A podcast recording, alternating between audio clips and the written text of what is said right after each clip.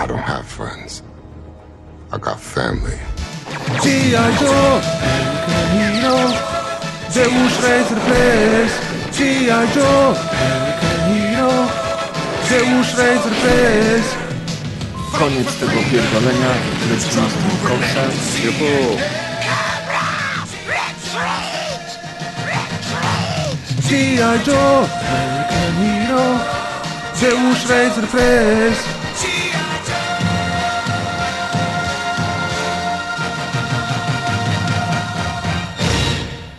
Cześć czołem, witajcie w rozgrywce numer 245. Oto wasz ulubiony podcast o grach komputerowych i popkulturze w ogóle. Ja nazywam się Grzegorz Wojewoda, czyli Pres Perez. Prawie przekręciłem swoje własne nazwisko. A ze mną dzisiaj jest Amadeusz Łaszcz, czyli Deusz. E, witam, ale chciałbym odkręcić. Jesteśmy podcastem o grach wideo, a nie o grach komputerowych. O grach wideo, oczywiście. No tu wiesz, jakby, jakby, z, ojcy, jakby był pełen komplet ojców założycieli, to by się obrazili za to, że rozgrywka jest podcastem o grach komputerowych. Tak, Myśmy przepraszam. przygarn adoptowali gry komputerowe, ale zaczynaliśmy jednak tak naprawdę od gier konsolowych. Od większego więc... zbioru. Ale jako, że większość, wideo, w z, sensie. z, większość z nas jest stara, czyli chodzi mi o was, to możemy używać klasycznego y, stwierdzenia gry wideo. Gry wideo, dobrze, trzymamy się więc gier wideo. Ja, ja to, jest, to jest mój e, błąd nowicjusza, jako że przypadło mi znowu bycie w udziale stażystą chyba na ten moment, więc musicie wybaczyć mi oczywiście rozgrywka, e, odcinek 245, podcast o grach wideo i popkulturze w ogóle. Jest ze mną oczywiście Amadeusz, który już mnie zdążył poprawić oraz Maciek Ciepliński, czyli Razer. Na początku też powiedziałeś, że to jest wasz ulubiony podcast. Ja też bym się nie rozpędzał tutaj w tym przypadku, bo Oj, tutaj się zdziwisz, mój drogi przyjacielu. Dzisiaj będziemy rozmawiali o Spotify e, i o statystykach, które się nam pojawiły jako właścicielom tego kanału na Spotify, a mi osobiście jako celebrycie podcastowemu, który posiada konto na Instagramie, pojawia się bardzo wiele osób, które mnie oznacza w podsumowaniach swoich ulubionych podcastów z tego roku i rozgrywka bardzo często jest na pierwszym miejscu, jest nawet wyżej niż Rok i Borys. Grysław czy Fantasmagieria, w związku z czym ja jestem bardzo dumny. Dziękuję Wam wszystkim za to, że mi to podsyłacie. Ja to szeruję dalej w świat, bardzo miło mi to widzieć. A mamy również dzisiaj dla Was e, te statystyki, które otrzymaliśmy od Spotify, o których opowie trochę Deusz, a ja trochę będę to przekręcał, żeby było jeszcze lepiej niż jest w rzeczywistości. Ach, no tak, bo po, ponieważ oprócz tego, że każdy ma swoje podsumowanie, co się każdy, no jeśli używacie Spotify'a, a masa osób używa, no to Spotify robi ten wrap-up, o, o którym corocznie, o którym powiedziałeś, czyli robi takie małe podsumowanko, a że Spotify jakiś czas temu wszedł w okres podcastów, to w tym podsumowaniu podcastowym e, to te podcasty też w tym wrap-upie się e, pojawiają. E, No, a może powiedzieć, jako administratorzy naszego podcastu również mamy, również mamy swoje jakieś takie nasze, nasze wewnętrzne e, statystyki. E, no, część jest ciekawych, część nie. E, na samym początku chciałem w ogóle nadmienić, że sprawdziłem nawet dzisiaj nasze logi serwerowe, e, ile osób, które w ogóle słucha rozgrywki i ściąga cokolwiek z naszego serwera, mm, używa Spotify'a i to jest w ogóle niecała jedna piąta wszystkich naszych słuchaczy e, używa Spotify'a, co mnie ogólnie trochę dziwi, e, ale może jakiś taki mam, e, nakładam na to swój, za dużo swój pryzmat, ponieważ ja no oprócz Spotify'a to tak naprawdę nie używam już żadnej innej aplikacji ani do podcastów, ani do muzyki, bo raczej wolę mieć raczej jestem osobą, która woli mieć jedną aplikację do wszystkiego niż 10 różnych aplikacji, czyli oddzielną aplikację do MP3, do nie wiem, do, do, e, do streamowania, do streamingu muzyki, do podcastów i tak dalej, więc o kiedy się pojawiły tylko podcasty na Spotify, to e, to od razu się przesiadłem z apek podcastowych. A wiesz, że No ja to- myślę, że to może być kwestia po pierwsze tego, że część ludzi zgrywa sobie te MP3 od nas z serwera i potem słucha ich bardzo często offline. A to już w ogóle, to, to, to już w ogóle są dziwni barbarzyńcy, Znaczy nie, bo którzy... ktoś na przykład może mieć słaby internet w pracy, albo może w drodze do pracy nie ma internetu i albo ma taki odtwarzacz posłuchać. MP3, co się pendrive'a. Ach, y, wśród, tak, bo wśród tych w ogóle statystyk, jedna z, z, ze statystyk mnie zdziwiła, ponieważ wiecie, że większość z osób, które nawet nas odtwarzają, nawet nie na MP3, tylko na Spotify'u, y, i to jest chyba około 40% słuchaczy, słucha nas w godzinach 11-17, Zamiast pracować. pracy. czyli Szanuję. się opierdzielają w pracy. Mhm. Opierdzielają się na maksa. A druga sprawa jest taka, Deuszu, że prawdopodobnie przeszkodą może być to, że Spotify Premium jest płatny, już abstrahując od tego, że kosztuje grosze, ale jest płatny, a wersja darmowa ma reklamy. I teraz, jeżeli nasz odcinek trwa od 3 do 5 godzin, to wiesz, ile tam jest reklam w trakcie słuchania? A jest na darmowym, e, na podcastach też są reklamy? No Na oczywiście, Spotify że są. I do kogo A, trafia okej. kasa z tych reklam, przepraszam? Do nas nie. No to co to za interes mamy? Do was nie. Deusz jak zakręcił, nie, o tutaj, nie wiem, czy tego, a... i się sam wysypałeś się, widzisz. Bo to on Nie. narobił tyle tych odsłuchań. Tak, jeśli, a wracając do, do śmiesznych statystyk, to e, jeśli chodzi o to, z ilu krajów e, słuchają nas e, osoby, to, to, to, to, to, słuchają, to, to według Spotify'a słuchają nas osoby z 23 krajów, z czego oczywiście Polska na pierwszym miejscu, Wielka Brytania, nie, Niemcy. misiaczku, tam jest napisane, że nowe 23 kraje dołączyły do krajów nas słuchających, a te 5 na dole to jest 5 krajów, w których jesteśmy najpopularniejsi.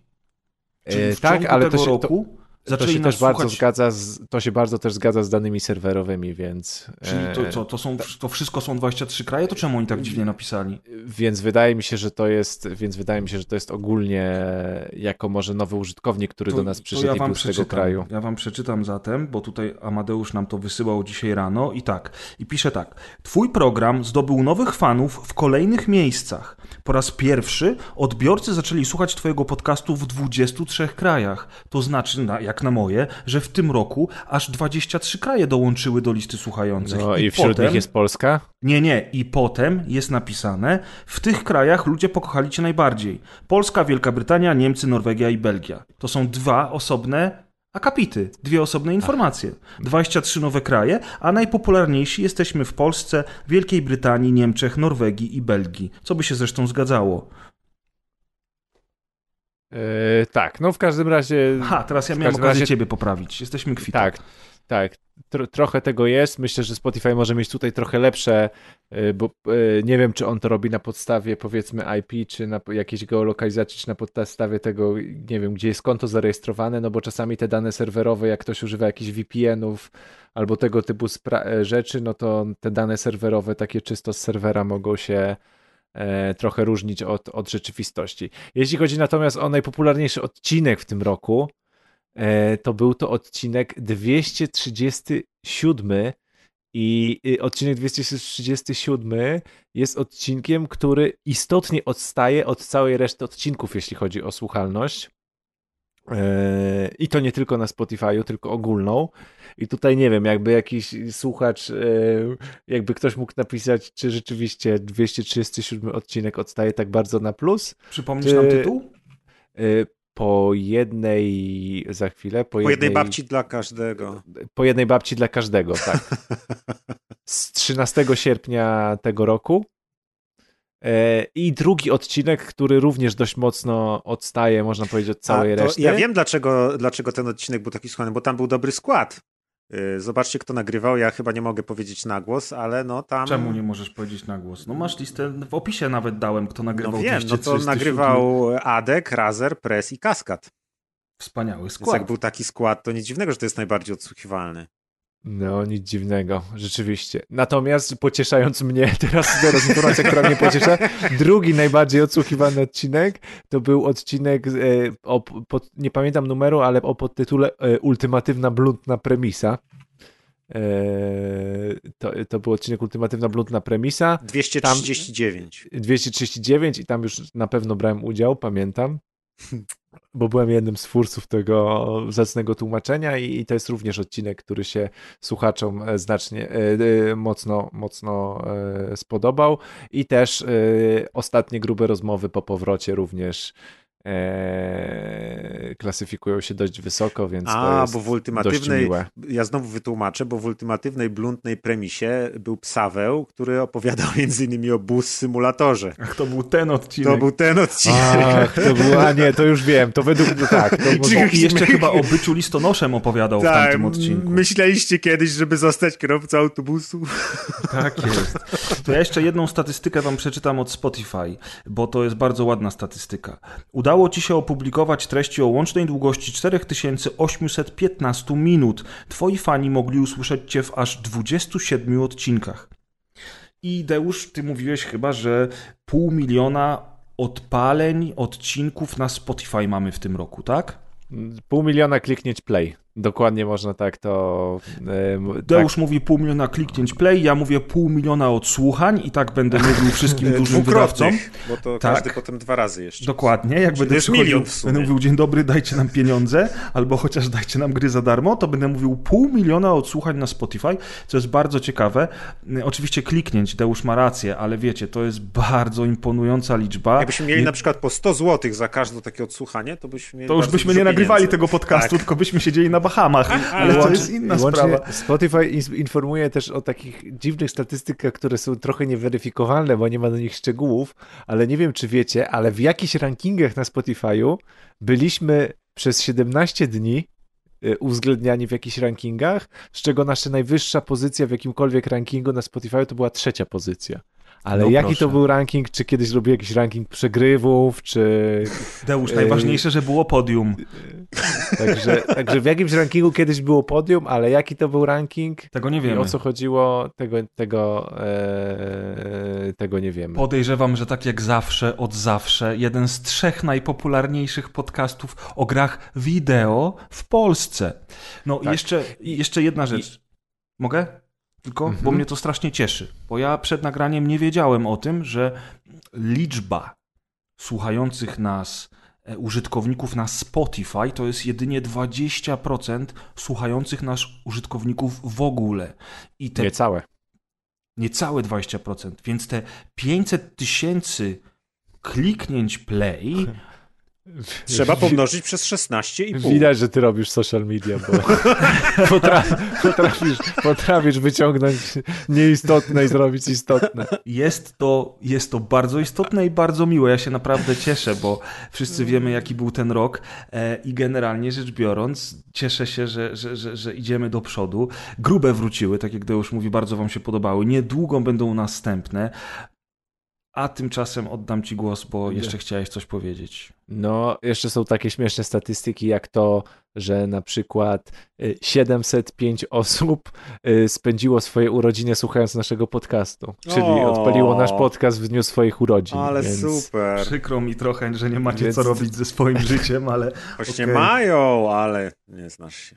To jest najlepszy prezent, jaki można na urodziny dostać. Nowy odcinek rozgrywki. Dobrze, Maciek, skoro tak twierdzisz. Na mnie mordę! Jestem szczęśliwy! No jeszcze jakieś śmieszne statystyki? Yy, jeszcze tak właśnie, właśnie przyklikuję, czy, czy, czy, czy jest coś Tam pomin to wszystko, gdzie jesteśmy najlepsi na świecie i ten, bo to wiadomo. Nie, już, już, już się Spotify tylko mnie się pyta, czy widzimy się za rok. No, A tego nie, oby. tego akurat nie, Tego nie wiadomo tego, w sumie. tego akurat nie wiemy, bo no. Remaster Omikrona ma niedługo wyjść. Ups.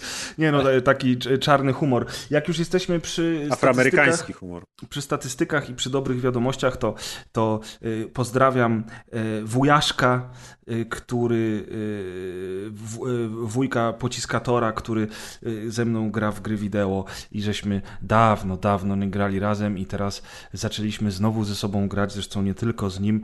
Y, bardzo się cieszę, bo mam ekipę do Call of Duty. Ale to nieźle. Ja chyba ostatni raz z wujkiem pociskatorem grałem, jak graliśmy w Tomb Raidery.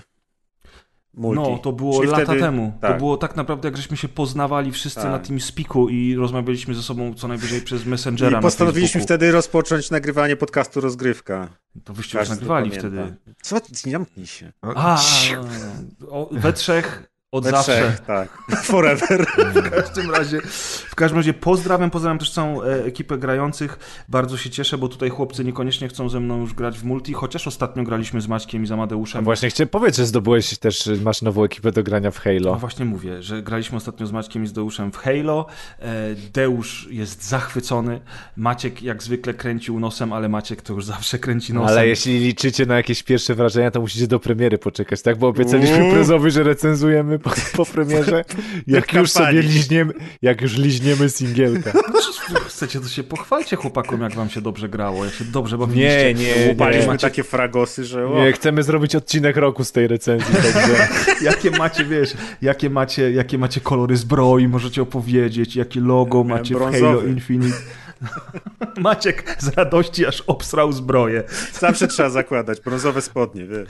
E, tak, ale o Halo Infinite na pewno wam opowiemy w kolejnym odcinku, bo niedługo jest premiera pełnej wersji gry i w ogóle to, czy statystyki już tam się skończyły, tak? To ja Tak, tylko, to ja, już zamk Dobrze, to, zamknęliśmy statystyki. to ja tylko akurat, a jak jesteśmy w serwisie newsowym i, e, i mówimy o Halo, to ja tylko napomknę, że bardzo dużo nowych gier w Game Passie ląduje w grudniu. Przede wszystkim oczywiście Halo Infinite, ale, ale dzisiaj wyszedł na przykład e, no- nowy tytuł z świata Warhammera 40 tysięcy, strategia turowa, więc możecie sobie Ten sprawdzić. Battle Sector, tak? To Battle nazywa? Sector. Tak. On ma w ogóle już, już w tej chwili ma około 2000 pozytywnych recenzji na Steamie. To jest bardzo dużo jak na grę z Warhammera w ciągu jednego dnia, prawda? I to jeszcze do tego są pozytywne recenzje, bo jak wiemy, te gierki zazwyczaj są byle jakie, ale zapowiada się na to, że ten Battle Sector jest całkiem udany. Możecie sobie go sprawdzić, bo już na premierę jest To w jest Game Passie. turowa strategia, tak? Tak szybko Tak, mówiąc, jakby tak, ktoś tak, w ogóle tak, nie tak, wiedział. Tak, E, Będzie Among Us, to jest bardzo ważna wiadomość, bardzo popularna gra, cholernie popularna ostatnimi czasy, więc teraz już trochę mniej, ale myślę, że jak wejdzie do Game Passa, to na pewno e, odżyje na Przeżyje nowo. czwartą młodość chyba. Albo i już. czwartą dokładnie młodość. No Halo Infinite już mówiłem, to jest najważniejsza w sumie premiera grudnia e, i będzie też koło 14-15 grudnia, nie powiem wam dokładnie kiedy, ale w połowie miesiąca pojawi się Aliens Fireteam Elite, które mi się całkiem podobało, chociaż wybitne nie było, a Maciek mówi, że jest drewno. Wy na szczęście nie będziecie musieli kupować tej gry, tylko będziecie mogli sobie ją w Game Passie sprawdzić i ocenić sami. No I jeszcze, I jeszcze będzie, przepraszam, jeszcze będzie Stardew Valley. I z fajnych, bo to też jest bardzo, bardzo dobry tytuł. Szczególnie, nie wiem, święta sobie pogrania, bo to jest też, też, też całkiem taka gra, że można sobie usiąść z serniczkiem. Nie wiem, czy się w Polsce je na święta Bożego Narodzenia serniczek? Nie wiem. W Polsce się zawsze wiem. jest serniczek. Okej, makowiec, makowiec, tak? Mako, Makowiec, mako, nad nie, ma- nie, ma- tylko. nie, makowiec się chyba je w ten. W, dobra, to z bigosem, dobra, to nie jedźcie sło, w słone idziemy. Można sobie usiąść z bigoskiem i własną słone. kapustę pohodować w Stardew Valley. I będzie również symulator koszenia trawnika, także to jest też chyba tytuł z zeszłego roku, nawet sprzed chyba jakoś w ostatnich miesiącach to wyszło, także również będzie sobie można w święta pokosić trawnik. Nie. I mówiąc o koszeniu trawnika, mówię o koszeniu trawnika, w sensie tego, takiego zielonego trawnika. O! No, zielonego. Ktoś tu się rozmarzył, moi drodzy. Słuchajcie, a y, jak już mówimy o premierach, w ogóle to dzisiaj wyszedł Mecha Jammer, gra, o której nic nie wiecie, nigdy o niej nie słyszeliście, ale to jest taka gra... Przepraszam, słyszeli, bo też się podniecaliśmy zwiastunem na jakichś tam targach w tym A. roku. A chyba. tak, prawda, Jak prawda. wyglądał i ja, ja opowiadałem, że fajnie wygląda giereczka. Ja grałem nawet w demo jakiś czas temu O! i zapowiada się wybitnie dobrze ta gra. Demo macie na Steamie, możecie sobie sprawdzić, na Gogu chyba zresztą też. Dzisiaj jest premiera tej gry. Mam nadzieję, że damy radę z Maćkiem ograć chociaż trochę do następnego odcinka, bo gra pewno. zapowiada się cudownie, ale Maciek Bo ona jest jak była jakoś taka dość mocno rozbudowana, nie? Bo to RPG... R- Weźmiemy z no Goga, Maćku, wiesz? Aha. Się wchodzi do Goga i bierze, tak, za darmo? Bardzo polecamy serwis gog.com. Bardzo dobry. Tak, bardzo. Tak. Pol, teraz Polska.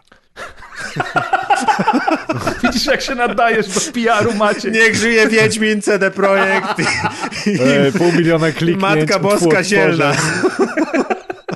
I jeszcze teraz Bogu rodzice odśpiewać. Bogu! O góry. Ale wstawajcie, Ja, O. ja zdoję cały podcast. bo ty młody jesteś, to jeszcze możesz. Nie, właśnie na odwrót, ja już nie mogę siedzieć. Ojej. Więcej o tym na grubych rozmowach. Odcinek o chorobach. To już był 33, 34 będzie o czymś na O pewno. o umieraniu powikłaniach już. po chorobach. I o dochodzeniu do siebie. raport z. E, A ktoś tutaj napisał, że Farming Simulator A leje to jeszcze, a, dupsko. a propos jeszcze premier, skoro już jesteśmy przy A, premierach, to już tak mówimy, to do y, Early Accessu z zamkniętej bety weszło War, War Tales. Aż sam źle napisałem. War Tales Powiedzcie mi, jest- co jest to takiego fajnego w tym War Tales, że mi Tak. to i, i, i Maciek o tym wspomina i, i, i Press mi dzisiaj wysyłał też linki. O co chodzi? Bo ja w ogóle Maćku, nie, proszę, nie proszę. czuję tego War Tales. No, bo to jest, War Tales to jest takie coś, że masz swoją grupę najemników w średniowieczu stylizowanym na, na średniowieczną Anglię, czy tam Wielką Brytanię No i masz otwarty świat taki, w którym po prostu chodzisz i robisz rzeczy i tam się dzieją rzeczy i, I sprawy. i musisz zadbać o, o, jedzenie, o pieniążki, które się kończą i zarządzasz sobie taką drużyną. To jest takie Battle Brothers... projekty, powiem ci Maciek, porwałeś mnie tym opisem. Ja ci, u, teraz będziesz wiedział o co chodzi, bo to jest takie Battle Brothers tylko w 3D E, albo trochę właśnie jest podobne do Bannerlorda, czyli do Mountain Blade, tylko że w Mountain Blade była wielka skala taka, że się armię i, i imperia prowadziła, ty... a tutaj prowadzisz swoją drużynę, która może być od jednego swoje do 20... futro średniowieczne wyniosły, wy, wy ten, wy, wyjąłeś po prostu, tak? Grając no, w to troszkę. Tak, tak, troszkę tak. Jest fajna gra, ma no, mnóstwo cyferek, statystyk, numerków, e, dużo zarządzania, ale fajny też klimacik. I to jest w ogóle gra twórców Nordgard, które było swego czasu no dość popularne i chyba całkiem chwalone, w związku z czym możecie tytuł sprawdzić. No. Tak. I Nordgard, a propos Nordgard, to ja w takim razie powiem jako osoba od mobilek w ostatnim czasie, że Nordgard wyszło również na mobilnie, także możecie sobie gdzieś w pociągu zagrać również w Nordgarda. To ciekawe, że takie gry mobilnie są, bo ja sobie nie wyobrażam na małym e, wyświetlaczu komórki grać w, takiego, w tego typu grę.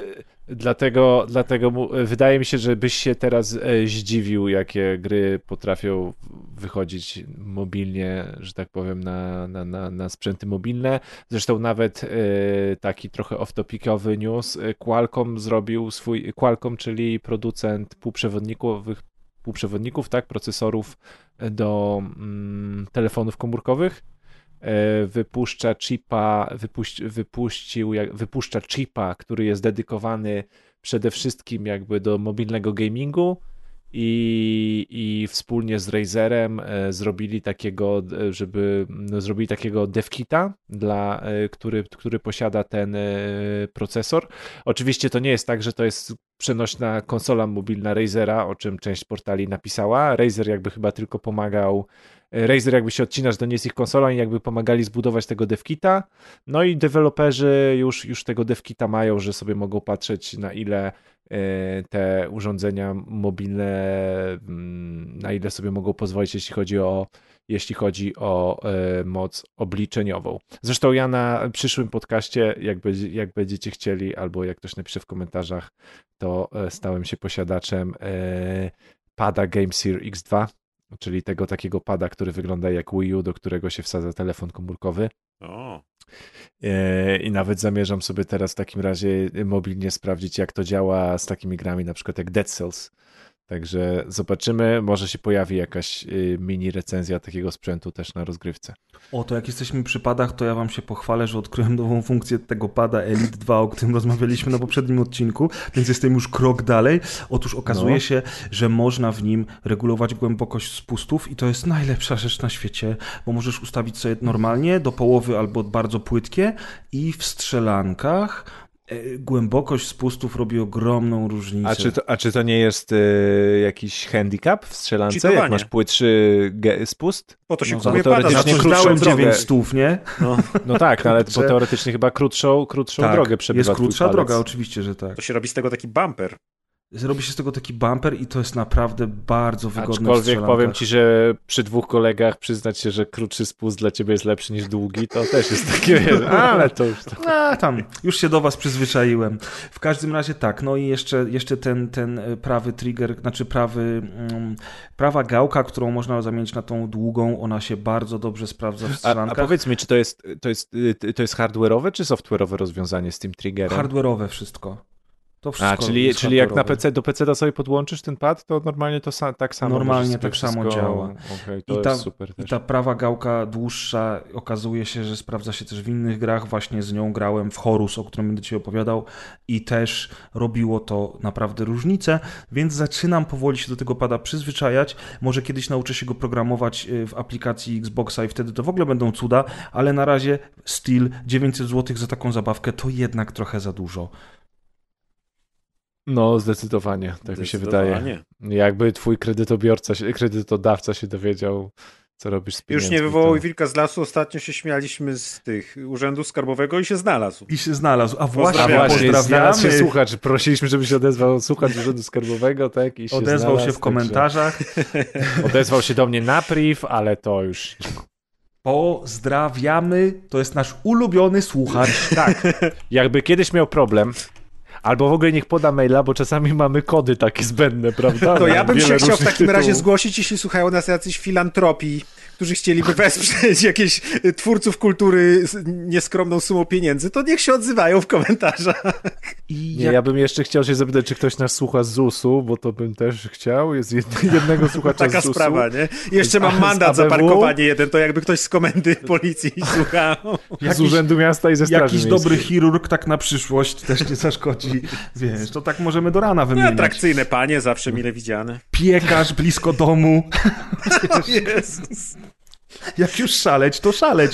Słuchajcie, jak mówimy o poprzednim odcinku, to ja chciałem małe sprostowanie teraz zapodać, ponieważ popełniłem błąd. Ten samolot, którym lata się w Call of Duty Vanguard, to nie jest korsarz. Korsarze zresztą też startowały z Takie lotniskowców. ważne. To jest ważne. Dwie bo ludzie- osoby o to zwróciły uwagę, ludzie pozostałe pisali do mnie 80 pisało o Więcej czymś niż innym. dwie. Nie, więcej niż dwie. Dużo osoby. osób o tym mówiło i tak, na social osób, mediach tak. i też pod, pod odcinkiem, więc faktycznie warto na to zwrócić uwagę, bo ja sam mówiłem o Serious przekręcaniu business. historii.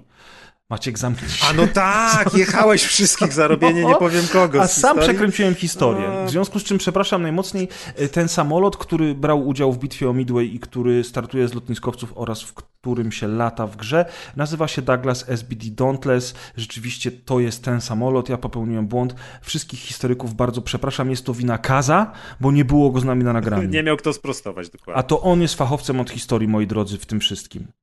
A że go dzisiaj znowu nie ma, to spodziewajcie się kolejnych dziwnych faktów. Przekręcamy historię, zmieniamy daty, przekręcamy własne nazwiska, mówimy gry komputerowe zamiast gry wideo.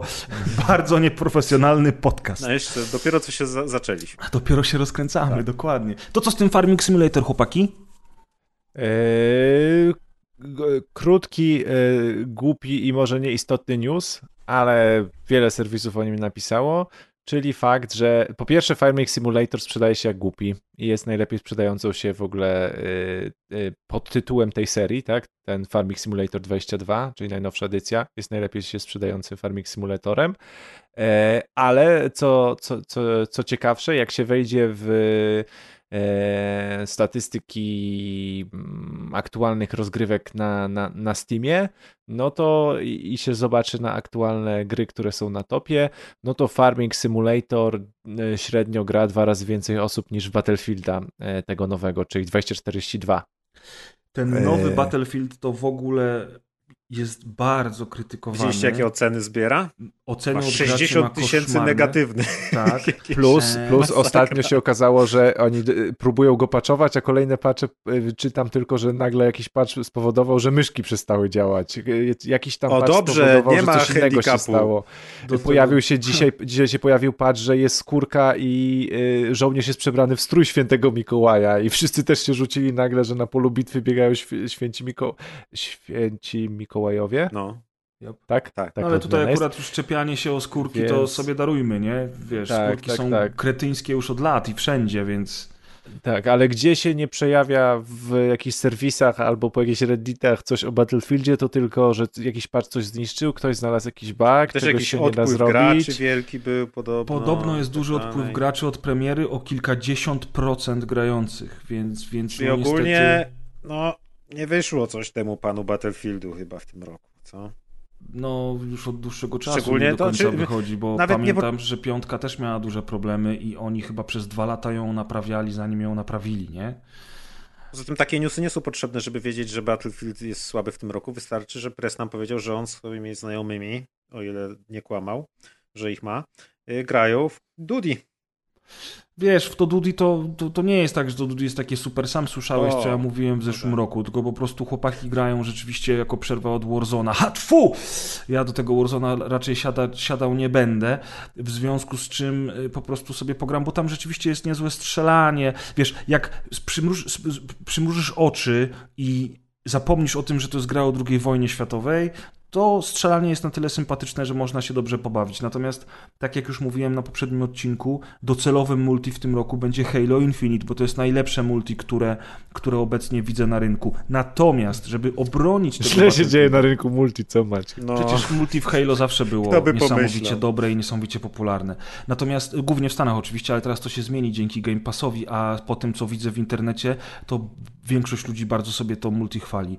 E, W każdym razie chciałem tylko jeszcze trochę obronić tego Battlefielda, bo ja uważam nadal, że portal jest świetny jeżeli oni będą go rozwijać, to to może być niezły fan.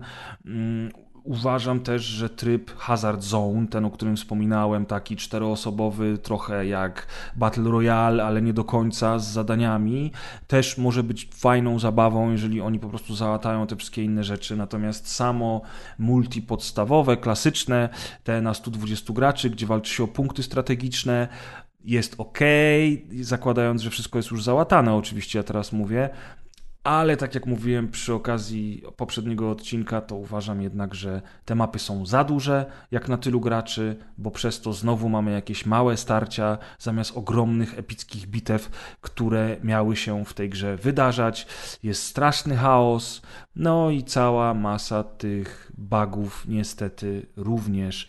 Więc no, cóż, cóż możemy powiedzieć? No, ja bym chciał bardzo kibicować, ale jeżeli to się dzieje po raz kolejny i DICE po raz kolejny wypuszcza niedosmażoną grę, a teraz to już chyba w ogóle surową grę wypuścili z tego, co wszyscy mówią, no to wa- warto by było się nad tym zastanowić, co? Yy, może niekoniecznie zamykać kolejne studio, jak to jest w stylu Electronic Arts, ale... Ale może jednak byłoby warto do tego przysiąść trochę. Ja nie wiem, co oni tam mają, kurczę, w tym swoim QA i nie tylko, że takie rzeczy się dzieją. Pamiętajcie o tym, że Dragon Age najnowszy znowu ma jakąś obsługę i znowu coś się zmienia i znowu coś przesuwają, więc to też nie wróży niczego dobrego. Już nie mówiąc o kolejnym Mass Effectie, który się robi i oficjalnie się robi, a, a patrząc na to, jak Electronic Arts ma wszystko w dupie, to nie do końca, nie do końca dobrze to widzę. Oby, oby to się zmieniło wszystko na lepsze. Może ten Battlefield będzie odpowiednią nauczką dla, dla elektroników, ale to się wszystko okaże. Co nie? Natomiast, natomiast, słuchajcie, najważniejsza i najlepsza rzecz w tym roku, jaka się No nie- pojawiła. W, ty, w tym roku, czy półrocze, czy jednak roku W news tym roku. to jest? nie, to jest w w tym tym roku. roku.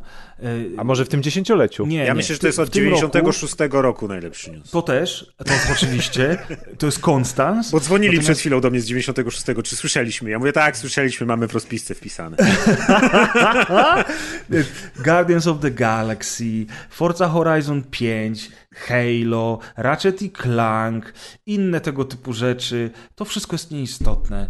Najważniejszą rzeczą, która wydarzyła się w tym roku w Giereczkowie jest remaster Quake'a, który jest cudowny, wspaniały i najukochańszy na świecie, zwłaszcza z tym dodatkowym epizodem zrobionym przez Machine Head Games. Oni się to Machine Head Games nazywają, Maciek? Twórcy Wolfensteina? Ja nigdy nie pamiętam, Coś oni mają takie stylu. generyczne naz generyczną nazwę tego studia, że, że ja zawsze nie wiem, jak to się nazywa. W każdym razie wszyscy wiemy, o kogo chodzi. Bardzo dobre studio, robią bardzo dobre strzelanki. A teraz Quake dostał jeszcze update, w którym po raz pierwszy w historii tej gry pojawił się tryb hordy z dedykowanymi do niego mapami i będziemy grali.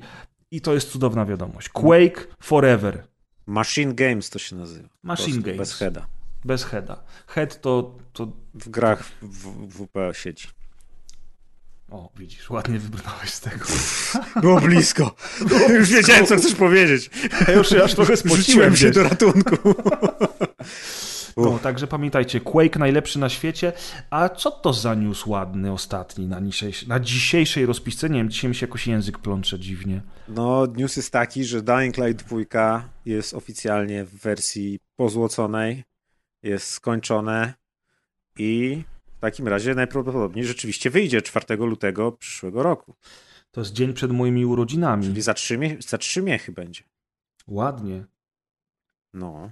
Ciekawe, ciekawe, czy się Ciekawe, udało ile patchy potem zrobić będzie, grę. co? Tak. On cię, oni jak tylko zrobili Gold, to zaczęli robić pierwszego patcha, który będzie ważył tyle, co cała gra pewnie, nie? Ale nieważne. Ym, Najważniejsze, Ważne, jak gra będzie wyglądać 4, czy nawet niech będzie 6 lutego, dwa dni po premierze. Jak to będzie. Ciekawe, czy dalej, czy, ciekawe, czy dalej tak dużo osób czeka. Czy jednak ten okres oczekiwania się tak przedłużył, że No to trochę rzeczywiście entuzjazm przygasło, zgasł. ale wydaje mi się, że teraz się zacznie od nowa, no bo rzeczywiście Dying Light nie miał od czasów tamtego po- pokazania gameplayów, nie miał żadnej promocji, nie? Bo jednak Mhm. się zamknęli w studiu i stwierdzili robimy, nic nie gadamy. Więc rzeczywiście Mhm. dlatego wydaje mi się, że no każdy może mieć, to jest słuszne wrażenie, że, że ten entuzjazm upadł, ale myślę, że teraz jak zaczną, mają trzy miesiące, żeby rozpędzić tą całą machinę, przypomnieć ludziom o tej grze, pokazać może co, co się zmieniło od tamtego czasu. Więc myślę, że się będzie działo. No i poza tym wszyscy jeszcze zanim była premiera Cyberpunka, to myśleli, że ten biedny Dying Light zostanie zmieciony przez Cyberpunka, a tu nie dość, że uciekli, to się jeszcze okazało, że ten Cyberpunk nie jest tym takim silnym piesełem, tylko jest tym takim płaczącym, smutnym. No i teraz mają szansę, mają swoje, ten, swoją szansę życia. Pamiętajmy też o tym, że pierwszy Dying Light jest dalej rozwijany. Niedawno dostał nową wersję na Switcha.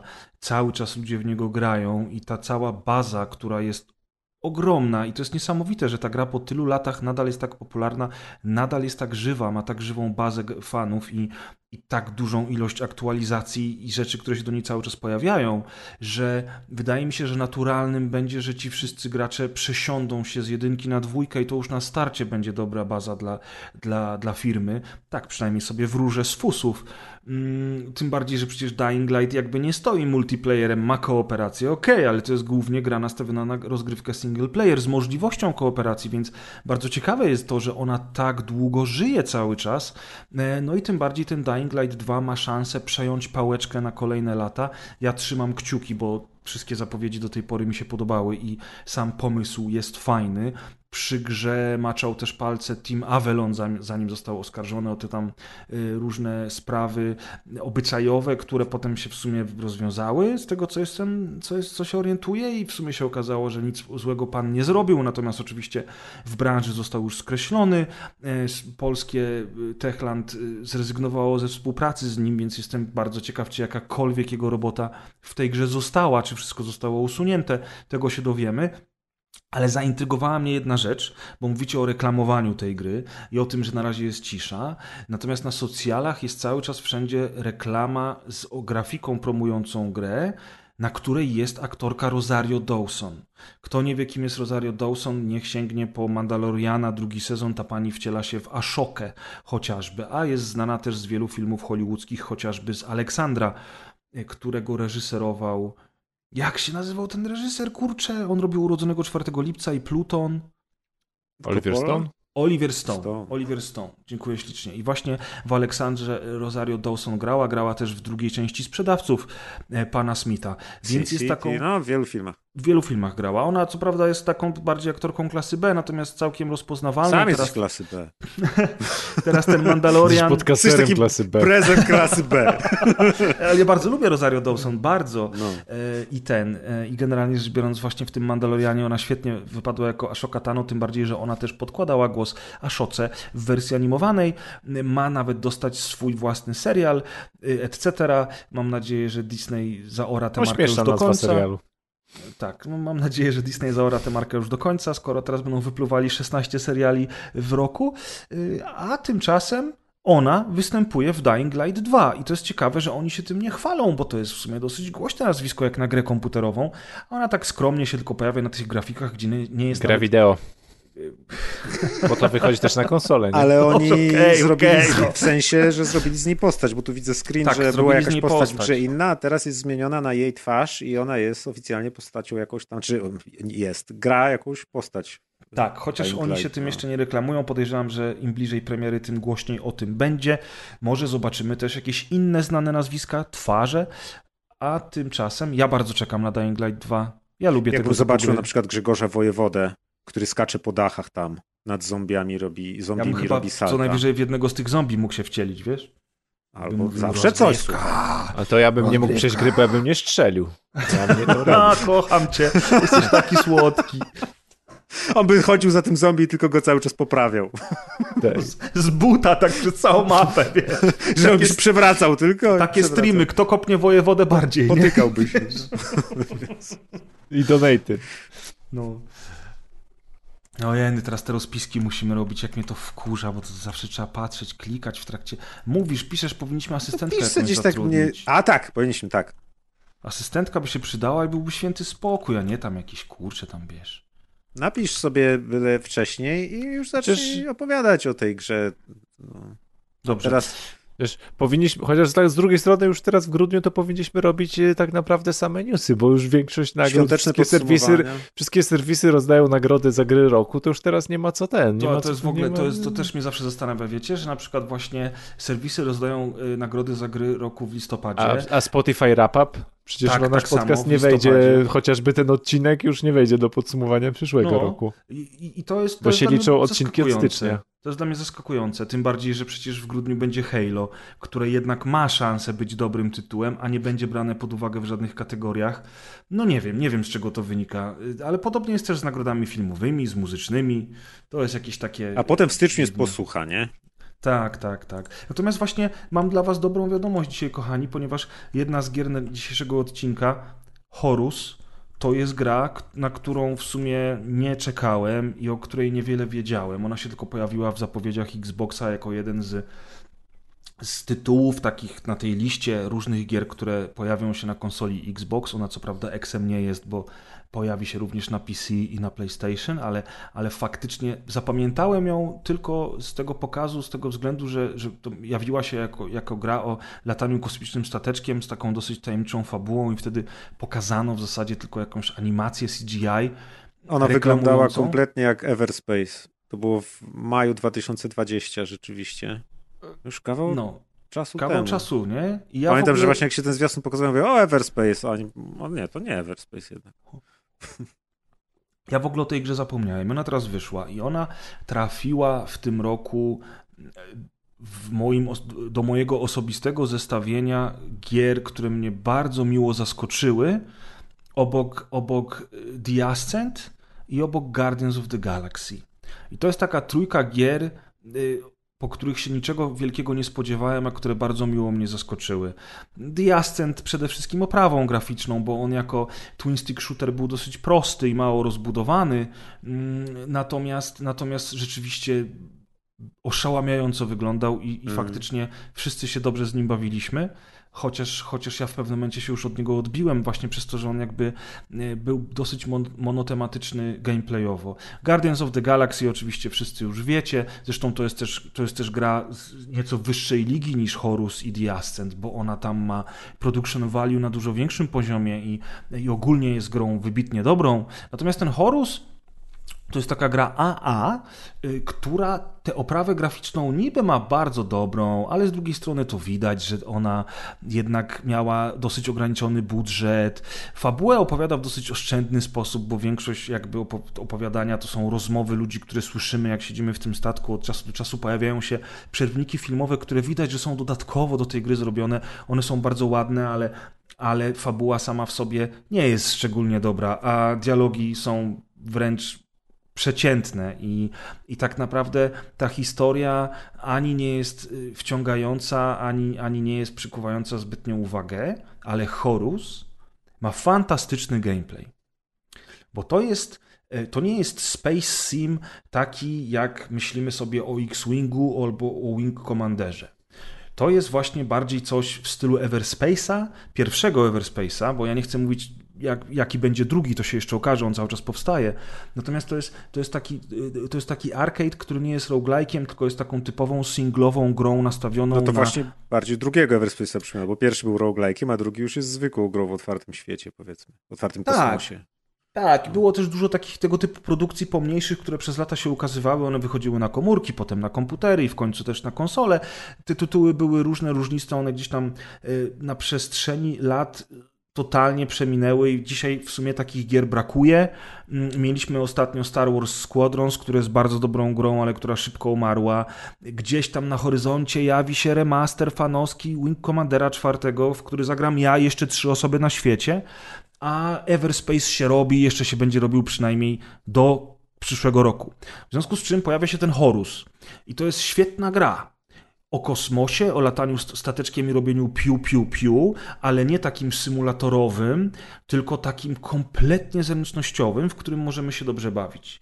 Natomiast jeżeli słyszycie zręcznościowy, to nie mylcie tego z łatwym, bo gra jest wyjątkowo wymagająca i gdzieś po Są poziomy trudności? Są poziomy trudności, są cztery poziomy trudności. Jest łatwy, normalny i dwa trudniejsze. Ja na normalnym po kilku godzinach gry zacząłem mieć problemy.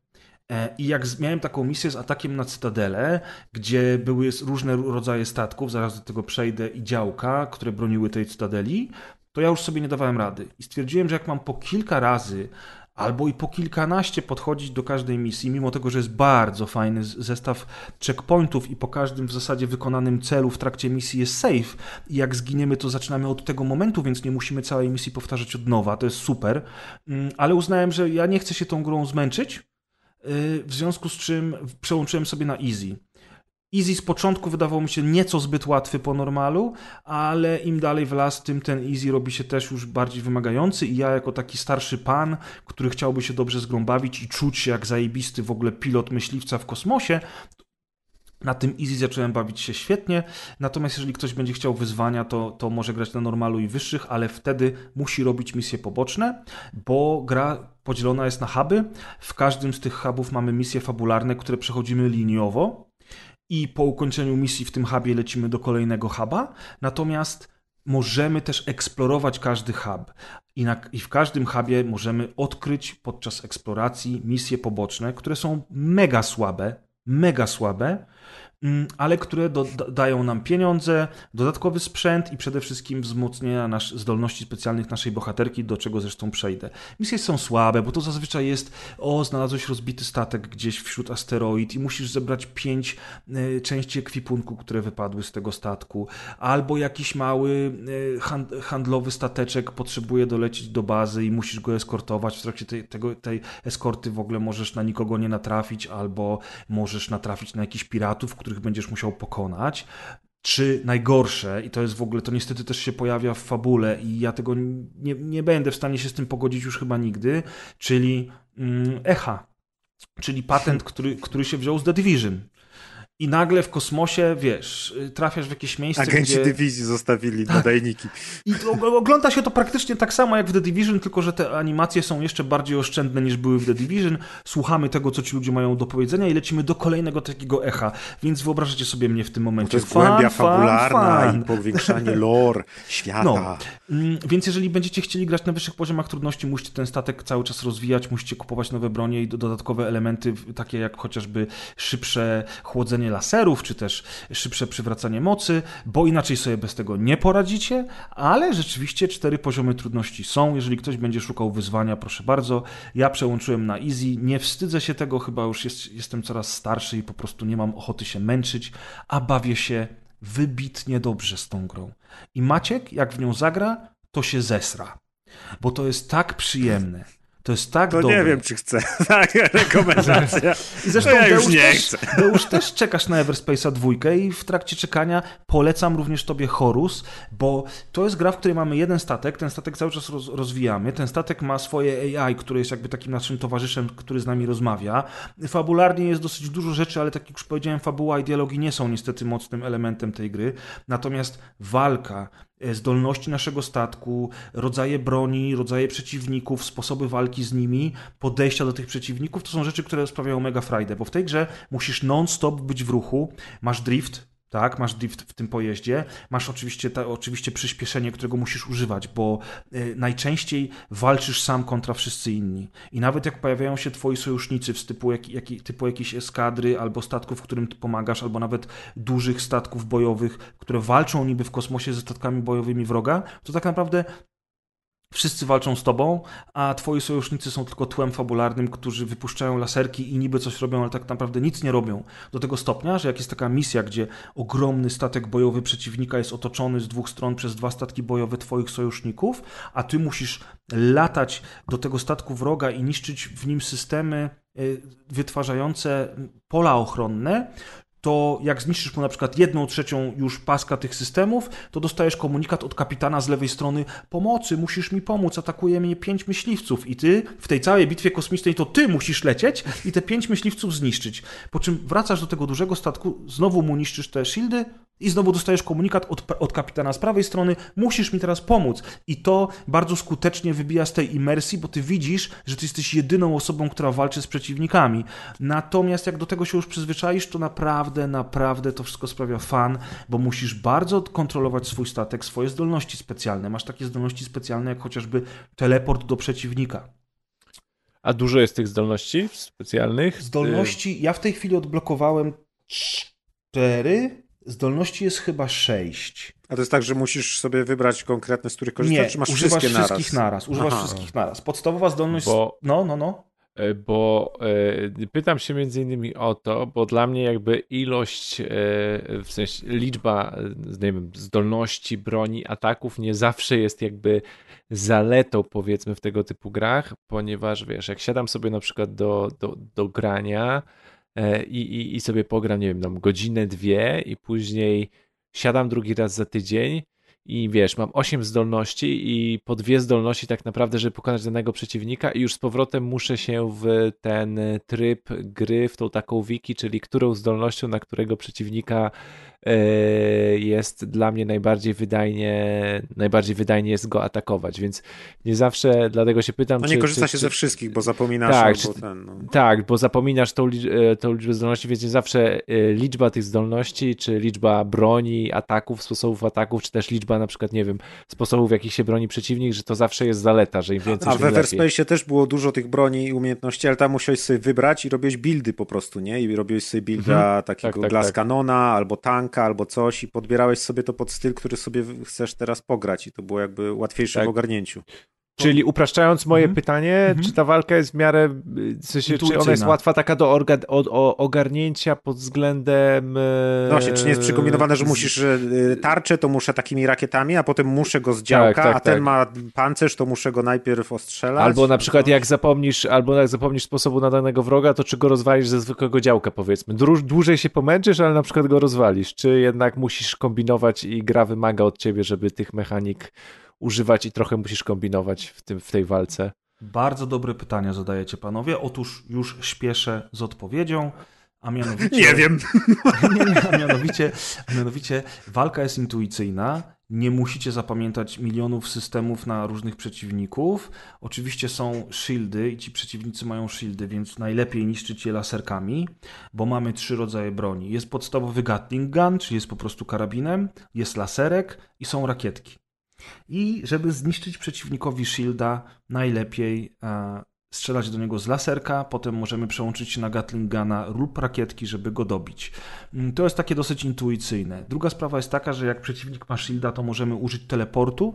Teleport y, wrzuca nas na dupę przeciwnika jeżeli mamy statki, które mają shield tylko z przodu, możemy się teleportować, zacząć atakować go od tyłu. On oczywiście się za chwilę odwróci albo włączy tylniego shielda, ale my wtedy okrążymy sobie go i skoczymy znowu do niego jeszcze raz. Na późniejszym etapie gry ja w zasadzie przestałem to robić, bo miałem na tyle wysoki level laserka, że nawet od frontu strzelając z laserka ja ściągałem całego shielda i, i, mogłem, i mogłem po prostu dobić przeciwnika bez kombinowania z zachodzeniem go od tyłu. A poza teleportem w późniejszym etapie gry odblokowujemy inną zdolność przeciwko shieldom, ale to jest również zdolność do manewrowania i eksploracji. To jest taki piorun, którym strzelamy w przeciwnika i ten piorun bardzo często całego shielda zdejmuje na raz. I to jest bardzo fajne rozwiązanie. Więc mamy tak, pierwszą zdolność, czyli skan. Skan otoczenia jest po to, żebyśmy widzieli na przykład zamaskowanych przeciwników, bo są tacy, bardzo fajni zresztą. Ale też, żebyśmy widzieli znajdźki, monety, poboczne misje, główne misje i różne pierdoły, które są wokół nas w tym kosmosie. Akurat z interfejsem mam problem, bo ta gra jest bardzo bogata w szczegóły jest bardzo rozbudowana graficznie i to nie jest taki kosmos, jak pamiętamy z Wing Commandera. Ba, to nawet nie jest taki kosmos jak ze Star Wars Squadrons, które było przepiękne, ale jednak ten kosmos był pusty. A my tu mamy masę śmiecia w każdej lokacji. Wraki, asteroidy, bazy, gwiazdy, które świecą nad planetami i latające statki dookoła. I to wszystko powoduje, że dosyć ciężko jest się w tym wszystkim momentami rozeznać, tym bardziej, i to jest największy minus tej gry, że jest tylko jedna kamera z statku i nie ma kamery z kokpitu. Kamera w kokpicie w tej grze byłaby niesamowicie dobrym rozwiązaniem, chociażby ze względu na skalę statków, przy których często przelatujemy, które eskortujemy czy z którymi walczymy, które są dużo, dużo, dużo większe od naszego stateczku, a jednak w kamerze trzecioosobowej nie czuć tej perspektywy. I dopiero na przykład jak włączysz tryb foto, to widzisz, to widzisz dopiero momentami, wiesz, lecisz za, za statkiem, który przewozi ym, imigrantów, tak? Czy tam uciekinierów, O, uciekinierów czasie. z wojny, na czasie, tak? I eskortujesz ten statek. Ja mówię, a zrobię taki, taki ładny, ładny zachód tutaj słońca nad planetą, asteroidy, zrobię screenshota, wyślę Maćkowi. I ustawiam ten fotomod, I myślę, na chuj wysyłasz te screeny. mówię, mówię, patrzę na ten fotomode i mówię, Boże, ale ten statek jest wielki, a ja tego w ogóle nie czułem, jak leciałem za nim w kamerze trzecioosobowej. Gdym leciał w pierwszoosobowej, byłoby na pewno in, inne doświadczenie. Ale tu może, e, jeśli o gameplay chodzi, bo tu są te uniki, trzeba uważać na te skały i tak dalej, może w Podejrzewam. FPP byłoby to trudniejsze. Podejrzewam. Tym bardziej, że jest bardzo dużo elementów zręcznościowych, kiedy na przykład lecimy przez środek statku. No. Albo przez bossa. Walki z bossami są wyjebane. I na przykład jak wlatujesz w taką mechaniczną rękę bossa, niby, ni- wiesz, niby jak u doktora Octopusa ze Spidermana i musisz wlecieć do środka tej ręki, a w tej ręce są różne przeszkody, które ty omijasz, a musisz zapierniczać na turbo, bo za tobą leci ogień, Ja, To fakt. Powrót jest- Jedi normalnie. nie, słuchajcie, ale to są, to są tak świetne momenty w tej grze i ta walka jest tak dynamiczna i ciekawa i po, powodująca, że ty naprawdę się w to wkręcasz, że ja na początku grając miałem takie lekkie mech, bo uznałem, hmm, chyba mnie to nie porwie, a po pierwszych dwóch godzinach już z, każdym kolejną mijającą minutą coraz bardziej siedziałem na krawędzi kanapy, coraz bardziej się wkręcałem w modyfikację sprzętu, w to jaką broń użyć, ile co kosztuje, zacząłem zbierać kredyty w, w kosmosie, żeby mieć w ogóle kasę na to. E, i faktycznie grałem, grałem, grałem i po tym pokonaniu pierwszego bossa to jest, według mapy to jest chyba czwarty hub z sześciu. Ale jestem przekonany, że jak dojadę do, do szóstego huba, to świat gry otworzy się przede mną dalej, e, bo ten boss, pierwszy taki duży, duży boss, e, jest po, po, po wielu godzinach gry. I on był tak fajnie zrobiony, że ja już myślałem, że to jest w ogóle koniec gry. I sobie myślę, wow, ale zajebiście zrobili grę na 6 godzin, skończę, mogę grać w inną, nie? To mówię, najlepsza gra, 10 na 10. W ogóle wiesz, jaki czad. No ale oczywiście patrzę, mówię, kurczę, ale ja nie mam jeszcze wszystkich zdolności odblokowanych. I na, po, po końcu tego bossa, który naprawdę był fenomenalny, yy, pani mówi, no to teraz jeszcze nie wszystko stracone, walczymy dalej. A ja sobie myślę, kurde, ja już chciałem Starlinka znowu instalować, albo te Star Wars Squadrons, bo się tak wkręciłem w te stateczki w kosmosie po tej grze, ale bawię się świetnie, będę grał dalej i tak jak powiedziałem, to jest naprawdę bardzo duże zaskoczenie, bardzo miłe zaskoczenie i ląduje na, y, na półce wśród tych trzech gier, które, które bardzo miło y, mnie zaskoczyły i z którymi dobrze się bawiłem, bawię dalej zresztą. Jeżeli macie jakieś pytania, to teraz. Ja mam pytanie o aspekt cały taki narracyjny, w sensie, czy jest dużo fajnych dialogów przez interkom, jakieś takie, wiesz... Bo na przykład pierwszy Everspace przez to, że był rogalikiem, to był raczej grą taką dosyć cichą i tam się za dużo nie, nie działo, a gdzieś tam, nie pamiętam, był ten y, Space Outlaw, coś tam i tam było dużo takich... Rebel Galaxy Rebel Outlaw, Galaxy które Outlaw, bardzo tak. chwaliłeś. Ja właśnie cały czas jeszcze w to nie zagrałem. I tam na przykład chciał. jest bardzo fajny klimat, bo tam akurat, no wiesz, jesteś takim praktycznie trackerem kosmicznym, leci country, y, gadasz ze wszystkimi, możesz nawet z przeciwnikami gadać przez CB radio i ich tam nakłaniać, żeby na przykład przestali cię atakować i jest, fajny jest taki, od razu się czujesz wciągnięty w ten świat, bo on jest taki w miarę żyjący, jest dużo jakby właśnie tego czateru, tego gadania, ten, jak tutaj to jest. Znaczy tutaj czuć bardzo mocno, że iluzja tego żyjącego świata jest sztuczna, bo zazwyczaj te statki, które mijasz, się gdzieś tam pojawiają w, fabule, no to, no to one są, ty musisz do nich podlecieć i wtedy na przykład roz, zaczyna się rozmowa i dostajesz questa, żeby lecieć dalej. Nie wybierasz opcji dialogowych, słuchasz tylko rozmów. Czasami te rozmowy dzieją się w trakcie misji, czasami w przelocie między misjami.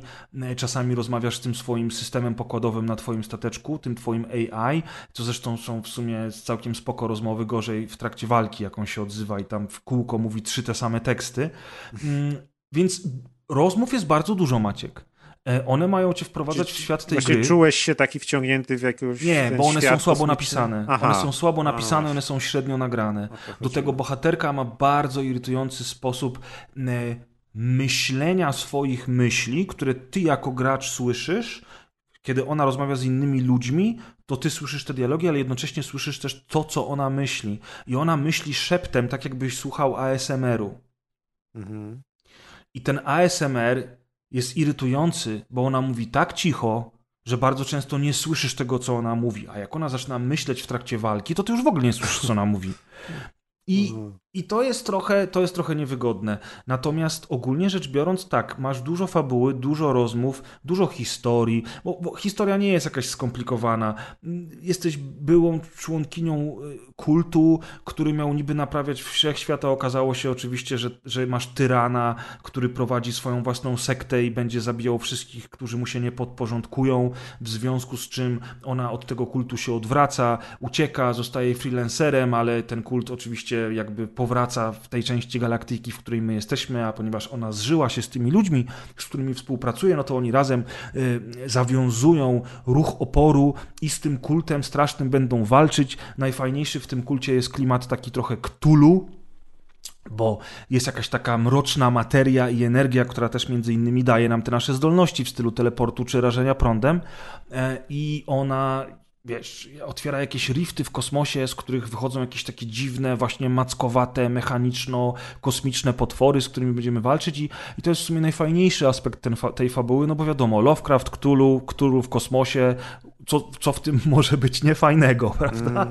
A cała reszta niestety fabularnie jest mocno, mocno średnia, ale to w niczym nie przeszkadza, bo gameplayowo ta gra tak bardzo dostarcza, że po prostu jest super zabawa w trakcie grania.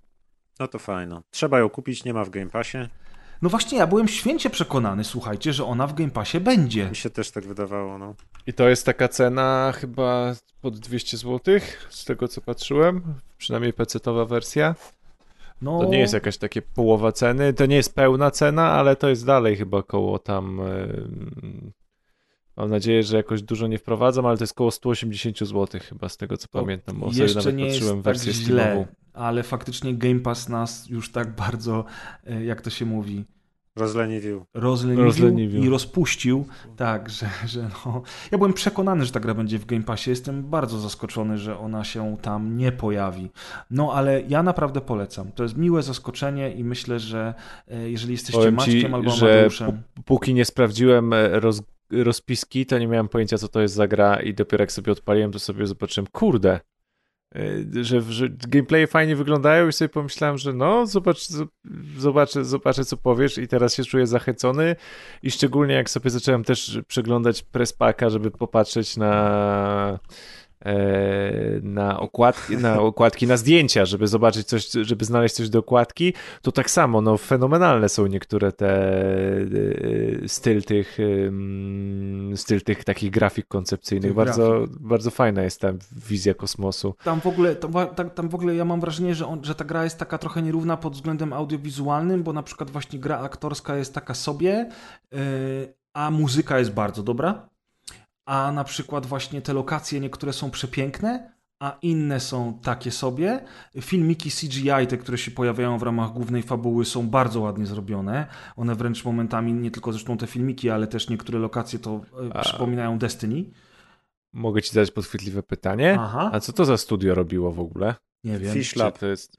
Oni zrobili chyba porty Saint Rose'ów na Switcha i zrobili. Yy, Porty Saints Row na Switcha, tak? Tak mi się wydaje. I zrobili. Mają jedną grę y, kosmiczną w swoim tym y, portfolio, mianowicie Galaxy on Fire Manticore, też na Switcha. O, to jest jedna z tych gier, o których mówiłem, że były na komórkach, a potem Właśnie myślałem, że o tym mówisz. Galaxy Dokładnie. on Fire to były takie. Dlatego to mi się kojarzyło. No, jeszcze przed Everspace'em właśnie dosyć podobne w założeniach, takie właśnie w kolorowym kosmosie strzelanki. Ja grałem w te Galaxy on Fire kiedyś, jak miałem głód na takie gry, ale to jednak są bardzo mocno było czuć, że to są budżetowe gry z trzeciej I mobilne, nie? I mobilne, bo one tak, te wersje na PC to są po prostu kopie tych wersji z, z komórek, z tabletów.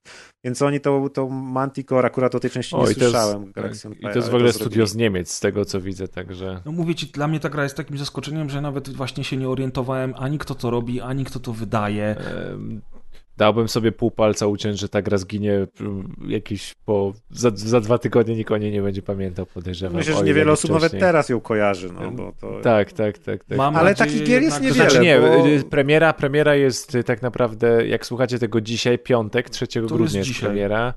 Tak. Więc, więc zobaczymy. Może jak się spodoba większej liczbie osób, to gdzieś tam na social media trafi, ale myślę, że opadnie to po kilku dniach Takich i gier wszyscy o teraz tej grze zapomną. nie ma, nie? Takich arcade'owych No właśnie w ogóle strzelanek w tak, arcade'owych kosmicznych strze- strzelanek nie ma. A, a, aż dziwne, bo to jest idealna gra do grania powiedzmy padowego, konsolowego, Aha. arcade'owego. No. W ogóle jest mało gier właśnie, nawet nie tylko arcade'owych, tylko takiego latania po kosmosie, to od razu się odcisną te tytuły w stylu właśnie ten...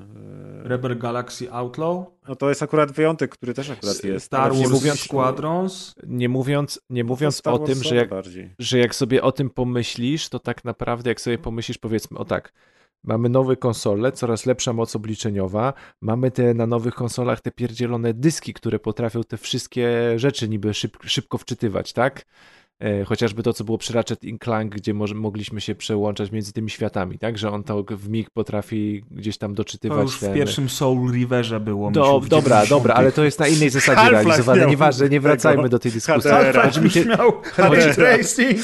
Co tam on miał? Chodzi, chodzi, mi tylko, chodzi mi tylko o to, że kurczę, nie jesteśmy w technologicznie w momencie, że można zrobić super grę w kosmosie w tym momencie z, wiecie, z y, podróżami, z prędkością światła, z wczytywaniem się, z HDR-em, w ogóle HDR w kosmosie, przecież to się można by było, y, jakbym był w wieku Maćka, to można by się było obstrać, tak? Y, jakbym sobie Nawet odpalał jakąś grę kosmiczną, gdzie wiecie, że, gdzie za jakiejś dużej, gdzie za jakiejś Wystarczy dużej planety się wychylasz i tam jest, dźwięk.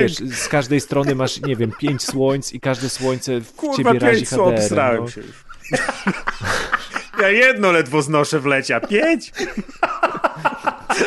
Fucking hell. Tak, masz rację Amadeusz i dlatego właśnie jestem, no, na przykład ja jestem w ciężkim szoku, że Star Wars Squadrons ma w tej chwili, sprawdzałem, na Steamie y, 100 aktywnych graczy online, czyli ta gra praktycznie nie żyje. A to była A, w niezła game, gra. a, a jak ktoś ma ten Go Game Pass Ultimate, czyli ma też EA e, ten abonament, To ma to, tę to grę. jest dostępne, tak, to ma tę No grę za, tak. za darmo, Wiesz, no w A, sensie w ramach a, a abonamentu. stateczków Star Warsowych, nie licząc tego, co było w Battlefrontach nowych, pfu, to nie było od milionów lat. No. Ale Battlefront 2 miał świetne stateczki. No miał. A może nikt nie chce latać w kos- A wiecie, a z, a z drugiej strony sobie moglibyśmy pomyśleć tak, no dobra, a może nikt nie chce latać w kosmos, w sensie może ten hype, powiedzmy, kosmiczny, który, który wy macie, e, ja mam, może on minął, ale z drugiej strony, jak sobie pomyślicie, co jest teraz, A Elon Wiecie, Musk kurtki, z, właśnie, Elon Musk, kurtki z NASA, no na wszystkim Wszystko macie z NASA, na No, chrupkach, ale to na NASA, butach. oni chcą, Y, wiesz... Co jest? Y, Bezos lata bezzałogowe loty. W sensie nie bezzałogowe, tylko mm,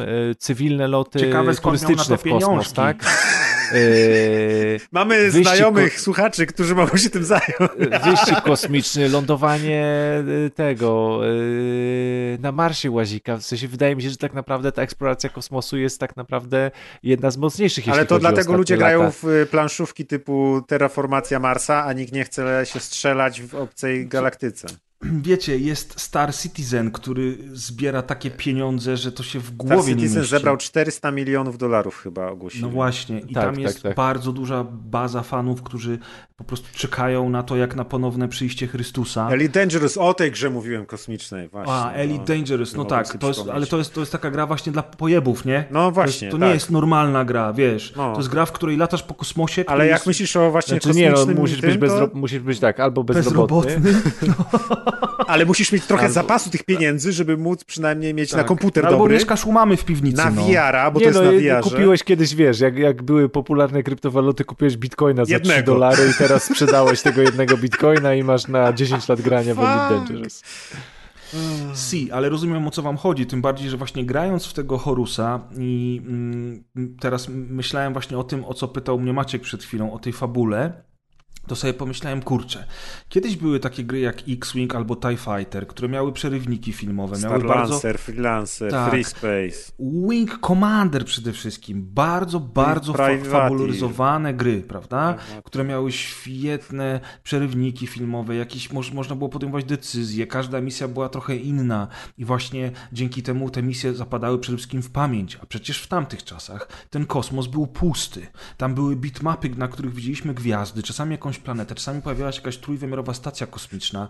I to w zupełności wystarczyło, żeby się w ten klimat wciągnąć. A dzisiaj wszystko musi być w otwartym świecie, albo przynajmniej z hubem, musi mieć coś z rogalika, albo coś podobnego, i przez to taki Horus właśnie jest taką grą, a nie inną, bo gdyby To jest też kwestia pieniędzy oczywiście, bo tak jak powiedziałem, zabawa w, roz, w, w, rozgrywce tej gry jest fenomenalna, ale nie ma tam tego wszystkiego, co miały właśnie stare latadełka od Star Wars, Ale co miał Wing Commander. Przecież nie jest winą otwartego świata to, że jest słaba fabuła, bo oni mogli tam. Przecież mówisz, że Tak, misje ale są gdyby się nie takie jakby linii, liniowe w tych hubach. Liniowe, główne, tak, ale gdyby się nie koncentrowali No. na Przecież to rozbudowie budżet jednak, no to jest. To nie jest jakieś wielkie Tak, ale- studio. Nie wiem, czy tam Microsoft sypnął im jakoś. No dobrze, okej, specjalnie. ale zobacz, że Star Citizen, który ma 400 milionów dolarów, tak? Czy miliardów, ile oni tam mają? Milionów chyba. Milionów, nie? Bo miliardów to już chyba byłoby przegięcie, to by sobie mogli pół Afryki kupić. Mogliby naprawdę ten statek zbudować i polecieć w pizdu.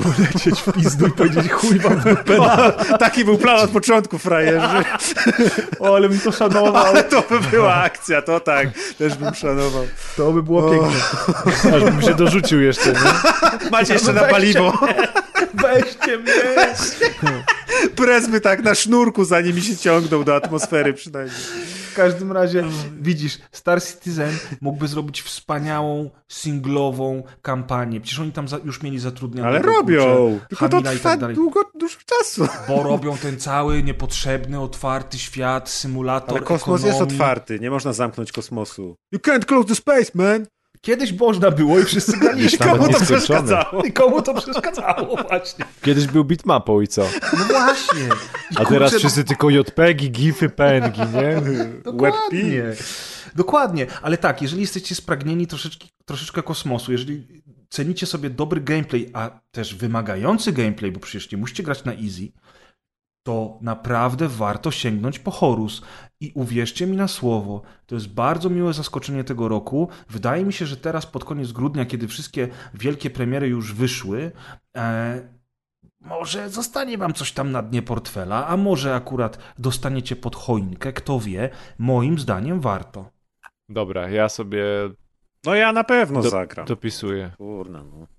Czekając na, właśnie śmiałem, śmieliśmy się na czacie, pisaliśmy, że to jest taki Everspace 2, przed premierą Everspace 2, żeby sobie zagrać. Czekając. No, i tam ci zbierają, robią te early accessy, Tak. pierdu, Oni robią ten otwarty świat właśnie, nie myślą, Jezu, No. roboty.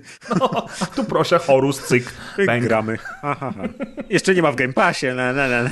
O, tak. i Nie Trzeba ma dać pieniążek. Ale to, to akurat jestem zdziwiony, bo naprawdę z, tej, z tego całego line-upu gier, które wtedy w zeszłym roku, tak jak Maciek słusznie zauważył, że to było już półtora roku temu, pokazano, to wszystkie te gry miały być w Game Passie. A może się nam tak ubzdurało, bo to wiesz, Microsoft pokazuje i człowiek już od razu, o, będzie w Game Passie, będzie w Game Plus Passie. w naszym wieku to wiesz.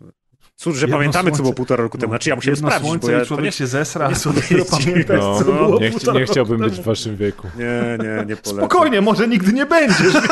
że czasy, że My tu się modlimy, żeby do stycznia wytrzymać, a ty jeszcze chcesz do naszego Nie, wieku. oby.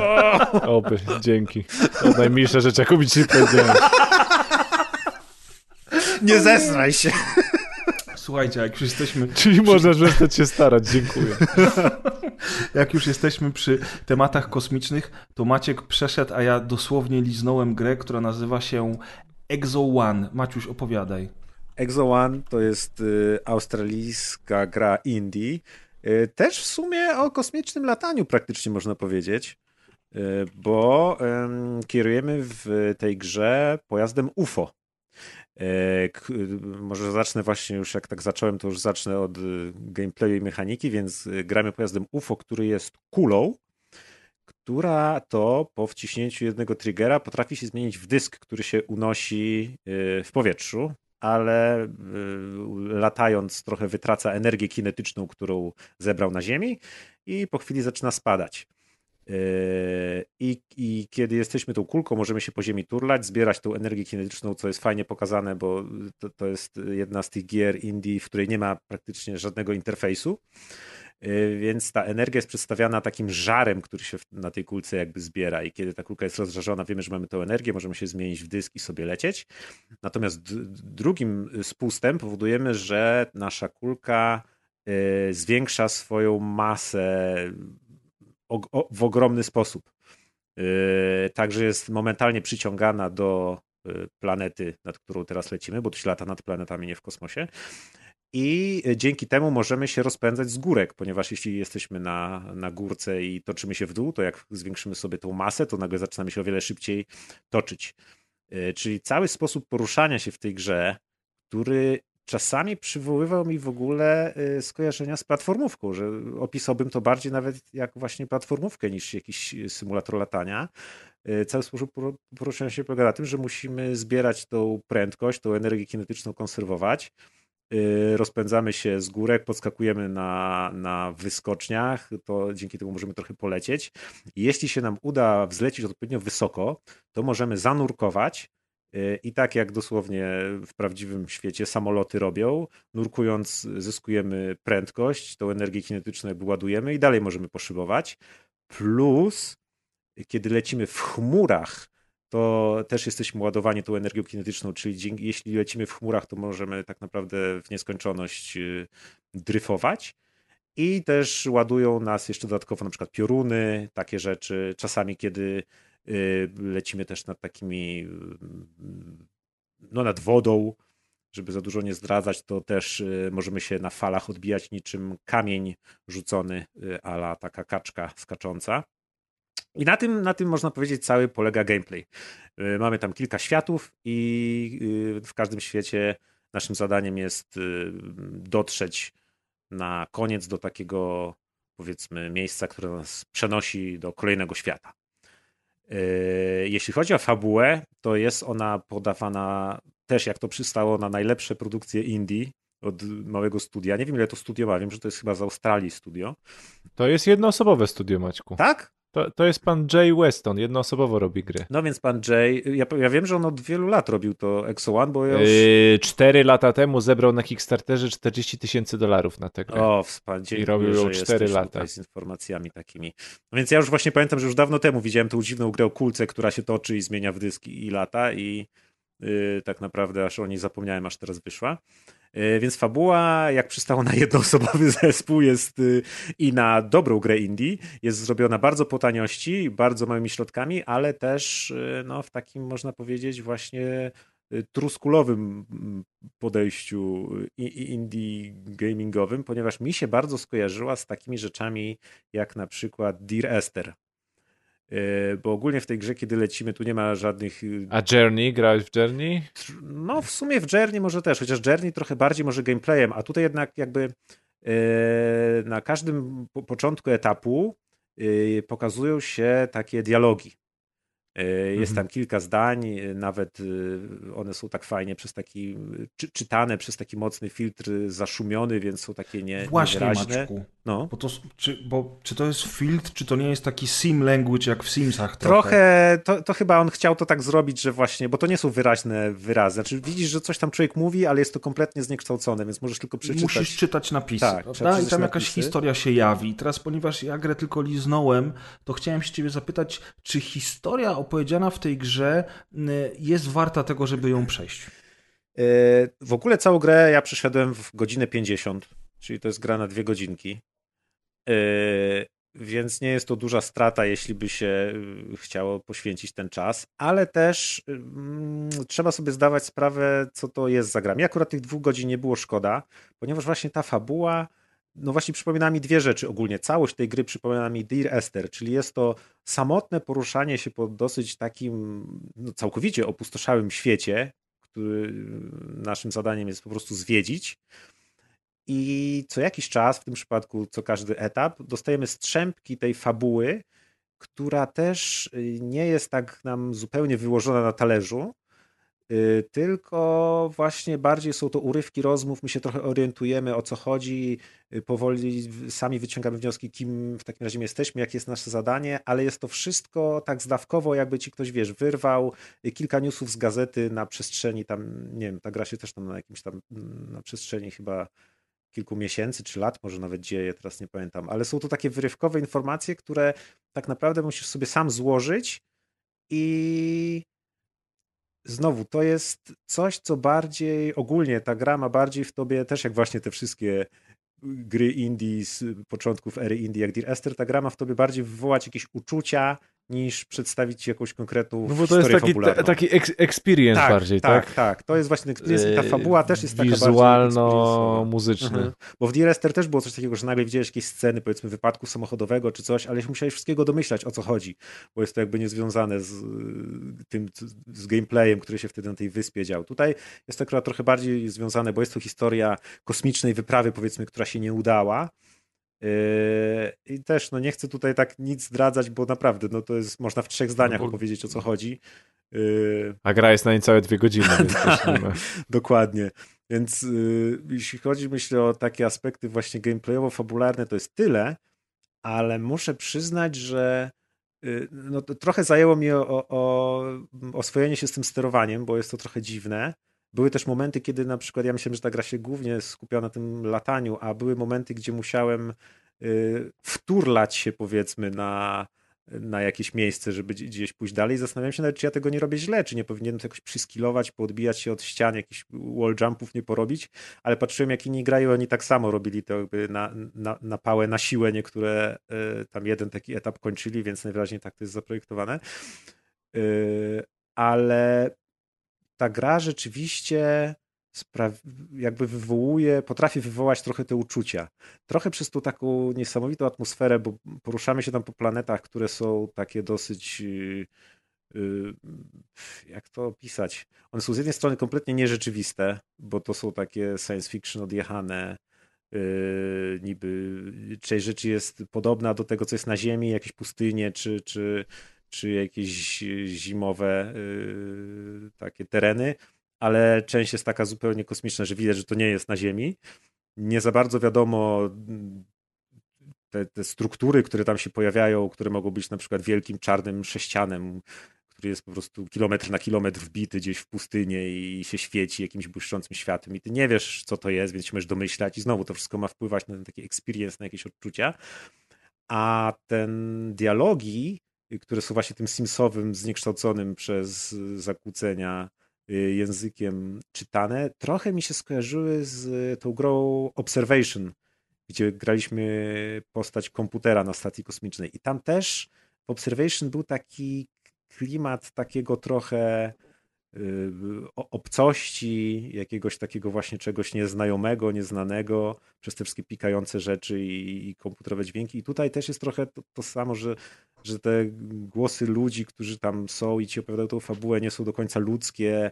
Masz wrażenie, że obserwujesz ich na przykład, jakbyś kogoś podsłuchiwał przez czarną dziurę, że wiesz, że oni tam są, ale są w innej rzeczywistości czy coś. Więc już ten klimat jest taki dosyć ciekawy, bo ty jakby wiesz, że jesteś w tej podróży sam, ale przez fabułę dowiadujesz się, dlaczego jesteś sam i jakie jest twoje zadanie. I to jest takie fajne połączenie mm, takich właśnie no, niepewności. E, Plus y, ma ta gra niesamowite momenty, ponieważ y, atmosfera już w dosłownym tego słowa znaczeniu, czyli chmury, powietrze, słońce jedno lub więcej i jakieś inne zjawiska atmosferyczne y, czy kosmiczne, które się w niej pojawiają, potrafią naprawdę y, wpędzić w osłupienie, bo y, jest bardzo dużo wolumetrycznych efektów, które naprawdę świetnie wyglądają. Od jakichś mgieł i, i tak dalej, po te chmury, które naprawdę y, momenty, kiedy ta gra zazwyczaj wygląda średnio słabo, ale są takie momenty, kiedy przy zachodzie słońca ty surfujesz, y, udaje ci się dostać dzięki coraz wyższym skokom w końcu w chmury, gdzie pada deszcz na przykład i ty lecisz z jednej chmury w drugą, tak, że jak jesteś w chmurze, to nic nie widzisz, słyszysz tylko deszcz padający, pioruny uderzające, krople ci ciekną po ekranie, nagle wyskakujesz niczym była w trzecim Matrixie ta taka scena pod koniec, gdzie oni się wzbili nad te chmury, nie? I, Piękna i scena. tak, i nagle to słońce, te kolory się pojawiły, których w ogóle w tym filmie nie było. Tutaj jest mnóstwo właśnie takich momentów, kiedy ty przez te chmury się przybijasz i nagle wyskakujesz wyżej, masz chwilę takiego oddechu, widzisz przed sobą niesamowite po prostu te wolumetryczne efekty, to słońce czy ten i po chwili kończy ci się ta energia, zaczynasz spadać i znowu wlatujesz w te chmury, które są tak puszyście, jak wata cukrowa zrobione, że po prostu Pięknie wrażenie są te chmury zrobione, No. naprawdę są bardzo ładne. wrażenie płynięcia w nich jest niesamowite. Plus to, że właśnie są różne jakby efekty na tych planetach różne, więc raz masz burzę nad oceanem, raz masz jakieś takie bardziej arktyczne y, klimaty i tak dalej, więc y, jak już złapiesz ten flow i, i, i właśnie jeszcze taka Plus y, jest tutaj dziwna taka mu- muzyka, dosyć ambientowa i są takie elementy w stylu, że na przykład lecisz i nagle masz taki flashback na cały ekran na sekundę z na przykład zdjęciem grupy astronautów.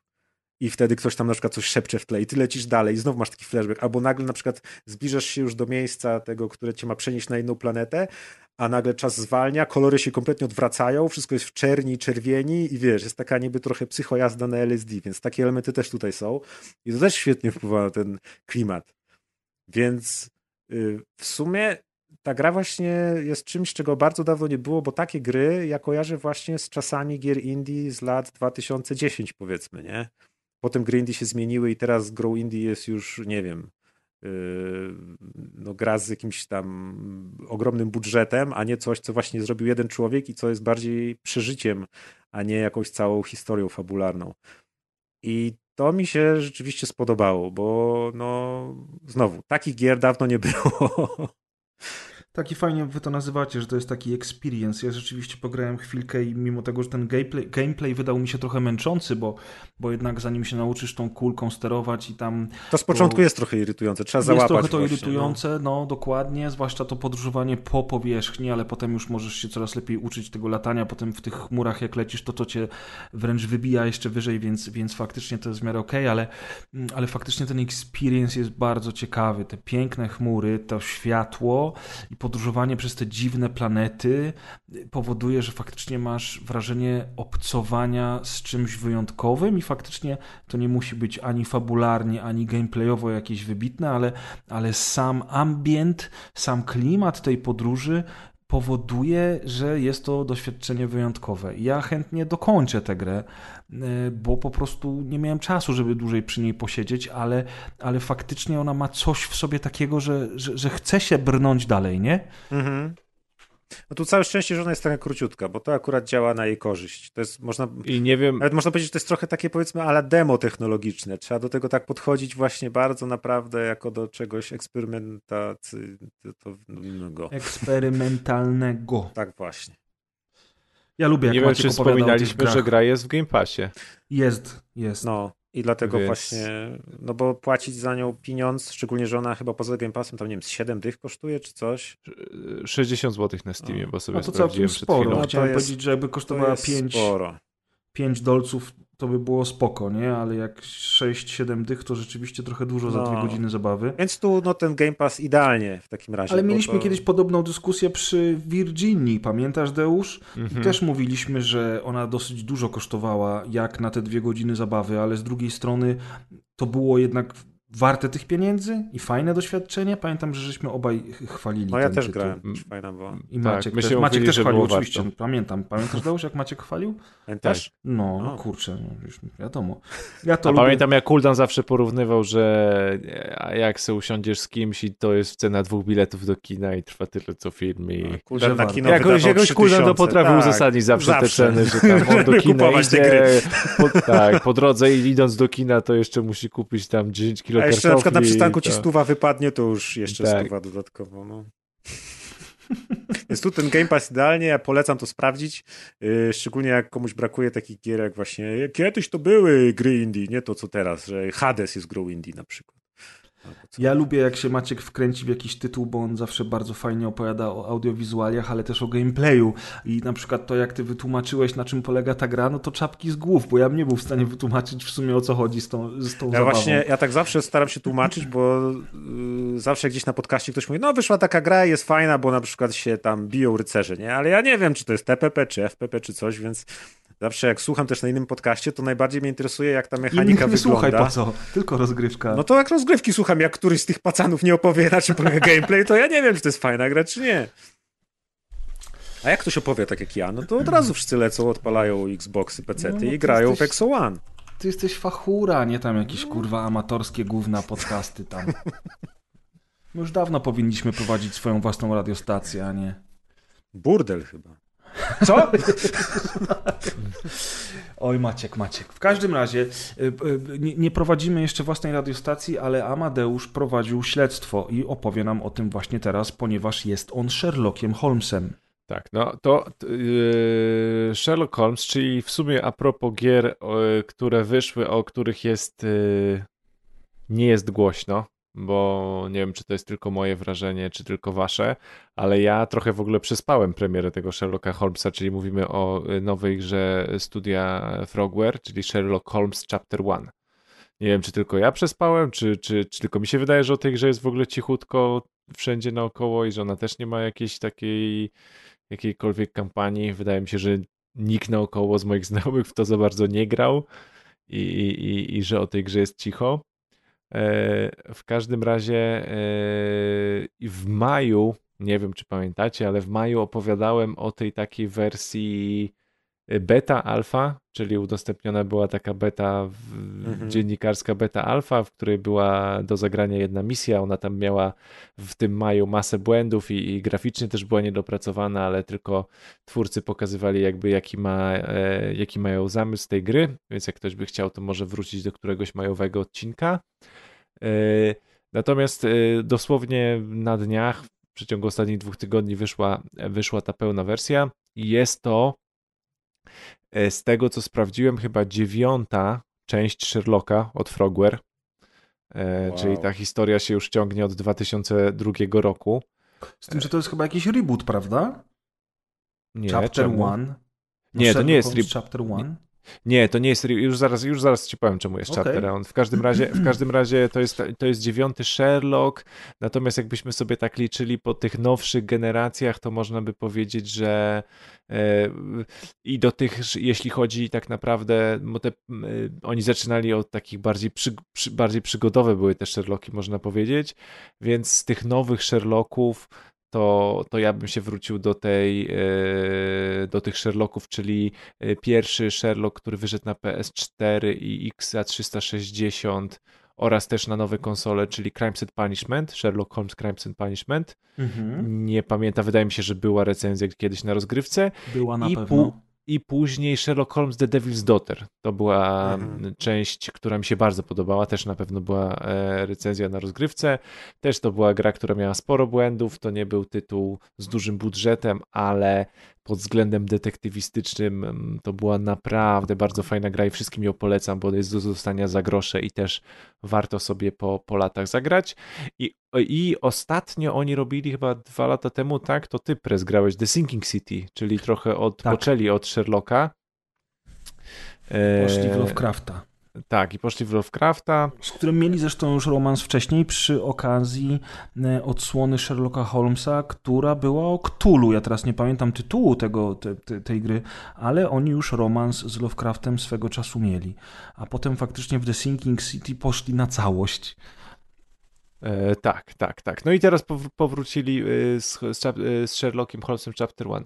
E, czemu Chapter 1? Ponieważ my się tutaj cofamy, jak sobie nawet zobaczycie screen, chociażby jednego screena z tej gry, czy plakat, czy okładkę, to zobaczycie, że w ogóle mamy do czynienia z bardzo młodym Sherlockiem Holmesem, 20-letnim Sherlockiem Holmesem, czyli my się tutaj cofamy jakby do trochę do originu Sherlocka Holmesa.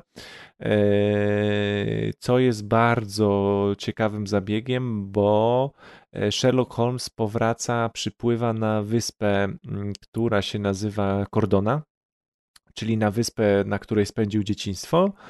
E, no i przy, przypływa na tą wyspę, e, więc, więc pierwsza dziwna rzecz tak naprawdę dla Sherlocka, akcja się nie dzieje w Londynie, tak? Czyli mamy Sherlocka Holmesa, który się dzieje gdzieś tak, e, gdzieś na, na, na, na, na wyspie, która jest inspirowana kulturą, można powiedzieć, śródziemnomorską. Dodatkowo nie mamy Watsona.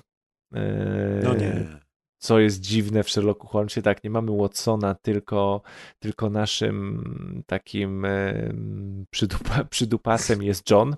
John. E, I tu nie chcę spoilować, z którym się wiąże bardzo ciekawa historia. I John jest zupełnie inny od Watsona. To nie jest taki stateczny Watson, który hamuje Sherlocka Holmesa, tylko to jest e, również młody człowiek, który czasami się z Sherlocka Holmesa śmieje, czasami e, mu przyznaje rację. Czasami z nim flirtuje. I, i, i tak. In, John Donson. Innym, nie, oni trochę ze sobą flirtują. Tak, Miałeś takie wrażenie? Tak, innym razem go po, y, próbuje go wkurwić po prostu, innym razem no, tu komentuje jego wybory, czasami pomaga nam w niektórych sytuacjach ruszyć fabułę dalej, bo taki system, można powiedzieć, podpowiedzi jest czasami też oparty o to, że niektóre wskazówki, niektóre wskazówki daje nam ten John. Przepraszam, to teraz jak jesteśmy przy Johnie, to proszę cię, y, powiedz mi jedną rzecz, bo jak ja grałem, a grałem oczywiście niewiele, ale chciałem tylko zerknąć, żeby wiedzieć z czym to się je, bo ostatnio e, w komentarzach ktoś pisał, że za mało preza jest na odcinkach, więc postanowiłem mówić o każdej grze z wami. E, Generalnie rzecz biorąc, e, generalnie rzecz biorąc, y, ten John się teleportuje, kurwa, za tobą i pojawia się nagle tak jak kiedyś ten Creepy Watson. I to jest tak dziwne, bo idziesz Elegancko gdzieś... zaspoilowałeś, to ja wam powiem, no. O Boże, to nie jest spoiler, bo tak mechanika w tej grze wygląda. On jest duchem. y, John tak, się pojawia w różnych miejscach. Tak, ponieważ John nie istnieje. Ja Nie, wiedziałem. no, ale czemu spoilujesz graczom?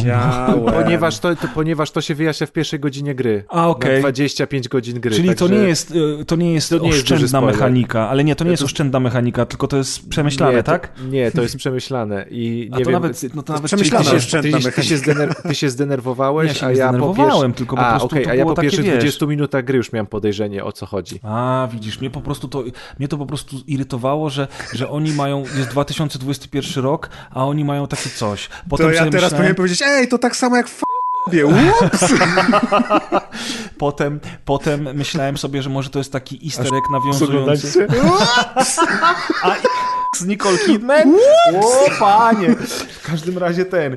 Mm, Potem sobie pomyślałem, że, że to może jest taki easter egg nawiązujący do, do tego Creepy Watsona, który jest bardzo popularny w ich grach. Do tego Ale wydaje mi stopnia- się, że może to być, tak. No, tak. bo wiesz, tam był taki Watson, który właśnie za to... Taki Watson, no Watson był. Watson, gdzie jak oglądałeś się kamerą, to on się wszędzie, gdzie się spojrzałeś, to on się teleportował. Tak, Tak, i on się zawsze za tobą teleportował do tego stopnia, to było znane w tej serii, że twórcy sami z siebie się śmiali właśnie w The Sinking City, bo tam w mieście były rozwieszone plakaty sztuki teatralnej o nazwie The Case of Creepy Watson i to było bardzo Tak. zabawne. Tylko, tylko, tylko tu masz y, dużo fajniej to pokazane, bo nigdy nie widzisz, kiedy on chodzi.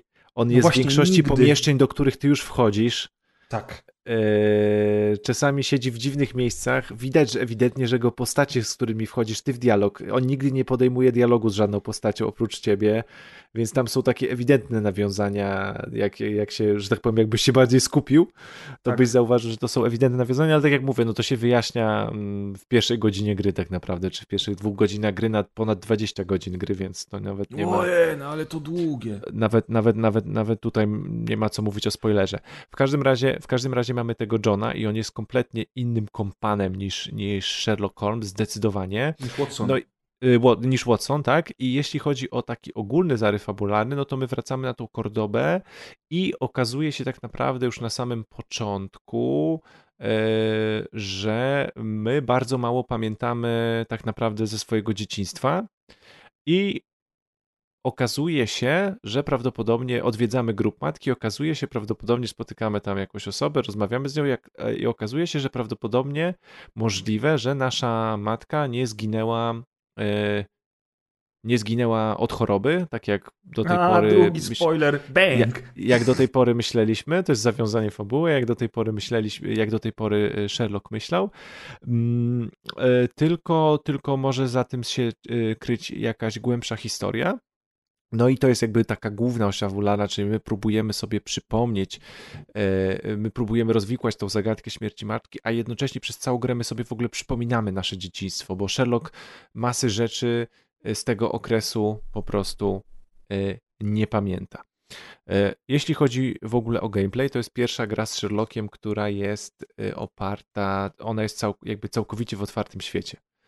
E, Czyli poprzednio mieliśmy tak w tych Sherlockach, że tak naprawdę poruszaliśmy się z lokacji do lokacji, wybieraliśmy jak, jakąś lokację, jechaliśmy w tą lokację i ta lokacja to były trzy uliczki na krzyż, po których się poruszaliśmy, zbieraliśmy wskazówki, rozwiązywaliśmy em, zagadkę. Tutaj mamy w pełni otwarte miasto, e, poruszamy się gdzie chcemy, e, no tak, można powiedzieć, robimy co chcemy. Oprócz głównego wątku mamy masę misji pobocznych i jest kilkanaście, kilkadziesiąt tak naprawdę i możemy sobie dowolnie odpływać w, od, od głównego wątku i wykonywać jakieś, e, przyjmować jakieś e, zlecenia i rozwiązywać jakieś zagadki, które głównego wątku nie dotyczą. Ich jest dużo, możemy je sobie robić dowolnie, w dowolnej kolejności E, czemu jest otwarty świat? No, otwarty świat jest dlatego, że mm, tutaj bardzo mocno jest rozwinięta, mm, bardzo mocno jest rozwinięty ten aspekt gry detektywistycznej, czyli mamy naprawdę dużo mechanik, jeśli chodzi o rozwiązywanie zagadek. Czyli to, co mówiłem przy opisywaniu tej wersji alfa. Czyli przede wszystkim Sherlock ma e, taki tryb skupienia, w którym możemy się przyglądać postaciom i analizować y, elementy y, charakterystyczne dla tych postaci. Nie wiem, tam tatuaże, ubiór, charakterystyczną biżuterię, rany, nie wiem, zadrapania, paznokcie i tak dalej, i tak dalej. Czyli możemy się skupiać na tych poszczególnych elementach, które nam się składają na obraz danej postaci. Mamy taką y, jakby coś jak tryb skupienia w Batmanach, w, w grach z Batmanem, czyli, e, czyli włączamy taki tryb skupienia u Sherlocka Holmesa, wtedy wszystko się wyszarza, tak, i zaznaczone mamy elementy, które są istotne dla otoczenia. Oczywiście możemy chodzić po otoczeniu, tak, i szukamy interaktywnych przedmiotów, które e, możemy podnosić, oglądać, e, czasami możemy je rozbierać na elementy pierwsze, znajdować, czy obracać te przedmioty, znajdować na nich charakterystyczne mm, napisy, znaczki i tak dalej, i tak dalej, punkty. Dodatkowo mm, z tych trybów detektywistycznych mamy tryb, czasami jesteśmy, e, możemy odtworzyć jakąś substancję chemiczną. E, mamy też taki tryb, gdzie Sherlock używa swojej intuicji, żeby odtworzyć jakieś wydarzenie, które się wydarzyło w danym miejscu i wtedy podobnie jak w Batmanie z serii Telltale musimy w odpowiedniej kolejności poukładać, e, poukładać jak się dane wydarzenie mogło ułożyć. E, mamy cały tryb Y, podążania za jakąś wskazówką albo śledzenia jakiejś wskazówki, czyli jeśli wejdziemy w ten tryb skupienia Sherlocka i na przykład chcemy podążać za, nie wiem, jakimś, no nawet może nie zapachem, ale za jakimiś powiedzmy śladami roweru, czy śladami butów, czy, czy jakimś innym śladem, perfum, to wtedy również mamy tą całą mechanikę podążania za jakimś śladem i znajdowania śladów, trochę jak w Wiedźminie, tak, trzecim. Więc tych, y, tych trybów E, tych sposobów takich e, i tych mechanik do tej gry detektywistycznej tu jest naprawdę, naprawdę, naprawdę bardzo dużo. Oczywiście to wszystko sprowadza się do tego, że zbieramy wskazówki, tak, te wskazówki ze sobą łączymy. Oczywiście mamy cały system przesłuchiwania świadków i to, co mi się najbardziej podobało, to już było w poprzednich Sherlockach, czyli te wszystkie zebrane wskazówki w danych sprawach, dialogi, zeznania świadków sprowadzają nas do tego, że możemy sobie odpalić w menu taką e, mapę myśli, w której my możemy te nasze wskazówki ze sobą łączyć. Czyli, czyli mamy poszczególne w toku, jak poznajemy, jak zdobywamy te wszystkie wskazówki i dowody, to tam na tej mapie myśli pojawiają nam się pewne stwierdzenia, na przykład, nie wiem, yy, słychać było, jak szofer się przechadzał za oknem w momencie morderstwa, albo yy, pani przy barze zauważyła, że ktoś yy, ktoś przechodzi za oknem, albo ogrodnik zauważył, że ze schowka zniknęły grabie. I odpowiednie y, każde jakby poszczególne z tych takich wskazówek, które się dowiadujemy, możemy łączyć. Te połączone wskazówki y, z kolei lądują na taką właśnie na tą mapę naszą myśli, czyli taką mapę mapę, która jakby odtwarza, kto może być, kto, kto zawinił w danej sprawie, tak? Czyli, że jeśli zginęły z yy, szopy grabie, a panie, a, a, a jeśli zginęły z szopy grabie, a pani przy stoliku barowym widziała, że jakiś wysoki mężczyzna szedł z jakimś długim przedmiotem za Coś mu oknem, wystawało z A tak. tak, a jednocześnie, a jednocześnie y, nasz, a jednocześnie osoba, która widziała, jak morderca ucieka z miejsca zbrodni, zeznała, że on był bardzo wysoki, tak? To te trzy rzeczy możemy ze sobą, to te trzy rzeczy na mapie myśli się ze sobą łączą y, i i z, z tych trzech rzeczy może, może wynikać jakaś kolejna wskazówka, czyli, czyli wskazówka, że tam ten wysoki, na przykład niech to będzie jakiś pan Adam, że to pan Adam musiał w takim razie być w miejscu zbrodni z grabiami. Ale y, to, co jest najciekawsze, to jest fakt, że y, my teraz, jeśli połączymy te dwie wskazówki, to bardzo często mamy możliwość wyboru dalszego rozumowania. To znaczy, y, decydujemy, czy wybieramy, że pan Adam był z grabiami w szopie, bo się tam znalazł przypadkiem, bo akurat to była jego zmiana, na gra- grabienie liści, a znalazł już osobę, która była trupem, czy miał wystarczająco dużo czasu, żeby tymi grabiami yy, yy, żeby tymi grabiami jakby zabić tą osobę, tak? I jednocześnie na tej mapie myśli zwykle się pojawia kolejny lub inny podejrzany, do którego też prowadzi kilka tropów. I tak naprawdę to, co jest super w tej grze, to my zawsze mamy co najmniej dwóch podejrzanych i to ostatecznie od nas zależy i od tego, jak my rozumujemy, zależy od to, o kogo my oskarżymy. Eee, czyli tak naprawdę my możemy popełnić błąd. Co więcej, popełnienie błędu nie, powodu, nie ma żadnych jakby negatywnych konsekwencji, jeśli chodzi o dalszy rozwój gry. Jedyne co, to wiemy, że my jesteśmy lamusami i powiedzmy gdzieś tam to dalej może mieć wpływ na fabułę. Ale to, że źle oskarżymy, trudno, gra idzie dalej, pomyliliśmy się, nie jesteśmy wcale takim fajnym Sherlockiem. I to jest super w tym, że, że to nie jest tak, że oskarżymy nie tą osobę, aha, okej, pomyliliśmy się, wczytujemy save'a. Nie. Możemy sobie grać dalej z wiedzą, że teraz nam się nie udało. I dzięki no temu... pewnie i ktoś niewinny ale nie- siedzi w ale więzieniu, nie, a Deusz ma w dupie. No to realistyczna gra. Ale, ale, dzie- ale nie, dzięki, dzięki, ale zaraz jeszcze, jeszcze do tego powiem. Dzięki temu wiesz, co jest fajne, że jak akurat gra, gram, gramy, gramy razem z Gabą, jest takie, że w momencie, kiedy już nam pozbieramy wszystko, to naprawdę ani jedna, ani druga droga nie jest oczywista. Trzeba naprawdę pogłówkować, bo to nie jest tak, że ten jeden podejrzany jest dużo bardziej podejrzany niż ten drugi. Nie, naprawdę trzeba pogłówkować i pomyśleć, które dowody są mocniejsze, a które dowody są tylko poszlakowe. Wiesz, co to przypomina? Ten sposób rozwiązywania śledztwa był podobny w The Sinking City. Jak ja Mhm. grałem, tak, to tak, tak, no bo to jest ich pomysł, bo to oni mają od kilku Sherlocków to jakby. Tak, Y, Od, no, to, to jest ich pomysł na, na, na, właśnie te podejmowanie decyzji. to jest, to jest całkiem, całkiem sympatyczne rozwiązanie faktycznie. Y, Tylko powiedz mi jedną rzecz, bo to mi się bardzo mocno... Tylko, tylko, Mhm. tylko a propos, ty jeszcze podejrz... akurat mi wpadło, bo powiedziałeś, zaraz, zaraz, zaraz ci oddam mikrofon, powiedziałeś, że y, no trudno, no to jakaś osoba poszła do więzienia. I w momencie podejmowania decyzji masa zagadek jest niejednoznacznych moralnie. To znaczy, czasami jest tak, że osoba, która popełniła dane przestępstwo, z pewnego względu jest y, według ciebie może być uzasadniona moralnie, że to popełniła, czyli na przykład, nie wiem, była Robin Hoodem, powiedzmy, tak? I my oczywiście możemy oskarżyć ją, czyli wie, wiemy, że powiemy jej, że wiemy, że jest winna, ale na przykład pozwolimy jej uciec. Tak? Czyli my możemy, wiemy, kto popełnił zbrodnię, ale jednocześnie mamy drugi wybór, to czy dosięgnie tą osobę ręka sprawiedliwości, czy nie. A jest masa takich wyborów, gdzie tak naprawdę no, chciałbyś być, gdzie, gdzie nie ma dobrego wyboru, czyli chciałbyś być sprawiedliwy, ale jednocześnie potrafisz się wczuć w osobę, która tą, e, to przestępstwo popełniła. Więc, więc tu jest jeszcze taka kolejna warstwa nałożona na, na te podejmowanie wyborów. I teraz już ci oddaję mikrofon, bo chciałeś zadać pytanie. Y, Tak, ja tylko chciałem się ciebie zapytać, bo mi się to bardzo mocno rzuciło w oczy, że te dialogi w nowym Sherlocku w porównaniu do dialogów z The Sinking City są dużo gorsze, to znaczy bardzo dużo tekstów czytamy po prostu i zamiast z kimś rozmawiać e, i podejmować jakieś tam opcje dialogowe, tak jak to było w The Sinking City, to dostajemy po prostu y, fragment tekstu, który musimy sobie przeczytać i to jest informacja, którą No, powiedzmy jest tam sporo.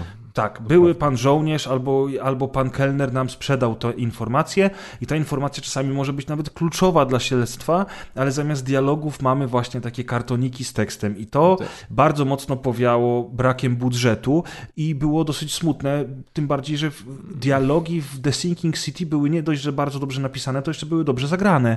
Ja wiem, że to jest kwestia budżetu, ja wiem, że oni mieli problemy z wydawcą w ogóle i ten wydawca w sumie oszukał ich przy The Sinking City. I oni wydali The Sinking City w wersji na XS i na PS5, później już ym, samodzielnie, ale to już było trochę chyba za późno i nie wiem, czy to się w ogóle sprzedało, chociaż ja bardzo chwaliłem wersję XS, bo po prostu była bardzo dużym skokiem jakościowym, audiowizualnym względem tego, co było w podstawowej wersji gry The Sinking City, ale tutaj rzeczywiście no, te dialogi w tego typu grze są kluczowe. A oni, wiesz, dają ci kartonik z tekstem, no. Tak, no i część jest w ogóle durnych tych dialogów. I Tak, tak. To jest, to jest też druga sprawa, że jest durnych.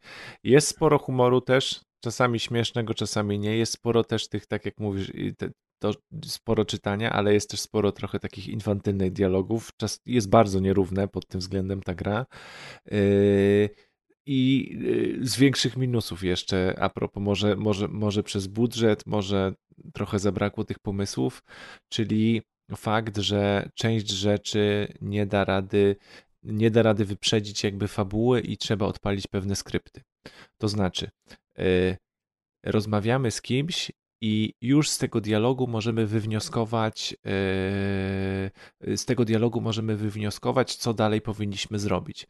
Na przykład, yy, wymyślam oczywiście teraz od czapy, ale rozmawiamy z kimś, on nam powiedział dane szczegóły, ja już pamiętam szczegóły tej sprawy i powiedzmy, aha, dobra, wiem, mam znaleźć jakiegoś rowerzystę i widzę za oknem, że stoi rower. No to ja w takim razie już sam wyciągnąłem ten wniosek, że widzę za oknem rower, więc podchodzę do tego roweru, szukam na, na, na, na tych szukam powiedzmy na ziemi śladów roweru i dalej podążam od tego roweru, na przykład śladami rowerowymi, żeby zobaczyć skąd ten rower przyjechał, tak? No i dochodzę do końca i tam się nic nie dzieje, tam jest pusto. Więc wiesz, nic nie mogłem zrobić i tak dalej. Wracam do tego roweru, patrzę i co się okazuje? A ja musiałem tutaj włączyć tą wizję moją Sherlocka. I jak się włączy tą misję Sherlocka i się popatrzy na rower, to dopiero Sherlock sobie powie, wiesz, ten rower był tym aktywnym y, momentem, który odpalał skrypt i Sherlock sobie wtedy mówi, hmm, powinienem pójść ze śladami roweru. Wiesz, robisz dokładnie to samo i na końcu drogi już stoi gość. Tak? Mhm. Wiesz, że odpaliłeś ten skrypt. No to powiedzmy, to jest taki gamizm, ale jeszcze bardziej są irytujące niektóre czasami te gamizmy, czyli na przykład również wpadłem na coś, że muszę z kimś pogadać, czyli na przykład, yy, nie wiem, ogrodnik będzie coś wiedział, bo, bo to mi wyszło z dialogów, już sam sobie to wymyśliłem, czyli ogrodnik będzie to wiedział. Idę do ogrodnika, na przykład, i się ogrodnika próbuje coś pytać, i odpala się taki randomowy dialog: Nie mogę z panem gadać wracam się e, w to miejsce, w, w, w, jakieś tam miejsce, gdzie to odkryłem e, i się okazuje, że znów, że na przykład muszę się skupić, zobaczyć, spojrzeć przez okno, że przez okno stał ogrodnik w, tej, w tym takim trybie Sherlocka, dopiero sobie Sherlock powie, yy, powie pod nosem, hm, muszę pogadać z ogrodnikiem, idę, robię to samo i nagle ogrodnik jest już gadatliwy. A przed chwilą nie chciał ze mną w ogóle, wiesz, totalnie jakby gadać, nie? Więc, więc mogłem zupełnie pomyśleć, że to nie jest etap i że rzeczywiście ogrodnik ze mną nie chce gadać, a to się po prostu, wiesz, skrypt nie odpalił.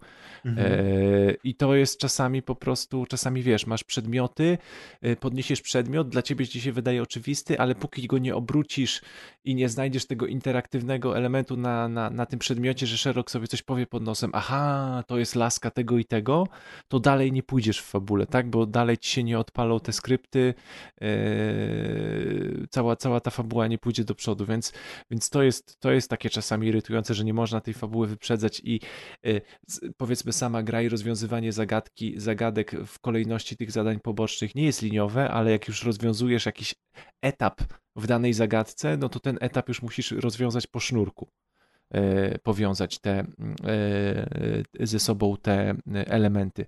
Dodatkowo, jak zbierasz dowody, to te dowody możesz sobie przypinać. Czyli powiedzmy, jak zebrałem sobie nóż, zakrwawiony nóż i chcę popytać ludzi o ten zakrwawiony nóż, to muszę sobie przypiąć ten zakrwawiony nóż jako taki powiedzmy przypięty dowód i yy, w menu, tak, powiedzmy, że mam Mhm. przypi- przypięty w menu i dopiero jak rozmawiam z ludźmi, to wtedy jakby tym głównym tematem, o który ja ich pytam, to jest ten przypięty nóż. No i czasami jest to o tyle irytujące, że mm, na przykład powiedzmy idę z kimś pogadać, na przykład idę pogadać z maszynistą, tak? I maszynista nie chce nic do mnie powiedzieć. nie chce nic do mnie powiedzieć, nie, mo- nie miałem już co zrobić na planszy, wchodzę w te moje dowody i w jednych i w dowodach e, są również zeznania osób. I wiesz, i mam zeznanie jakiegoś tam powiedzmy barmana i barman mi powiedział idź pogadać z maszynistą. I dopiero jak ja przypnę ten dowód zeznania barmana, idź pogadać z maszynistą i podejdę do maszynisty, to nagle już się odpala dialog, już mogę pogadać z maszynistą, wiesz, czyli, Mhm. czyli nie No dość, tak. że te skrypty, to jeszcze w ogóle mieć, muszę mieć dobry dowód wyjęty, mimo że to jest absurdalne, no bo ja nie pokazuję mu żadnego dowodu, ja przyszedłem z nim pogadać, tak, nie, oprócz sugestii barmana, że powinienem pogadać z maszynistą, to, to żadnego innego dowodu mu nie pokazuje, tak, bo o tyle o ile z przygodówek znamy to, że jak chcemy powiedzmy pogadać o czymś, to na, na, nakierowywało się w klasycznych przygodówkach ten przedmiot na daną osobę, tak? Żeby, żeby o niego zapytać, wyjmowałeś z ekwipunku i przesuwałeś na tą osobę. To to jest y, dla osób, które grały w przygodówki w miarę e, przejrzyste. E, o tyle, o ile powiedzmy w, w nowych grach już się tak nie powinno powiedzmy robić, no ale o, dla, dla mnie by było jeszcze w miarę, w miarę przejrzyste, o tyle te przypinanie dowodów już tutaj, e, już tutaj takie nie jest. Więc to są takie trochę techniczne sprawy, można powiedzieć, ale to, co tutaj psuje klimat, to jest w ogóle tu w tej grze jest strzelanie i jest walka. I to nie jest tak nawet, że to są powiedzmy. Ja rozumiem, że czasami może ktoś nas napaść i będzie jakiś quick time event do, prze, do, do przejścia. Okej, to by było.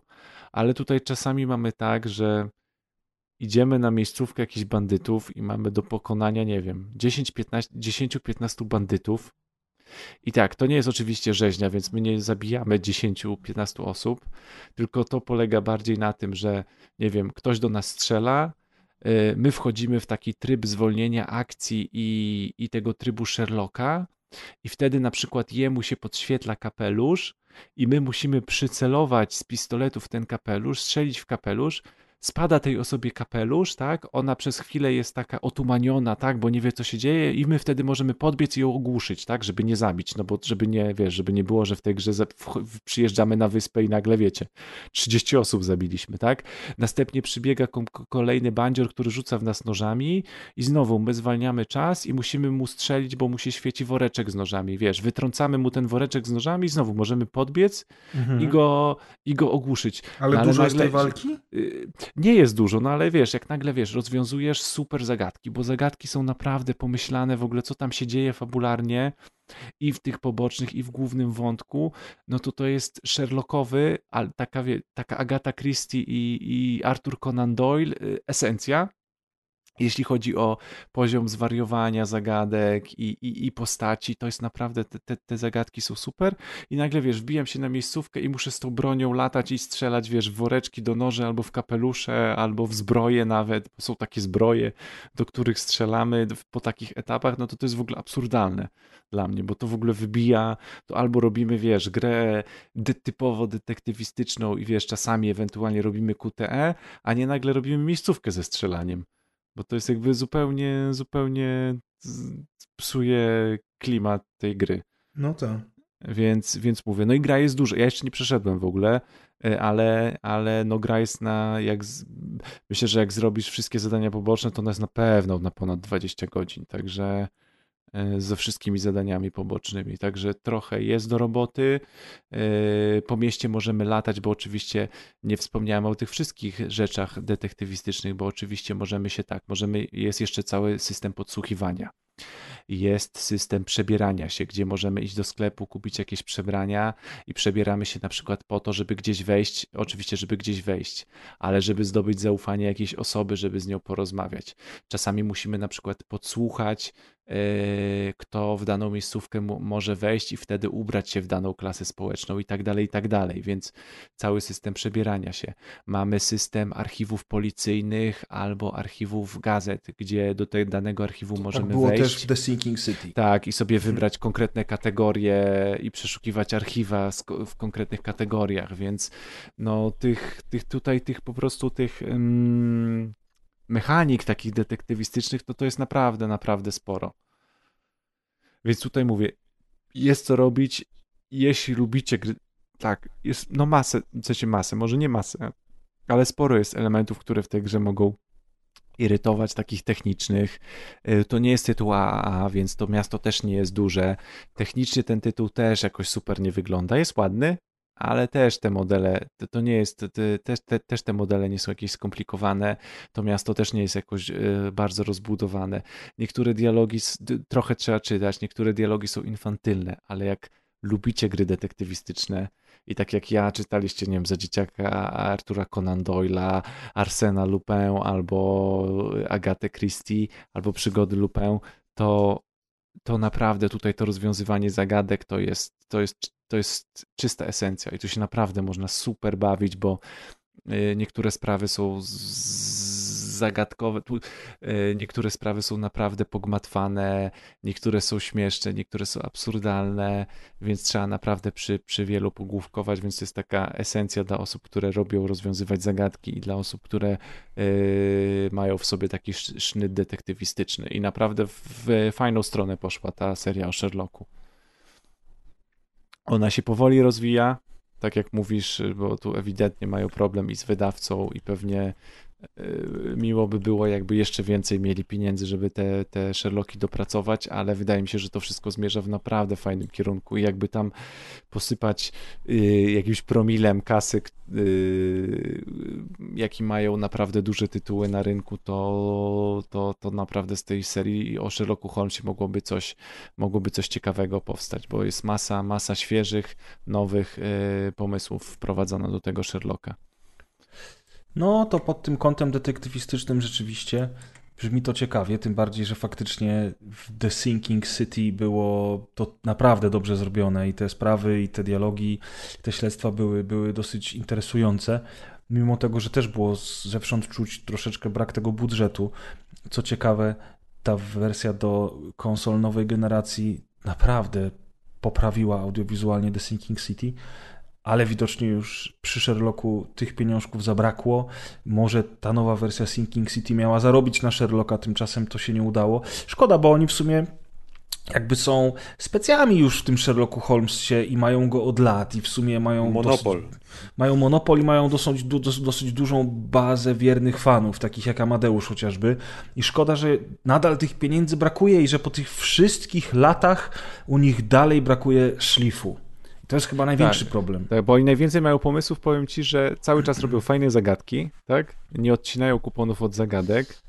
Cały czas robią coś nowego, no i nagle wiesz, dobra, to robimy Sherlocka 20-letniego ubranego w steampunkowy garnitur, bo ma to taki trochę vibe ten steampunkowy, nie wiem, ten look Sherlocka i John, e, Luke Sherlocka jest taki trochę steampunkowy według mnie. I wiesz, i robimy tak, pozbywamy się Watsona, robimy młodego Sherlocka i w ogóle wyjazd z Londynu, nie? Gdzie myślę, że podstawa, jakbyś robił grę o Sherlocku, to byś nawet nie pomyślał, że wiesz, że y, robisz grę o Sherlocku nie w Londynie, nie? Tylko na jakiejś wyspie, więc oni A, mają masę proszę. fajnych pomysłów, jak to ugryźć. Mają masę pomysłów na na te sprawy, które my możemy rozwiązywać, czyli tak jak mieliśmy, no Sherlock Holmes to tak są naprawdę opowiadania, tak? Nie licząc mhm. pojedynczych książek jak Pies Parstw Krewilów, no to, to to są tak naprawdę serie opowiadań, więc oni mają fajne pomysły na te opowiadania, yy, na te opowiedzenia krótkich historii, yy, na to, co się dzieje i jak taką zagadkę kryminalną można, można skomplikować i, i wielowątkowo poprowadzić, ale te technikalia to widać, że ich cały czas cały czas się z tymi technikaliami po prostu zmagają i to jak to ugryźć gameplayowo. No widzisz, ale ogólnie polecasz.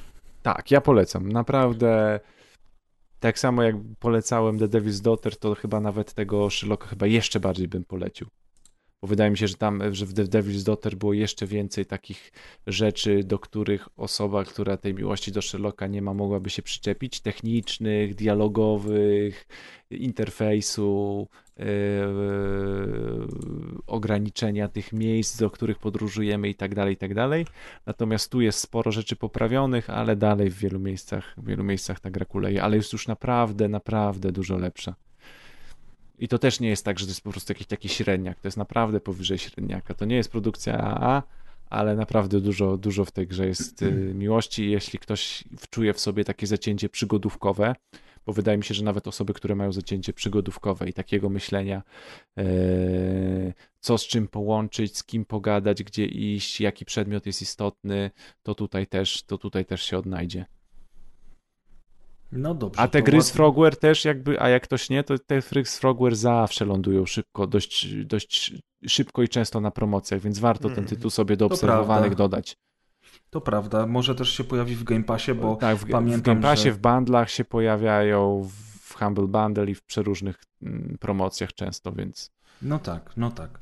No to ładnie pan nam opowiedział tutaj o przygodach Sherlocka Holmesa, a jak już jesteśmy przy rzeczach, które kuleją, to przejdźmy do kariery Nicolasa Cage'a. Powraca Ulu, kącik ulubiony wątek słuchaczy z ostatnich kilku odcinków. Ostatnio jest to ulubiony wątek słuchaczy, ale również jest to ulubiony wątek nasz, bo sprawia nam on kupę frajdy. Rzeczywiście oglądamy sobie te, te filmy z Nicolasem Cage'em. To jest ciężka robota. To jest ciężka robota, ale czasami warto. Maciek nadrobił parę filmów y, z, z zeszłego odcinka, o których ja opowiadałem i na pewno opowie o nich dzisiaj też kilka słów, ale zacznijmy od tego, co obiecaliśmy, a mianowicie od filmu Running with the Devil, w którym gra Nicolas Cage, ale również Lawrence Fishburne, a także parę innych e, mniej lub bardziej znanych nazwisk, bo tak jak ustaliliśmy ostatnio, to nie są jakieś super znane nazwiska. No ale jak na film z Nicolasem Cage'em, to jest bombowa obsada. Ale jest to obsada, I jak tak. na film, o którym nikt nie słyszał, tak? Dokładnie. I nie ma To dystrybucji za bardzo. To też w tym filmie co chwilę, jak ktoś nie wie, kto tam gra, to co chwilę będzie robić tego DiCaprio z mema, który palcem pokazuje w Tak, telewizorze. tak, I know tak, this guy, I know this guy. I know her, I know Dokładnie. her. Ten film nawet nie ma polskiego tytułu, bo on rzeczywiście nie ma dystrybucji. E, występuje w- nim Nicolas diabłem. Cage, Lawrence Fishburne, występuje też Barry Pepper, czyli snajper z szeregowca Ryana, występuje Cole Hauser, czyli jeden z bohaterów Pitch Black, a także Clifton Collins Jr., czyli pan naleśniki z rozpierdolem, jakże znane już na rozgrywce, ale nie tylko oni, bo jest również e, pani Leslie Bibb, która jest dosyć znana e, Adam Goldberg, również szeregowca Ryana. Jak zobaczycie jego imię i nazwisko w Google, sobie wpiszecie, to od razu skojarzycie, kim jest ten pan. Keith Jardine w sumie też troszeczkę. W każdym razie tak, jest dużo w, w miarę znanych twarzy. E, z- Zakręciliśmy się tym filmem ostatnio, jak Deusz o nim opowiedział. On ma 5,3 na Filmwebie. Ja uważam, że to jest trochę nisko, bo uwaga, uwaga, mnie ten film się autentycznie podobał. I poza jedną bzdurą na samym początku filmu, i tutaj jakby to nie jest spoiler, dlatego że ten film opowiada historię tego, jak wygląda przemyt narkotyków z Kolumbii do Kanady. Przez Meksyk, Stany Zjednoczone, aż wreszcie do Kanady, tak? I pokazuje drogę przejścia narkotyków od momentu startu do momentu tego finalnego, Mhm. przy, jednocześnie pokazując, jak z każdym kolejnym przystankiem, przekazaniem paczki i kolejnymi procesami rośnie cena tej paczki, która na początku wyjeżdżając z Kolumbii jest warta jakieś 2000 dolarów, o ile dobrze pamiętam. I teraz ja rozumiem, dlaczego narkotyki są takie drogie. Po Tak, prostu ten transport jest taki drogi. Jak ktoś mieszka w Kolumbii, to ma tanie narkotyki. dokładnie, więc jak chcecie narkotyki, to przeprowadźcie się do Kolumbii, natomiast jeżeli chcecie zobaczyć, jak ta droga wygląda, zobaczcie Running with the Devil. Ja mam tylko jeden bardzo duży zarzut, film zaczyna się od tego, Ja muszę tylko słuchaczom tylko poinformować, bo przedstawiliście to tak, jak to by był film dokumentalny. Nie, Nie, to nie, nie. znaczy to tak wcale nie wygląda droga narkotyków O, z jak na film z Nicolasem Cage'em, to całkiem to jest Dokładnie, dobrze jak na film z Nicolasem. Cage'em, to wydaje mi się, że odrobili sporo lekcji. Ten film jest y, y, traktowany jako thriller. Ja bym tego może thrillerem nie nazywał, ale to też nie jest żaden film sensacyjny. I rzeczywiście duże zaskoczenie, fajne tempo, nie najgorzej zagrane. Ja mam wrażenie, że gdyby za ten film zabrał się dobry reżyser i wziął tych aktorów, to on by ich troszeczkę bardziej Ja- podkręcił. Właśnie dokładnie to samo tutaj sobie w recenzji na moim serwisie ulubionym Letterboxd napisałem, że ja bym taki film zobaczył w reżyserii albo Gaia Ricciego, albo nawet Tarantino. Jak sobie myślę, A. co oni by z takim pomysłem zrobili, Tak. to byłaby petarda. Bo w tym filmie widać, że ci aktorzy się przyłożyli, nawet Nicolas Cage nie gra Nicolasa Cage'a. To, co, co, jest, co jest naprawdę fenomenem w dzisiejszych czasach. Bo on Więc- tak naprawdę właśnie ten film nie ma takiej jakby jednej głównej postaci. To tak trochę też był mój zarzut, bo ja lubię filmy z Nicolasem Cage'em, które są w 90% skupione na Nicolasie Cage'u, bo na tym No, to polega. końcu to jest kącik Nicolasa Po to Cage'a. oglądam film, gdzie gra Nicolas Cage, żeby oglądać Nicolasa Cage'a. I okej, są tam inni aktorzy i tak dalej. A tutaj akurat jest tak zrobione, że on nie jest tu najważniejszy i ten film też nie ma jednej takiej jakby postaci, wokół której się jakby bardzo... No wiadomo, że głównie wokół Cage'a i Fishberna, ale też yy, inne postaci też mają sporo tego, więc nie jest on taki, taki, taki, taki skupiony i No, mi akurat tak się jakby średnio podobał. Tak naprawdę nawet chyba Lawrence Fishburne fajniej zagrał według mnie i jest, to jest jakby on grał pierwsze skrzypce w tym filmie jak dla mnie. Ja miałem właśnie wrażenie, że to jest miła odskocznia od ostatnich paru filmów z Nicolasem Cage'em, które oglądaliśmy, bo właśnie on nie gra pierwszych skrzypiec. Plus spodziewałem się takiego trochę drętwego kina akcji, a dostałem zupełnie coś innego i to mi się bardzo podobało w tym filmie. I w ogóle uważam, że, bo ty mówisz, że, że, że Fishburne, Fishburne i nie tylko Fishburne, i Cole Hauser fajnie zagrał, e, i Barry Pepper, który tam minimalnie występuje w tym filmie, fajnie zagrał. I ogólnie uważam, że faktycznie, gdyby tam był lepszy reżyser i trochę większy budżet, to to mógłby być dobry, głośny film. Bo to jest tak, takie trochę wannabe Sicario. Tak, tak, coś w tym Że stylu. to jest takie, zróbmy swoje Sicario. Mamy Sicario w domu, running. Dokładnie ja Bo myślałem o jest tam- Sicario przez cały ten film. Ja też, myślę, no chcieli coś takiego zrobić. Mafia narkotykowa, tu jedno goni.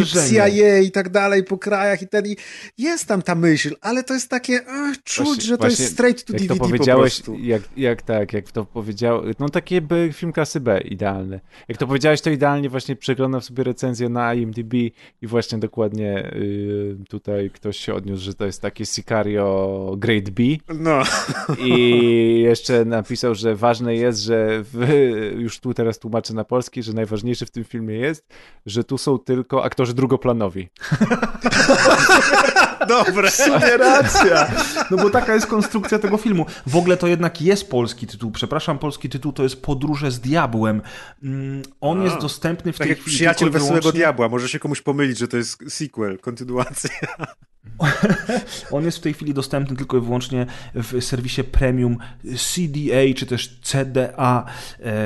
E, tym takim. e, To jest tym legalnym CDA. No właśnie w tym Legalne, legalnym. ale nie CDA. wiemy, czy to legalne CDA jest legalne. Do końca nie wiemy. takie dość Tym no, płatnym, ale nie wiemy, czy Tak, legalne. ale faktycznie jest polski tytuł, jest Ale jest jakby polski na przykład ktoś, albo, albo jakby ktoś wiedział, e, powiedzmy, no wiadomo jak są te serwisy w przypadku growych, albo dobra, nie będę wymieniał nazwy może, no ale wiemy jak, że są serwisy, które legalnie sprzedają klucze do gier, ale e, jednocześnie wiemy, że, Że to te szara klucze są z, tak, że te klucze są zdobywane w szarej strefie powiedzmy, albo trudno jest udowodnić, No, że, że, że, że, że, że, i brak ich legalności, no to że CDA czy- jest odpowiednikiem tych serwisów? Właśnie, nie, to właśnie mu się chciał zapytać, czy może już jakiś słuchacz wie, o co chodzi z tym, że CDA, które tak jednocześnie jest to CDA, czy jest za darmo i, i No, piractwo, a jednocześnie jest CDA, gdzie się płaci Czy jest abonament. abonament Jakby- i te filmy wtedy chyba są legalne w ogóle. tak, w i czy, czy właśnie, i, tak, i czy ktoś wie, Jakim czy to jest naprawdę funkcjonuje, legalne, nie? albo Na- czy ktoś może wie i się interesował i by mógł nam to wytłumaczyć w Dokładnie, komentarzach. poprosimy. No bo skoro oglądają nas ludzie z ZUS-u, to może tutaj ktoś się interesował tym I tematem ludzie z CDA, Belgii, ktoś z i ludzie CBA z nas słucha. oglądają nas w ogóle, Deusz powiedziałeś. No, Deusz ma jeszcze Ci, większe ci, plany. ci Ja marzę CBA o to nas oglądają. Ja marzę o radiu, a Deusz to już marzy o stacji telewizyjnej. Dream Dla- Big. Dlatego trzeba zaklejać kamerkę zawsze taśmą klejącą. I dlatego właśnie to Dream Big y, jest dla mnie naj, najgorszym problemem tego filmu, a mianowicie pan farmer, który gdzieś w dżungli w Kolumbii mieszka w chatce z desek ze swoją rodziną, zbiera liście koki, ro, prze, sam jeden je. On robi kokainę tak naprawdę, tak, resztę ją tylko transportuje. przetwarza, po czym wyjeżdża z nią dalej, żeby przekazać ją dalej. I, sobie, I myślę sobie, nie, no dobra, okej, reszta tego filmu jest okej, ale sam początek, ten pan w dżungli, który, okej, to jest pan naleśniki z rozpierdolem, wszyscy wiemy, że on jest kozakiem, ale do jasnej cholery, ten facet w pojedynkę sobie zbiera te liścikoki, robi z tego kokainę No, żona mu pomaga. No żona mu pomaga, no. I on tą jedną Dzieci przecież też mu pomagają. I kto, powiedz mi, kto szmugluje przez dwa kontynenty jedną paczkę kokainy, no. I zangażuje w to Ale to nie było jedno, to był osób. cały plecak. No plecak, no. No ale faktycznie, tak nie za dużo się wydaje, nie? Tyle zachodu Tak. na jeden plecak koki? Serio? I to jest najdziwniejsze. Ale ja się nie znam, może tak się transportuje narkotyki. No. No gdzie, no przecież nie grałeś w ten Ghost Recon Wildlands, no. Nie, nie no, pamiętam. Tam człowieku, no wszystko ci pokażą, musisz grać w gry, wszystko Aha, będziesz wiedział okej. wtedy. A nie tylko, nie, gry słabe i potem widzisz, oglądasz i wierzysz w takie bajki.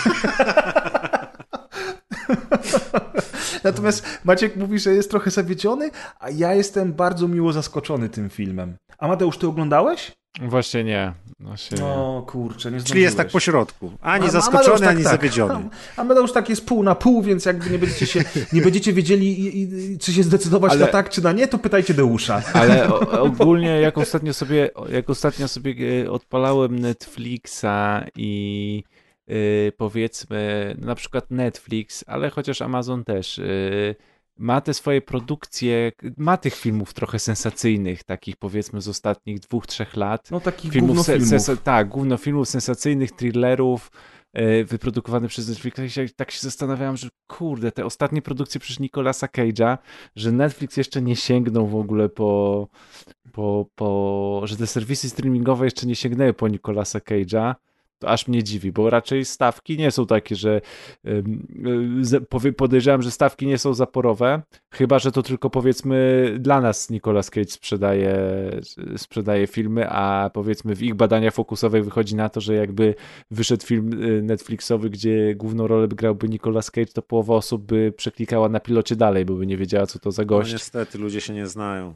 I, pode- I właśnie nie wiem, co jest prawdą, tylko tak, tylko tak podejrzewam po prostu, że możliwe, że to tylko, tylko, tylko, tylko u nas kącik Nicolasa Cage'a stanowi jakąkolwiek wartość merytoryczną, artystyczną. Ja czasami zastanawiam się, jak do tego doszło, ale już nie kwestionuję tutaj. Jak do tego doszło, nie wiem.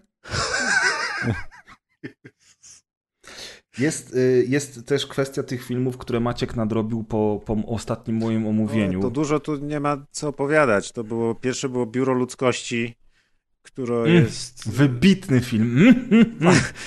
Słabym filmem. Znaczy, ten film, gdyby wyszedł na początku lat 90., to by był klasykiem ery VHS razem z tymi filmami typu Cyborg, albo tam, nie wiem, jakieś takie inne. I to był taki, bo to jest taki science fiction właśnie VHS-owy, ale nawet to nie było coś takiego, że z przyjemnością mi się to oglądało, że ale kiedyś to były filmy i tak jest taki sam. zobaczyłem plagat, to ten gość, co miał z, z, z jedno oko Tak, się Z kromką chleba, no, no, no. z kromką chle, chleba Znowu, zasłonięte. może alkohol i towarzystwo by pomogło przy oglądaniu, a tutaj niestety nie. Chociaż, chociaż muszę przyznać, nie wiem, czy Press pamiętasz końcówkę tego filmu, która mnie bardzo zaskoczyła. Zaskakująca, Tak. to jest prawda. To, co To się tam prawda. dzieje w ostatnie 5 minut, to ja autentycznie nagle aż podskoczyłem z kanapy, bo tego się nie spodziewałem. Natomiast ja się śmiałem, że, że oni zrobili Primal za 5 dolarów, natomiast nie, za 5 dolarów był zrobiony właśnie Tak. ten Humanity Bureau. To był naprawdę film za 5 dolarów. Nawet Nicolas Cage od sąsiada samochód musiał pożyczyć, Tak, żeby oni w ogóle ten tak, film nakręcili, to, to, nie? To nie, to już Jakby naprawdę nie Primal przy tym filmie jest, kurczę, dobrym filmem. Dokładnie. Przy tym filmie Primal zasłużył na, tutaj dałem dwie gwiazdki na pięć i to zupełnie zasłużone. Mimo tego, że niestety Famke Jansen wygląda jak po rekonstrukcji twarzy, jakby jej buldożer przejechał i próbowali ją poskładać. Yy, To tak, Primal jest typowym filmem z Nicolasem Cage'em, gdzie, gdzie jest yy, Nicolas Cage, no można powiedzieć, że to jest praktycznie, on jest w głównej roli, chociaż też to tak. Tak, tam jest 100% Nicolasa Cage'a. przy czym znowu muszę powiedzieć, że ten film ukradł Kevin Durant, który gra tego szalonego y, mordercę, którego tam transportują tym statkiem. I znowu Kevin Durant, ja go też z nazwiska bym w życiu nie pamiętał, a jak zobaczycie twarz, to od razu powiecie, a to ten typ, co gdzieś tam grał gdzieś w tych filmach, nawet nie wiem w których. E, Tak jest. Ale jest kojarzony i tutaj on dał z siebie moim zdaniem o wiele więcej niż y, Nicolas Cage. I też się zdziwiłem, że w sumie, o kurde, kolejny film, gdzie ktoś Nicolasowi ukradł cały blask reflektorów. A Primal tak, to jest, y, jak ktoś zobaczy zwiastun premis, o co chodzi w tym filmie, y, to jest dokładnie taki film, jak się wydaje po zwiastunie i to jest typowy Nicolas Cage, y, który po prostu potrzebuje na rachunki pieniędzy. I motyw ze znikającą brodą, to jest pierwszy raz w życiu, jak ja widziałem motyw ze znikającą brodą w filmie, e, czyli, czyli, czyli No tak, em, trochę to, trochę to tam widać. no. Pewne, pewne zaniedbanie zarówno reżysera, jak i montażysty i całej reszty obsady. Nicolas Cage rano się obudził i skrócił brodę, zapomniał, że jest na planie filmowym i już nie chcieli mu doklejać, bo by musieli kolejne 5 dolarów wydać. Ale tam te komputerowe prostu- zwierzęta całkiem niezłe.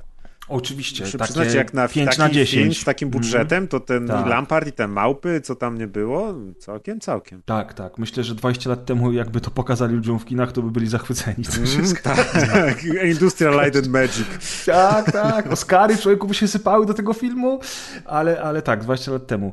I przy okazji, słuchajcie, po poprzednim odcinku jeden z naszych słuchaczy oraz członek grupy Rozgrywka, do której możecie dołączyć na Facebooku, grupa nadal istnieje i ma się dobrze, mm, kolega o imieniu Marek, Marek Szumny, udostępnił nam y, link, y, w którym stworzył mm, wszystkie filmy, znaczy stworzył dokument z wszystkimi filmami Nicolasa Cage'a z, i teraz uwaga, uwaga, rokiem wydania, tytułem oryginalnym, polskim tytułem i ta lista jest w ogóle ułożona alfabetycznie według polskich tytułów, a następnie ocenami na IMDb i Filmweb. Amadeusz miał zrobić podobnie i nawet zaczął, ale kolega nas tutaj wyprzedził, do, dostarczył nam wszystkie możliwe filmy. Mamy w tej chwili więc 91 filmów z Nicolasem Cage'em. O Jezu. Nie, 90, przepraszam, 90 filmów. E, na pewno w międzyczasie będą dochodzić kolejne, więc nawet jak znudzą nam się już No gry, bo znudzą nam bo- się bo nie wiem, komiksy i wszystko inne, to dalej będziemy nagrywać rozgrywkę o Nicolasie Cage'u. Tak, bo nie wiem, czy wiecie, ale już trzy filmy są w etapie post-production z Nicolasem Cage'em, a jeden jest w etapie pre-production.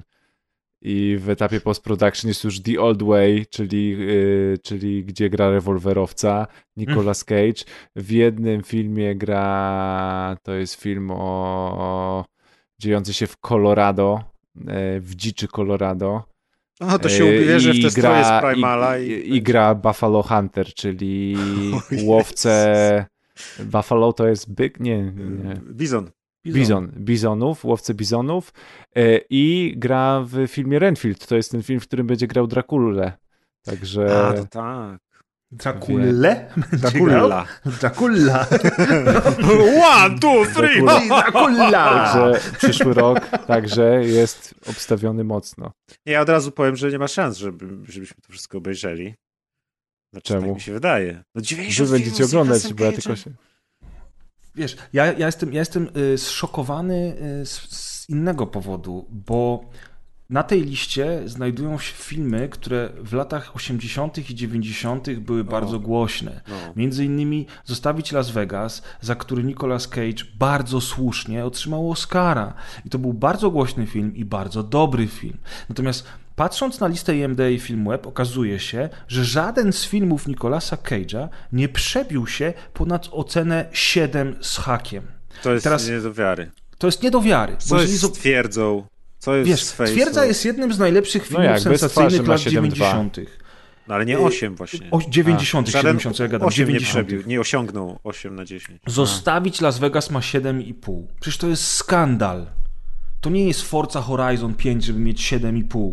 To jest, to jest, to jest mega, mega dobry film. Wiesz, tak samo właśnie, tak samo właśnie kurczę, te, te bez twarzy, czy, czy, czy, czy twierdza, przede wszystkim twierdza. Twierdza, Przecież to jest- kurna, no. To jest wybitne kino sensacyjne. Wybitne. I w latach 90. to był naprawdę dobry film. I co? I gówno.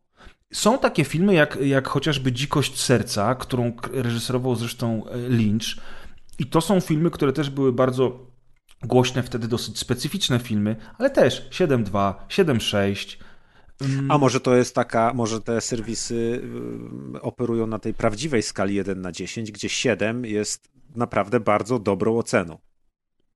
Nie jest genialną, rewolucyjną, nie jest wybitną, ale jest bardzo, bardzo dobrą. I wtedy to okej. Bo my jesteśmy przyzwyczajeni, że 7 na 10 to można, a 6 na 10 to już gówno, nie? Więc nie wiem, może tu jest ten dysonans między światem oceniania filmów, a światem oceniania gier.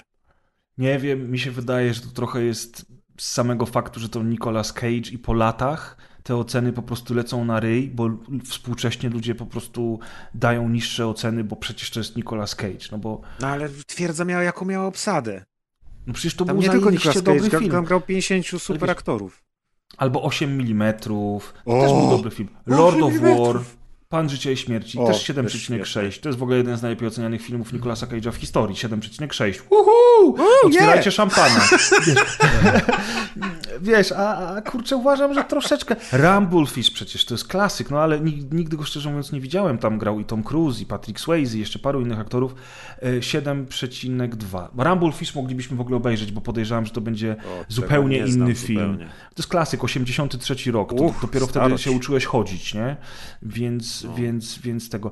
W ogóle jednym z najlepiej ocenianych filmów Nicolasa Cage'a, y, z tego co, co oglądałem y, na Rotten Tomatoes, jest Moonstruck, czyli Wpływ Księżyca z Nicolasem Cage'em, Danym Aiello i Cher. Ten film też bym chciał zobaczyć, bo nigdy go nie widziałem, a to jest taki film, który był... Nie wiem, czy Cher w ogóle nie była nominowana do Oscara za ten film, czy coś. Nie wiem, nie wiem, ale ale faktycznie jest parę takich filmów. Oj, nawet Nicolas Cage, słuchajcie, w 2014 roku zrobił adaptację filmową gry Dying Light. Nazywa się Dying of the Light, zanim nadejdzie noc, ma 4,5. A, dodał of the, żeby go nie pociągnęli do Nie mam sądu. pojęcia, co to jest za film, zaraz sprawdzę, bo To ja ja, jestem mam, ciekaw. to ja mam taką propozycję, rzeczywiście, bo jest tu mnóstwo tytułów i tych filmów takich starszych, które są klasykami. To ja mam. A, mocno... widziałem ten film. Aha. No nieważne, sorry. Mam mocną propozycję, żebyśmy nie oglądali tych najgłupszych i najgorszych filmów teraz, które Nick robi tylko po to, żeby zapłacić za prąd, tylko żeby obejrzeć właśnie te klasyki starsze. No kurczę, no kurczę, ja bardzo bo chętnie. ja te o wiele chętniej bym obejrzał niż coś dla Beki, żeby się pośmiać. Ja nawet chętnie wrócę do, do Twierdzy, czy, czy do Con Air. O, Koner! O, Matko Boska! No, No, przecież widzisz? takie filmy! Przecież Maciek dzisiaj nie idzie spać. Odpalam CDA Premium. Con Air! No, no nie, no. Ja, Con Air. Nie, ja, się, ja nie idę spać. No, no już wiemy, Maćku, już wiemy. No, no dobra, słuchajcie, i to, to, był, to był kącik Nicolasa Cage'a. Jak widzicie, sprawia on nam tyle radości, że na pewno będzie wracał. Mm, Natomiast teraz przejdziemy sobie, słuchajcie, do, do Fast and Furious 9. I ja już patrzę na Filmwebie, że Fast and Furious 9, czyli już To już nie lepiej. dziewiąta odsłona, słuchajcie, serii, która, która jakby zaczęła sama z siebie się śmiać i została też mocno wyśmiewana przez publikę, mm, ma ocenę bardzo zbliżoną do Running with the Devil z Nicolasem Cage'em, bo również 5 z hakiem. E, I to mnie z jednej strony nie dziwi, a z drugiej strony mnie dziwi, dlatego że mm, ja się bardzo dobrze bawiłem z tym filmem. Ostatnio wypożyczyłem sobie go na Apple TV w 4K, e, w Dolby Vision, e, z pięknym dźwiękiem. Usi- Usiadłem sobie, wiesz, na kanapie, e, przyszedł do mnie kumpel, przyniósł whisky i w ogóle oglądaliśmy sobie Fast and Furious 9. I okej, ten film oczywiście z każdą upływającą minutą jest coraz gorszy, końcówka już jest mocno średnia, tak jak większość odsłon serii od paru lat, ale po pierwsze, w dobie y, dominacji Marvela i filmów jedynie per, pe, pelerynkowych Nie jest usprawiedliwienie. z takimi gniotami jak chociażby Venom 2, O y, w dobie tak naprawdę braku kina nowej przygody, braku buddy cop movie, braku dobrych filmów sensacyjnych, mamy do wyboru albo te nowe, chujowe Gwiezdne Wojny, albo Marvela. Moim zdaniem to nie jest usprawiedliwienie, bo to tak jakbyś mówił, na tej bezludnej wyspie nie ma nic do jedzenia, więc ta kupa jest całkiem smaczna. No nie! No. Tylko widzisz, tylko widzisz, nastawiając się na to, że to będzie, że to będzie głupotka z paroma śmiesznymi gagami i z paroma dobrymi scenami, jesteś w stanie uznać, że okej, będę się z tym dobrze bawił. Tak, No tak, nie ma no to już... już, jest, to już dawno nie jest film o gościach, którzy DVD kradną, w sensie odtwarzacze DVD I kradną. driftują samochodami w nocy. Toyotami Tak, nie jest. Natomiast dziewiątka, w ogóle to też mi uświadomiło, jak duża już i rozepchana jest ta seria. Dziewiątka jest wypchana po brzegi easter eggami i nawiązaniami do poprzednich części. Ale, ale nie wiem, czy, nie wiem, bo ja sobie w ogóle w tym roku odświeżałem wszystkie Fast and Furious, bo one tam wpadały na e, ten, na... Na CDA One, Premium. nie, nie no, one były na Netflixie, prawda? Wszystkie Były, były, a, tak. a, a, a później chyba nawet na Amazonie były, czy, czy na HBO chyba? Na Na HBO chyba. Netflixie na pewno się pojawiały, no. Tak, tak, tak. Hmm. I nie wiem, czy w ogóle zauważyliście, ale tak naprawdę y, no, pierwsza część, y, w sensie pierwsze Fast and Furious było takie, powiedzmy... y, Dobre. Dobre, No. ale takie powiedzmy jeszcze na poważnie, w sensie, że, że starało się być filmem takim właśnie, filmem na poważnie, ale wydaje mi się, że odbiór już, już, już pierwszego Fast and Furious, no bo już, dru, już, już drugie Fast and Furious, on już jest paździerzowe. W sensie, tam już, już oni wiedzą, że te rzeczy, dru- które tam drugie- robią, nie mają sensu No. i, i tak naprawdę wszystko się zaczęło sypać od drugiego. W sensie, Po drugie, ta, to... oni zrobili właśnie taki body cop movie, gdzie porzucili większość obsady i zostało tylko tych dwóch bohaterów. I to była Yy, ich no tak, oddzielna ale tam już- przygoda trochę. Znaczy tam się po raz pierwszy w ogóle pojawił Roman Ale tam już- Pierce. No tak, tak, ale, ta, tak, Tak, ale, tam już, ale tam już jest masa humoru, tam już jest walka, z, tam już jest, wiecie, zaprzeczanie grawitacji, tam już są rzeczy, z których widać, że ewidentnie już są wrzucane. Yy, jeśli, jeśli gdzieś trzeba by było korzeni szukać, najstarszych, tego, w którą stronę poszła seria Fast and Furious, to tak naprawdę od drugiej części, no. Nie licząc powiedzmy Tokyo Drift gdzieś tam na boku, tak? Yy, no to, no No to dla mnie właśnie trzy to... pierwsze części są w tym samym klimacie. Więc, a później, a później to A już potem to 4-5 popłynęło, no. stworzyły to już tranzycję i już po, po piątce tak. to już była inna Ale seria. wiecie, jakby, jakby to jest oczywiste, co teraz mówimy. To jest No. oczywiste, wiemy o tym. Aczkolwiek- Ta seria tak, zamieniła tak. się w taki, wiesz, Tak, e, ja wiem, że się w to zamieniła. siebie, ja też przecież oglądałem, bo się umówiliśmy, że będziemy oglądali, tylko ja w trochę gorszej jakości, bo na chili. W każdym Okej. razie, w każdym razie też się super bawiłem. No po prostu, no po prostu i przy tych scenach, co wszyscy płaczą, że w ogóle totalnie nierealistycznie, to są moje w ogóle ulubione sceny. Yy, I, i, i, i Znaczy, jeśli ktoś to, oglądając tam- którąkolwiek część to jak bardzo można zaprzeć. płacze, że to jest nierealistycznie, to jest w złym To jak miejscu. bardzo Newton się No. musi przewracać w grobie po, po, wy, po wymyśleniu tego, jak działa grawitacja, to naprawdę to, to tylko on wie, jak on się przewraca w tym grobie, ale po prostu no to, co się dzieje w tym filmie, to Ale- wiadomo, że jest paździerz, to jest nierealistyczne i tak dalej, ale to, na jakim poziomie to jest w ogóle wykonane, jak to jest zrealizowane, jak to siedzi w ogóle, jak, jaki tam jest y, podkład muzyczny, jak to siedzi w ogóle w muzyce, jak jest zmontowane z efektami dźwiękowymi, no to jest po prostu, żeby usiąść i się cieszyć, bo wiadomo, Tak że się wszystko uda, że wszystko będzie dobrze, że oni są super bohaterami i to chodzi o to tylko, żeby były ładnie sfilmowane wybuchy i pościgi auta. Taki właśnie jakby dokładnie z takim nastawieniem podchodzę do tej serii.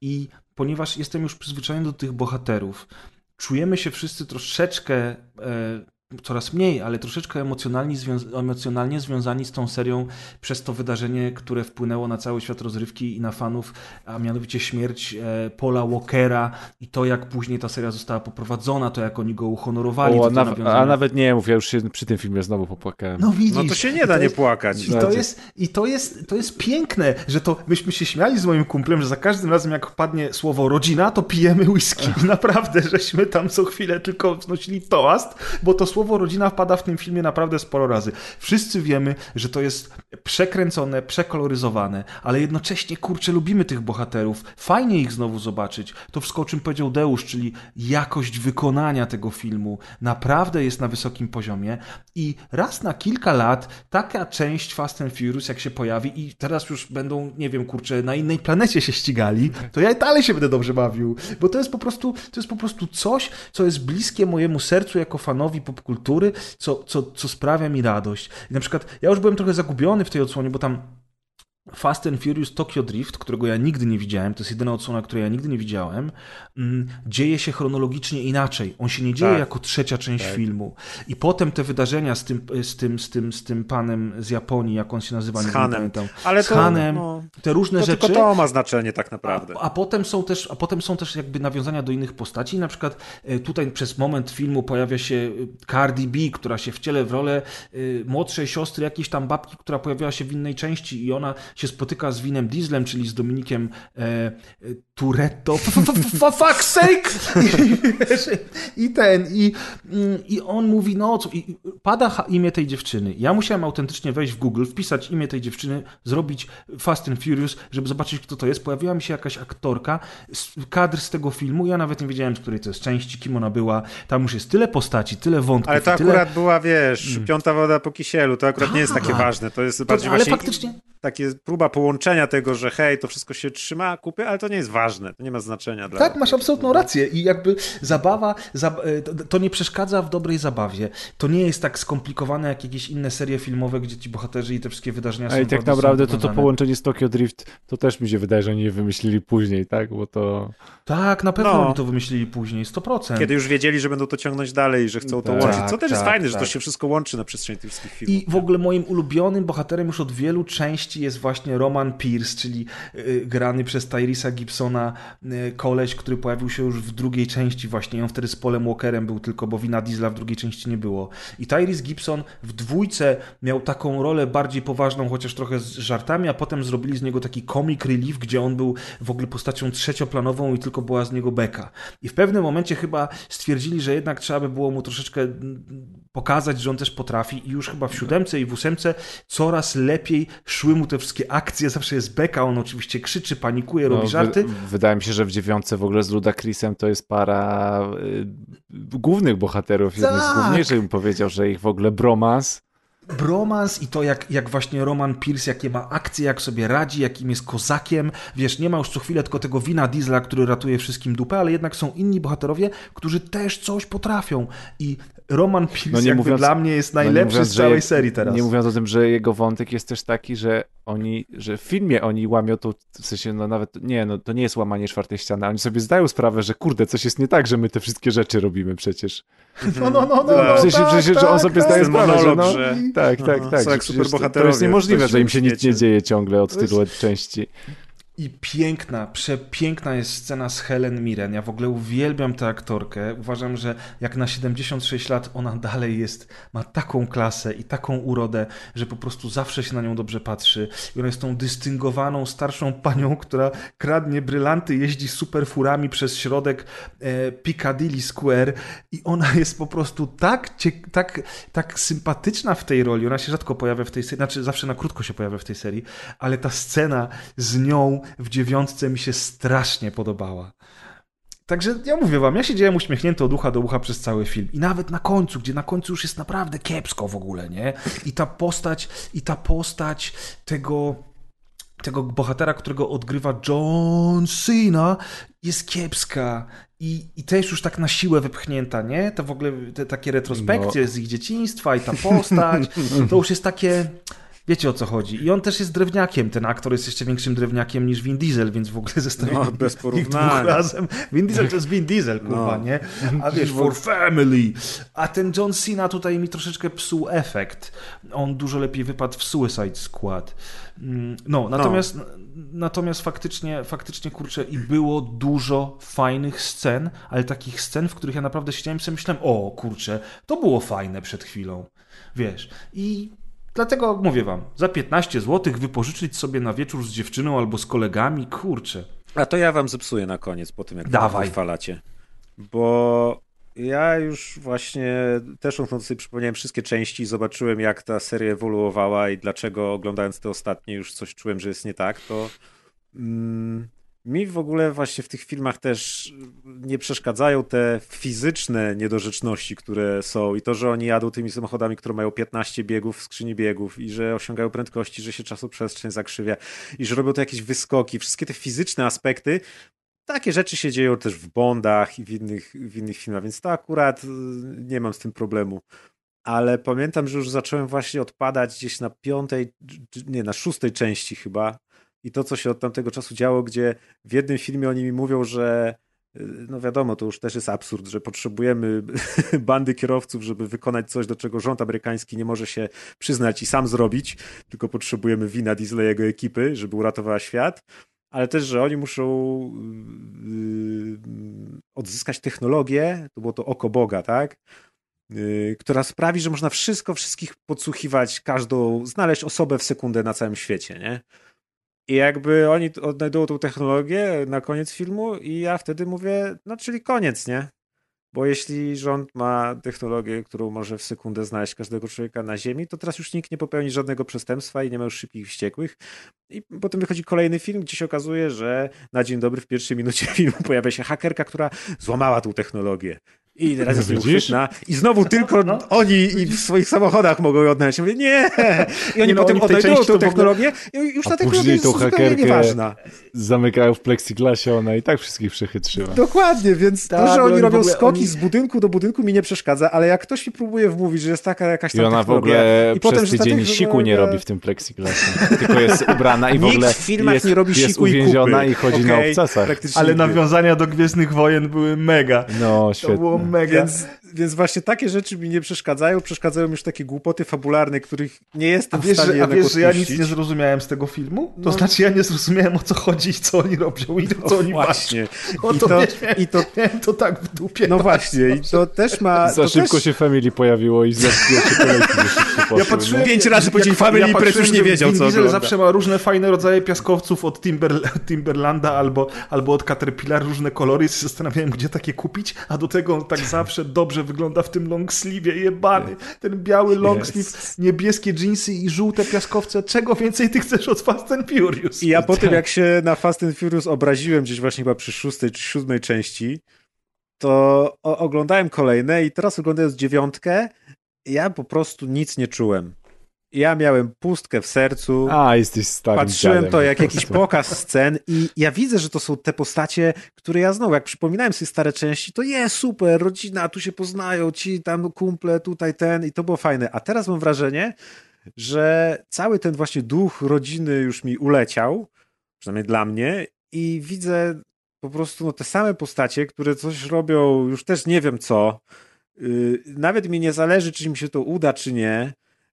W dodatku miałem cały czas bardzo dziwne wrażenie, że Vin Diesel i Michelle Rodriguez mają jakąś tonę pudru na sobie i te ich twarze były jak zblurowane w Photoshopie, bez żadnych Oni porów chyba ani wszyscy mieli zmarszczek. samoopalacze na twarzy w ogóle. No wszyscy wyglądali aktorzy w tym kompletnie filmie. nieludzko, mieli tak y, gładkie I oni się w ogóle nie pocą w tym filmie, nie? No Co to najgorsze. Tylko The Rock się pewnie może akcji. po- A Deroka nie ma w tym filmie, No więc się nie wiem, pocił. ale on taki zawsze przypocony jest.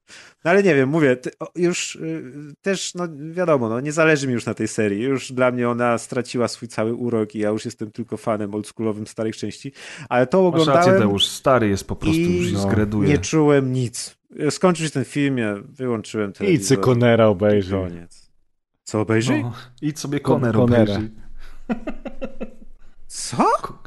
Idź sobie obejrzyj Lot Skazańców. A Chopper- Con Air. Jezu. Conera, myślałem, Wiem, co? że jest późno. Conera. No ja myślałem w pierwszym momencie, że masz sobie obejrzeć Shona Connerego. No właśnie, po chwili, po chwili skumałem, o co mu chodzi. Okej, no więc tak, no fajne to były filmy. Podobały mi się kiedyś. Ja powiem tak, widzę, widzę dużo słabych rzeczy w tym filmie, ale jednak tak samo jak Deusz po prostu usiadłem i dobrze Czyli jest się wam, jest wam nie? smutno, że już tylko jedna część ma powstać. Jedna czy dwie? Bo oni mieli zrobić, zrobić wydaje, jeszcze jedna. dziesiątkę i No, ale naprawdę wierzycie w to, Wiesz co, co, będzie... Zrobią mogliby Shonen zrobić, Hobbs 2. Mogliby zrobić tą dziesiątkę, Albo na co? tym faktycznie skończyć główny wątek, bo na pewno będzie Hobbs and Show 2, bo tam jest cały ten motyw. Jaki to był beznadziejnie miał film. myślę, że no doszliśmy co do... ty? Ja się tak dobrze bawiłem na Hobbs and Show. O jest. Ale jaki on miał być, Maciek? Głęboki miał być ten film? No, Nie, nie, był w kumam. ogóle...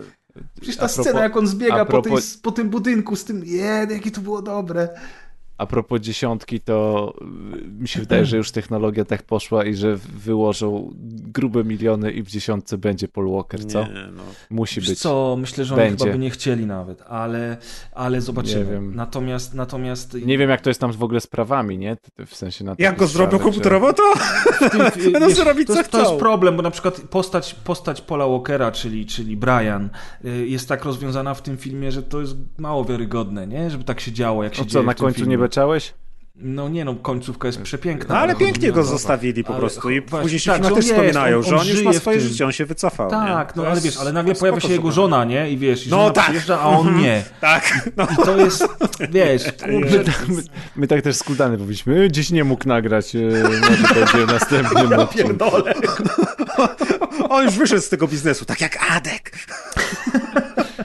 W każdym razie, e, w każdym razie ja bym chciał, żeby dziesiątka faktycznie skończyła serię, jeżeli to rzeczywiście będzie jeden film, a nie dwa, żeby oni zamknęli główny wątek, ale na przykład takie spin-offy w stylu Hobbs and Shaw chętnie bym obejrzał. Na przykład obejrzałbym spin-off, gdzie jest Luda Chris i Tyrese Gibson razem we dwójkę i oni tam jakiś mają Na swój tajnej film. misji.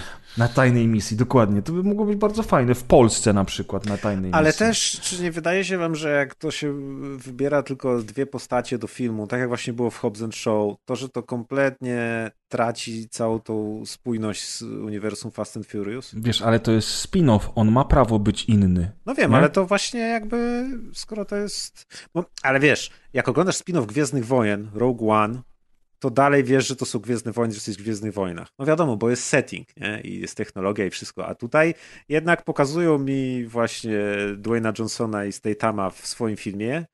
I dla mnie to jest film, wiesz, Another y, The Rock and Statham Action Movie 17. To znaczy, oni byli, oni byli bardzo charakterystyczni w serii Fast and Furious. Jak oni, jak świeżo po ósemce się oglądało ten film, świeżo, no tam chyba była kwestia dwóch lat pomiędzy tymi filmami, to ja jednak czułem, że to są te same postaci, które były w Fast and Furious, wiesz? Jasne, inny setting, inna intryga. No ale, nie ma już jednak- rodziny, nie ma już tej, No. tego, bo też siła Fast and Furious polega na tym, że tam jest ich cały gang, nie? że jest ich mnóstwo i że w trakcie filmu dzielą się te ekipy, że właśnie część idzie robić to, część robić to, część robić to, dzwonią do siebie i tak dalej, ale cały czas masz wrażenie, że oni w kupie, w komitywie, tak jak kiedyś razem kradli DVD, tak teraz razem ratują świat. A teraz jak nagle dwóch typów idzie i robi jakąś swoją rzecz, No ale jest znowu takie- słowo klucz, Maciek, spin-off, nie? No nie wiem, możemy wiem. się tego czepiać. Ja wiem o co ci chodzi, ale no Mhm. taki mieli pomysł, wiesz, no i tak to zrobili. E, natomiast to też tam były jakieś zakulisowe sprawy, bo przecież Vin Diesel się pokłócił z Derokiem Tak. i coś tam. Teraz go ostatnio przepraszał, potem go prosił, żeby Derok wrócił. Oni podejrzewam, że też wiedzą, że jak się Dwayne Johnson pojawi na plakacie, to ten film się lepiej A te, sprzeda a te, i anim, na pewno a te chcieli. animacje oglądaliście na Netflixie, czy nie? Jakie animacje? Nie. No, te animowane Fast and Furious. No co ty? Jakie animowane? Też No pierwszy Fast, słyszę. no Fast and Furious, animowany serial. A ten dla, Wow. dla dzieci. Tak. No to nie, bo jestem już Ja nawet nie no to- wiedziałem, że coś takiego powstało. No to możemy to, do- dodasz sobie do ten i będziemy mogli sobie jeszcze pogadać w takim razie. Pewnie, bardzo To będzie chętnie. Pierwsze słyszę, naprawdę, jestem zaskoczony. Nie wiedziałem, że coś takiego w ogóle powstało. Mali agenci, nie? Czy coś. Aha. Aha. tak, No bo to jest na podstawie tego przecież ta gra, która wyszła teraz, nie? Y, A, ten Kupsztal, co Adek recenzował. ten Kupsztal Fast and Furious to właśnie na podstawie tego świata, mm, no, to jest tej animacji, nie? A właśnie, a propos, oglądaliśmy ten, ten Fast and Furious 9 i przez cały film zarówno ja, jak i Szymon, który zresztą występował na dokładce, więc kole, kojarzycie kolegę z Retro Strzału, to e, żeśmy cały czas komentowali, że jakby zrobić taką grę z otwartym światem, jak Forza Horizon, ale z misjami takimi, jak się dzieje w Fast and Furious, przecież to byłby mega, Przecież masz mega grę wypas. Fast and Furious, No, weź i no graj. tak, no wszyscy wiemy jaka ona A jest. już był dodatek Fast and Furious, nie? Do Do Forcy. Forzy też był, no. Był No. chyba w, do, w drugiej Forcy W, w nawet. drugiej, no. Ale generalnie rzecz biorąc, y, naprawdę, ale to nie był dodatek, to były pojazdy z filmów na licencji, No, które to takie pojawiły, było. mogłeś się ścigać. No. A kurczę, no ale czemu? to równie Kiedyś dobrze mógłbyś taki, powiedzieć, mógłbyś po- dobrze powiedzieć, zróbcie drivera nowego. Ale wiesz, kiedyś był taki, była taka gra z Winem Dieslem Tylko- zresztą. to było? No. Kiedyś The z- chyba, tak? The Tak. Wheelman, No. tak. I ona, by, ona, ona nie była zbyt udana, zresztą miała kiepski model jazdy, ale na przykład gdyby takie Playground No w odróżnieniu teraz, od oficjalnej gry The Fast and Furious, która niedawno wyszła i jest genialna. wybitna, wybitny I kupsztal. ma świetny model jazdy i w ogóle I wszystko. właśnie wielka szkoda, żeby na przykład takie Playground się za to wzięło, albo Criterion. I i ja rozumiem, że, że, że, że e, jak to się, licencja na markę kosztuje duże pieniądze, ale te studia mają te Need pieniądze. for Speed Payback wiesz, chyba, ja nie grałem akurat w tą część, ale on też chyba robił coś, coś taki- podobnego, że też on jest w takim i klimacie. Tak, tak, tak. Ale wiesz, tu byś raz pojechał czołgiem, raz byś poleciał samolotem, raz byś kurczę się ścigał, raz No. byś coś kradł. Przecież to by mogła być Zamykam tak oczy i zajebista przy gra. twoim opisie widzę wszystkie adaptacje Bondów na PlayStation 2. A niektóre chyba były dobre. No wiem, ale tam właśnie to były takie gry, gdzie O, jesteś Bondem i robisz mi- różne rzeczy. Maciek, O, i komu to przeszkadzało? Bond, nie z Bondem.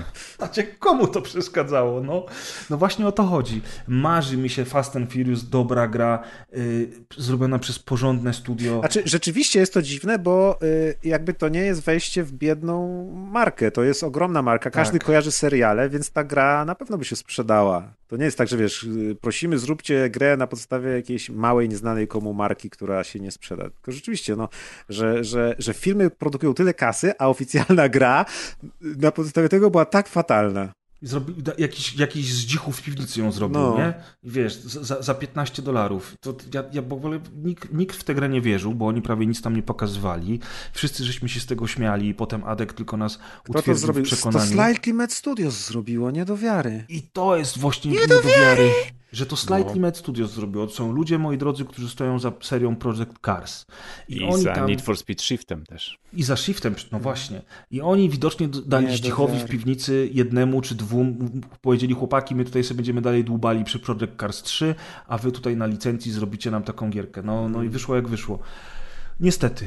E, słuchajcie, a ja wam powiem, że ja bardzo, ale to bardzo się miło zaskoczyłem i to znowu będzie dziwne na pewno, bo nikt się tego nie spodziewał, ale obejrzałem sobie Snake Eyes, e, G.I. Joe Geneza.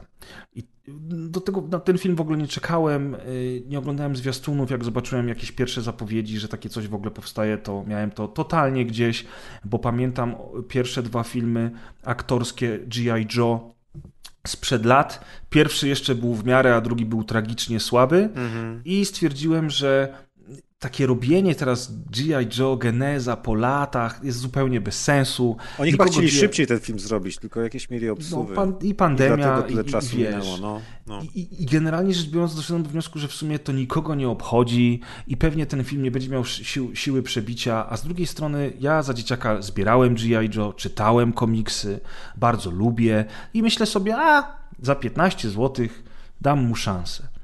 No i rzeczywiście obejrzałem ten film i jestem bardzo miło zaskoczony, bo oczywiście to jest film o Japończykach, którzy walczą karate i biją się mieczami, w dużej mierze oczywiście, trenują sobie i tak dalej i potem tam walczą i ten tam tego zdradza, a ten to w ogóle dowiaduje się swojej historii i, i pojawia się tamten i sramten, ale Ekstra brzmi! Ekstra, ekstra. Kopią, wiesz, rzucają mieczami, czasami jadą samochodem, wiesz. Są, raz są w Stanach, raz są w Japonii. Taki film, rozumiesz. A czy ja Ale- wiem, bo ja też oglądałem. Ale mi się ten film podobał, bo on, po pierwsze, nie bawi się w te takie udziwnienia, które były w starych G.I. Joe. Podchodzi trochę na poważnie do tego tematu, no do pewnego momentu na poważnie, ale generalnie jakby jest taki bardziej zrobiony właśnie w tym takim klimacie realizmu pewnego, tak? Ma bardzo fajny origin tego Snake Eyesa, wprowadza też y, postać Storm Shadowa, czyli dwóch najbardziej charakterystycznych ninjasów z całego G.I. Joe. Wprowadza Baronową z Kobry, wprowadza mm, Scarlett, y, Scarlett O'Hara z G.I. Joe i robi to w bardzo subtelny, pomysłowy sposób, łącząc tą całą fabułę i pokazując, jak to ten Snake Eyes stał się Snake Eyesem, y, mając kilka fajnych smaczków dla, dla fanów G.I. Joe, jednocześnie budując taką bazę pod, powiedzmy, kolejne filmy, które oni pewnie chcieliby potem zrobić. Nie wiem, czy im się to uda, bo jeżeli chcesz zrobić nową serię, y, y, nową serię, nową markę filmową wypuścić, no bo G.I. Joe jest znany od lat 80. i jest bardzo popularną i silną marką do dzisiaj, natomiast nie filmową. Ale jeżeli chcesz zrobić nową serię, to musisz zacząć od takiego filmu, jak Marvel zaczął, czyli od Ironmana, który był bardzo, bardzo dobrym filmem. Zarówno w swoim gatunku, jak i filmem w ogóle. I skupiał się na jednej rzeczy, którą Tak. robił dobrze. Nie chciał za dużo dobrze. objąć naraz. No. I tutaj ten Snake Eyes też nie, nie obejmuje za dużo naraz, dlatego mi się to podobało. On jest w miarę kameralny. Tak naprawdę, to od razu ci się wtrącę, No, ja, ja przez większość tego filmu w ogóle zapomniałem, że to jest G.I. Joe. Jakby w porównaniu z poprzednimi, tutaj tych G.I. Joe prawie nie ma. Ja to oglądałem jak taki film sensacyjny, dziejący się w Japonii. I zupełnie, wiesz, odleciał mi motyw, że hey, yo Joe, amerykańskie siły specjalne, coś tam, bo tego tu prawie nie ma. Joe, No, nie ma tej wielkiej wojny G.I. Joe z. Kobrą i ataków na, wiesz, w pa- w wieżę Eiffla w Paryżu i tak dalej. Tylko, wiesz, to jest całkiem niezły właśnie taki kameralny, jak mówisz, film sensacyjny, bez tej takiej pompy G.I. Joe'owej, co akurat w tym przypadku, przed chwilą na to narzekałem w spin-offach y, Fast and Furious, a tu akurat mi się to podobało, bo to było coś zupełnie innego właśnie i to uznaję O, za, za zaletę w tym przypadku. o widzisz, czyli tobie się też ten film podobał. Ja ci powiem, że ja po obejrzeniu tego filmu aż nabrałem ochoty poczytać sobie te pierwsze oryginalne komiksy, które gdzieś u moich rodziców cały czas leżą, jeszcze z TM Semik, bo niestety te oryginalne komiksy na Comixology kosztują sporo, mm, więc będę musiał iść do rodziców i wygrzebać z kartonów gdzieś te komiksy. Autentycznie się zajarałem tym G.I. Joe i to też jest taka seria, która w sumie ma podstawy do tego, żeby być dobrą serią, ale niestety te filmy się nie udały, kreskówek nowych chyba nie to ma. uniwersum jest dosyć absurdalne i wydaje mi się, że No ciężko jest. bo to jest... Ale widzisz, ale w tym filmie udało się to w miarę sensownie ogarnąć, prawda? A Nie czy mi się wydaje, że akurat w pierwszym G.I. Joe lepiej nawet się udało ogarnąć, bo jednak, no, jaki by nie był ten film, to on dobrze oddawał ducha tego G.I. Joe. A tutaj akurat właśnie, no mówię, on jest na tyle, ta skala jest mała, to jest trochę tak jak porównanie na przykład e, Logana do X-Menów wszystkich, nie? No Logan Mhm. to może zły przykład, może trzeci Wolverine, nie? Czy w ogóle Wolverine Origin. To nie jest film o X-Menach, gdzie masz milion mutantów, którzy się biją, tylko mniejsza historia i możesz zapomnieć nawet o tej wielkiej skali X-Menów. I to jest podobnie. Zapominasz o tym wielkich bitwach G.I. Joe, a skupiasz się na takiej historii kryminalno-sensacyjno-ninjowej.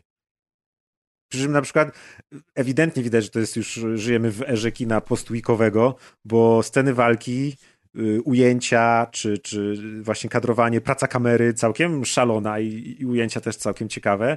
Y, I choreografia taka dynamiczna, z, bez tego kró- krótkiego cięcia, tylko naprawdę długie sekwencje tej kopaniny. Całkiem, całkiem fajnie. Ta, ta walka w tej uliczce takiej pełnej neonów, czy Oj, nawet na tak. tej lawecie samochodowej, to tak mi się, to mi się przyjemnie oglądało. Tak, tak. To jest po prostu dobre kino sensacyjne, może w ten sposób. Takie nie? kopanisko. Co prawda, jak zobaczyłem, jakie zwierzęta żyją w tej jamie takiej, to Tak, no stwierdziłem, "What? mówiłem, Co? no. Wiesz, i, ten, I ten kryształ tak samo, wiesz, Tak, no, ale ja no dobra, co ale to, to jest? G.I. Joe, nie? Tak, To to jest G.I. Joe. Mhm, tak. Oni tak cię subtelnie chcieli wprowadzić, bo w kolejnych filmach to już nie będzie brzmiuj. G.I. Joe! Ale tak, dla mnie to był taki fajny film kopany. Dużą zaletą było dla mnie to, że nie znałem praktycznie żadnego aktora, który tam grał. To były dla mnie świeże twarze. A to ciekawe, bo tam jest kilka twarzy dosyć znanych. To ja akurat nie oglądałem tych filmów. tych Dwaj mistrzowie, ten niewidomy i ten drugi. Jeden jest ze Spartakusa i grał też w pierwszym Dead Space. Ten drugi, ten mniejszy mistrz, który tam z nim te miski z wodą tam ćwiczył. A, no to na- i Kołwajs, dobra, to on, To ale on jest tam ma koleś, który rolę przecież- czwartorzędną, no. No, Chodzi mi o tych głównych, tych, i, i ten. Ten koleś, który, który grał Snake Eyes'a mi się kojarzy skądś, nie wiem skąd, ale go na pewno, na pewno kojarzę. No, Pani, to która grała zna- Scarlett znany- też. To jest znany aktor też w, szereg- w sensie, jak wszystkie filmy Netflixa, nie Netflixa potrzebują przystojnego Azjatę, to ten pan gra. Mhm, no widzisz. No nie wiem, ja patrzę, nie znam tych filmów, ale ja się nie znam na filmach. Natomiast rzeczywiście miłe zaskoczenie, naprawdę miłe zaskoczenie. Ja się spodziewałem gniota, a pff, tak jak mówiliśmy dzisiaj, mało jest tego typu filmów obecnie i fajnie, że ten się udał, nie? No, jak chce ktoś kopankę pooglądać, to ja też polecam. Jest... Dokładnie. Ja też polecam na YouTubie macie G.I. Joesy za darmo, o ile mnie pamięć nie mówi. Bo w zeszłym roku, jak się pandemia zaczęła, to za darmo wypuścili na YouTubie wszystkie odcinki albo część. A teraz Maciek opowie nam o serialu The Terror, który jest na podstawie O książki. Matko Boska, już prawie wszystko zapomniałem. Ale to będzie szybka, krótka piłka, bo my tu już musimy Króciutko, spać. już powoli do przodu, do końca. Ehm, e, Są takie dwa e, seriale e, i opowiem o pierwszym z nich, które skupiają się na tym, jak to, w, który to jest wiek tam, Oś- osiem- XIX? Tak, w połowie XIX wieku e, ekspedycja e, na statkach, na okrętach utyka w kole podbiegunowym w śniegu i tam marzną. I y, zwróciłem uwagę na ten. W sumie to bardziej zwróciłem uwagę na ten nowszy serial, o którym spoiler y, zaraz prez y, też chwilę wspomni, który wyszedł w tym roku, tak? Tak, on się pojawił niedawno. Tak. A y, jest bardzo podobny, jeśli chodzi o klimat, przynajmniej patrząc na zwiastuny wizualnie, do właśnie serialu Terror, który się ukazał chyba dwa lata temu. Trochę Jakoś tak. wcześniej. czy może nawet, może nawet jeszcze wcześniej. Yy, No, w każdym razie, o co chodzi? Yy, Bardzo też unikalny klimat takich właśnie marznących marynarzy bez, i, i, i wszechogarniających beznadziei. To mnie w sumie zainteresowało i tym nowszym, i tym starszym yy, serialem. Postanowiłem najpierw zabrać się za starszy, ale nowszy też obejrzę. Yy, Nie chciałem ich obu oglądać, żeby mi się nie pomieszały, bo wydaje mi się, że są na tyle właśnie y, podobny setting mają, że, że potem by mi się wszystko pomieszało. Serial The Terror opowiada historię prawdziwą, która się naprawdę wydarzyła, yy, gdzie w No co ty? 1800... któ- No tam większość jest prawdą, no. A, no dobra, jakby bazuje na, na, na wydarzeniu. No tak, okej, no. Nie pamiętam, jak Okej. napisali. No co ty, myślałeś, że tam... No niestety Gwiezdne tak. Wojny też się wydarzyły. Tylko w przyszłości. Za, No jak to? za Dawno, 10 dawno temu. lat. Tak, no bo jest to, jest to oparty na prawdziwych wydarzeniach, ale jest wrzucony wątek y, taki fantastyczny trochę, który moim zdaniem jednak y, psuje trochę ten, ten serial. Jest to historia takiej wyprawy, gdzie y, Brytyjczycy postanowili znaleźć przesmyk y, między Ameryką Północną a co tam jest na górze? Antarktyda? Czy Antark Arktyka? Ja właśnie też nigdy nie Nigdy pamiętam. nie wiem, mogli to inaczej nazwać. Ark... Arktyk... Próbują Ty, tam Deusz, znaleźć ten Deusz, przesmyk, żeby się do, uniwersytecki. Na, przez Amerykę dostać do Arktyka, Maćku. Azji, do Ark... tak, żeby tam szlak wodny wyrobić. No i y, płynął, płynął, w końcu grzęźli. Y, To nie są duże spoilery, bo to większość jest w zwiastunie tej akcji, że oni tam grzęzną. I ten serial jest w ogóle miniserialem, on ma y, 10 odcinków po godzinę gdzieś, tak? Co też było No dla mnie od razu zielonym takie mini, światełkiem. Ale nie takie no, taki, mini taki znowu. midi, no, taki midi serial. Ale przynajmniej zamknięta historia, nie? Nie będą mi tu wymyślać później nic. Więc to była też dla mnie zachęta, że obejrzę i będę mieć spokój. E, Ta akcja jest całkiem fajnie rozciągnięta, ponieważ e, rzeczywiście jakby podróż zajmuje tam, oni ze, ze, ze dwa, trzy odcinki podróżują, potem jest kilka odcinków jak utknęli, potem jest co postanawiają robić i potem jest ta dalsza część, więc jakby mimo tego, że można powiedzieć, że to jest monotonia, bo przez 10 odcinków, 10 godzin będzie się oglądało ludzi na białej pustyni, y, to, to dzieją się tam rzeczy i sprawy i ciężko się nudzić i ciężko o taką powtarzalność. Y, trochę jest to serial y, pokazujący taką historię tego, co to się dzieje, jak jest rozpad społeczeństwa i wiecie, giną wszystkie zasady, y, ludzie wracają do swoich prymitywnych instynktów, ginie praworządność i, i, i tak dalej. Trochę, to jest dla mnie chyba największy horror, jaki istnieje. Nie przerażają mnie żadne potwory ani nic, ale rzeczy typu właśnie ten, jaki był ten film o tych dzieciakach, Władca Much? Y, tak, Władcy Much. Władcy Much, tak. Czy takie właśnie... Książka zresztą też Tak, takie motywy są dla mnie bardzo przerażające, bo pokazują jak tak naprawdę y, szybko może się y, rozbić całe ludzkie społeczeństwo budowane przez tyle lat i utrzymywane tak naprawdę na cienkich niciach właśnie władzy i niby praworządności, która istnieje. I religii. I no, wielu innych tam rzeczy pewnie. Yy, ale tak, więc można się spodziewać, że im dalej w las, tym gorzej się tym biednym marynarzom dzieje. Yy, nie wiem, czy. No nie będę mówić, jak to się kończy, ale jak to, że to jest to historia. Chociaż nie, można, mogę powiedzieć, że nikt nie przeżył, bo jest to też w pierwszej minucie pierwszego odcinka już powiedziane, że. Bo jakby historia tego statku jest taka, że on zaginął i oni chyba nigdy go nie, zna... tak. nie znaleźli, ani nie odnaleźli nigdy żadnego członka załogi. Żaden członek załogi taka... nie został odnaleziony, bo te statki to... naprawdę zaginęły i to naprawdę się nazywały tak, jak tam jeden był HMS Terror, drugi tam, nie pamiętam akurat, nie mam Wikipedii otwartej, ale naprawdę te statki zaginęły. I co ciekawe, odnaleziono wraki tych statków dopiero kilka lat temu. Pierwszy tam chyba z 5 lat temu, a drugi chyba 2 lata temu. Został naprawdę odnaleziony i, i go tam gdzieś badają, ale po załodze śladu rzeczywiście nie ma. I film to właśnie tam pokazuje, co tam się mogło wydarzyć. Niestety wplata wątek y, fantastyczny, y, mianowicie pewnej bestii, która tam nagle się pojawia i poluje na tych ludzi. Z, zresztą zwierzeń Eskimosów, nie? Tak, tak, tak. Y, I y, bardzo fajne jest to, że przez bardzo długi czas oni praktycznie tej bestii nie pokazują, co buduje napięcie i jest bardzo fajnie prowadzone. Niestety, no, drobny spoiler na koniec, ta bestia się pokazuje i to już jest takie coś, co Y, właśnie sprawia, że ta autentyczność tego serialu trochę nurkuje i trochę z zażenowaniem się, się to ogląda, bo całościowo jest ten serial naprawdę świetnie zrobiony.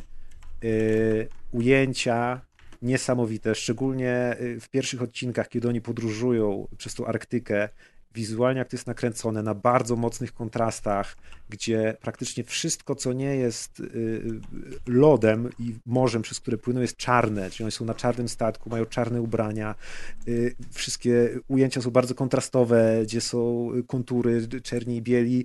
Wspaniale się to ogląda, jest to super przyjemne dla oka, bardzo takie obrazowe. W ogóle wykonanie całej scenografii, statku, kostiumy rewelacyjne, te wszystkie tam te rzeczy na, na tym statku, te ich kajuty, ten, to jest mm, creme de la creme. To się ogląda jak jakąś taką, wiecie, super wierną rekonstrukcję National Geographic albo coś. Yy, I, I, no i ja muszę polecić, zdecydowanie. Mi się to bardzo podobało, nawet mimo tego, że po jakimś czasie wiedziałem, w którą stronę to zmierza. Był jeden motyw, y, który też mi się za bardzo w filmach nie podoba, kiedy jest chyba takie poczucie, że trzeba wprowadzić jakąś postać negatywną, bo to też było fajne, że w tym serialu praktycznie no, nie było jakiegoś jednego wroga. Wrogiem tych ludzi było sytuacja, w jakiej się znaleźli ale jednak mam wrażenie, że ktoś tam pomyślał, że musimy coś tutaj, jakąś taką zrobić postać, która będzie mieszać, więc pojawia się taka postać. I ja też od razu wyczułem, że to jest taki y, na siłę robiony cwaniak, który może mącić co zechce i nikt mu nic nie może zrobić. Ja bardzo nie lubię, jak w serialach się takie postacie pokazują, bo to jest dla mnie nierealistyczne i wiecie, no w życiu, wiem, że w życiu taka osoba by nie dała rady takich rzeczy robić, bo to jest zbyt przesadzone i tutaj przez moment taka postać się pojawia i tak mąci, potem na szczęście przestaje, y, albo przynajmniej tonuje trochę, ale, ale to, to tylko powodowało taki mój chwilowy niesmak, no ale trudno, to było do przeżycia. A tak to, tak to polecam, bo naprawdę fajnie się to oglądało. Fajna historia, świetnie wygląda, szczególnie na początku. Mm, no i jak ktoś lubi takie, wiecie, feel bad movies, gdzie wiadomo, że wszyscy zginą i że czeka ich tylko, kurde, cierpienie, śmierć, koszmary i beznadzieja. No i bardzo ważne, terror jest na podstawie książki Dana Simonsa, o takim samym tytule, a Dan Simmons to jest autor, który napisał Hyperion, jedną z najpopularniejszych, najbardziej cenionych książek science fiction w historii współczesnego science fiction. I książka Terror podobno też jest książką dobrą. Ja niestety nie powiem wam tego, bo nie czytałem, nieźle, ale tak. Ale właśnie to jest da Dana Simonsa, więc to jest dosyć głośny tytuł. A ja wam faktycznie na koniec szybko powiem tylko o, mm, o serialu, który jest bardzo podobny do tego, o którym mówił Maciek, tylko że jest z tego roku. Nazywa się North Water, czyli na wodach północy. I jest pięcioodcinkowym miniserialem HBO, w którym jedną z głównych ról gra Colin Farrell.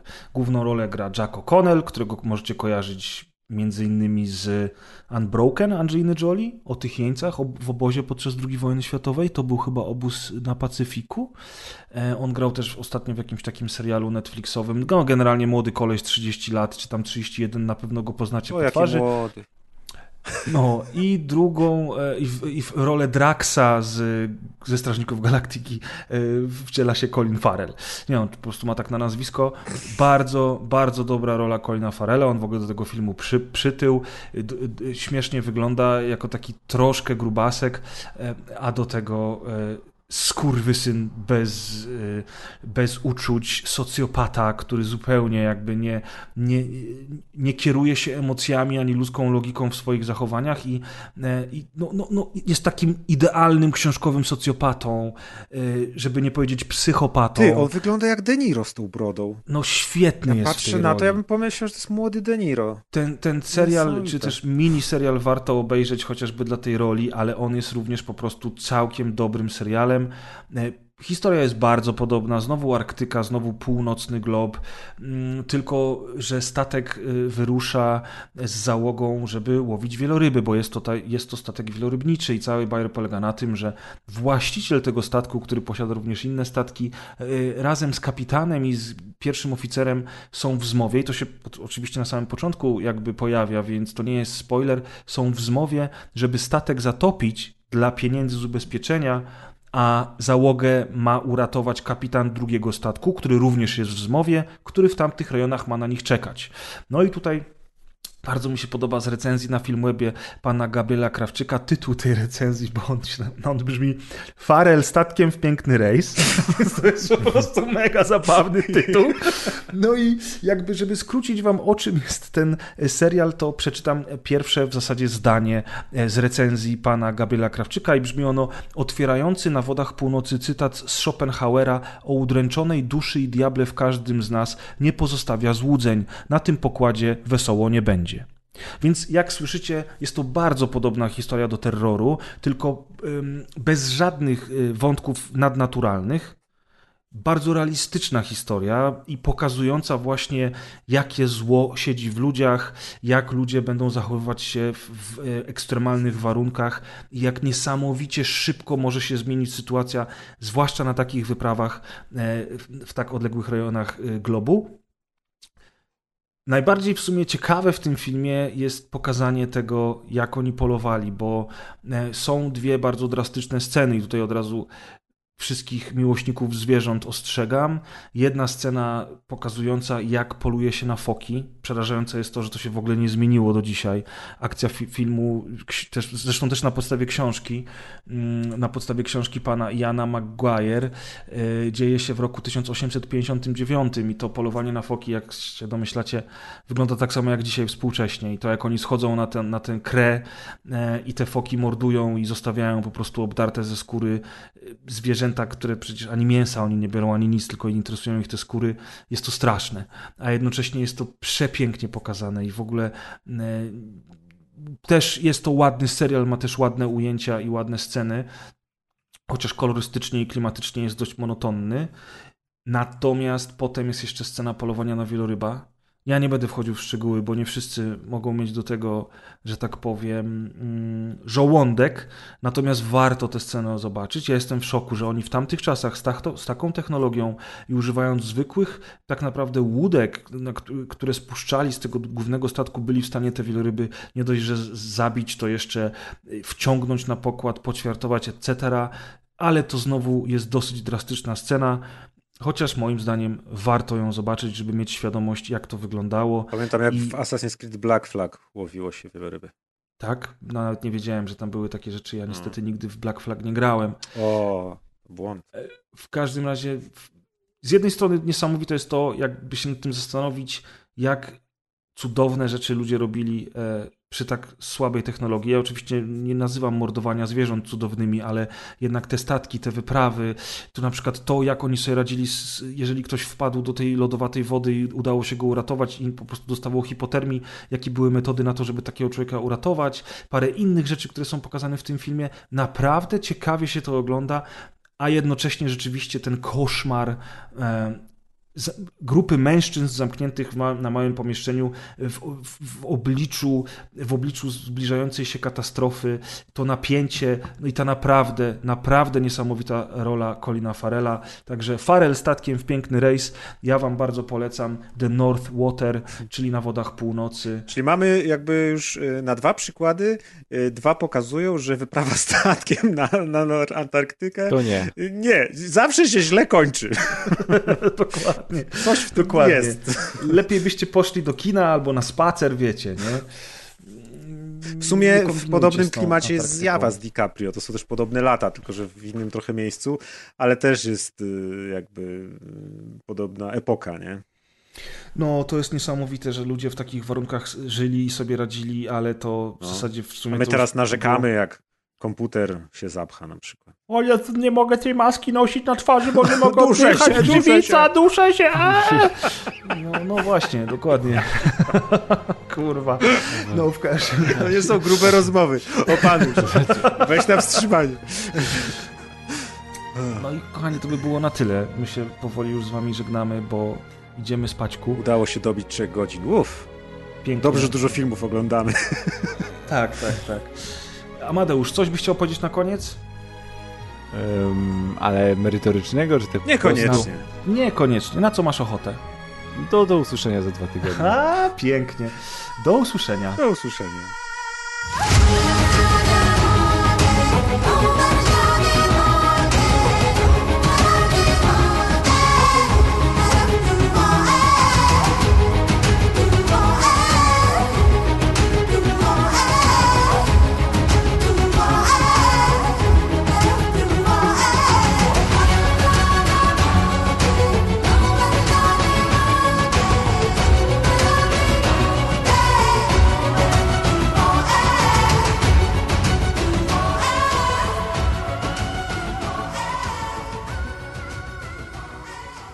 Pach, możemy nagrywać. On nie wrócił. Jestem. O, jesteś. No, słyszałem, o nie wrócił. Słyszałem wszystko. Cholera. Cholera. Kurde, nie Deusz, szybko, uciekamy do kanału Inne 2. Pre, Nie pre, znajdzie nas tam. Pół miliona odsłuchań. Mamy jak- 2,5 jak miliona słuchaczy w Polsce. 20%? No to człowieku, to jest mega 5% wiadomość. Polaków to nie, to jest pół miliona podcastu. kliknięć play, a pół, Mów odsłuchań i zamknij mordę. bo tam są dwie statystyki. Pół miliona jest kliknięć play i druga statystyka trzy to jest... odsłuchania. Nie. I w ogóle grube się dobrze klikają też. No, oczywiście, Oj, grube w się dobrze klikają.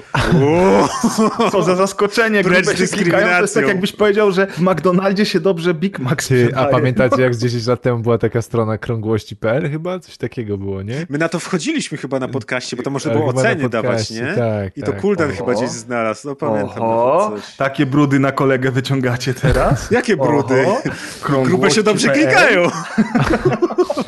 To, że 237 się ściąga dobrze i ultyma, ultimatywna bludna premisa to są dwa odcinki, które się w ostatnim pół roku najbardziej ściągały i naprawdę mi się wydaje, że to po prostu chodzi o to, że jak ludzie tego Spotify odpalają i ultimatywna bludna premisa, to muszą No sobie, może wiesz, tak, są ciekawe. się wydaje, że to raczej clickbaitowy tytuł.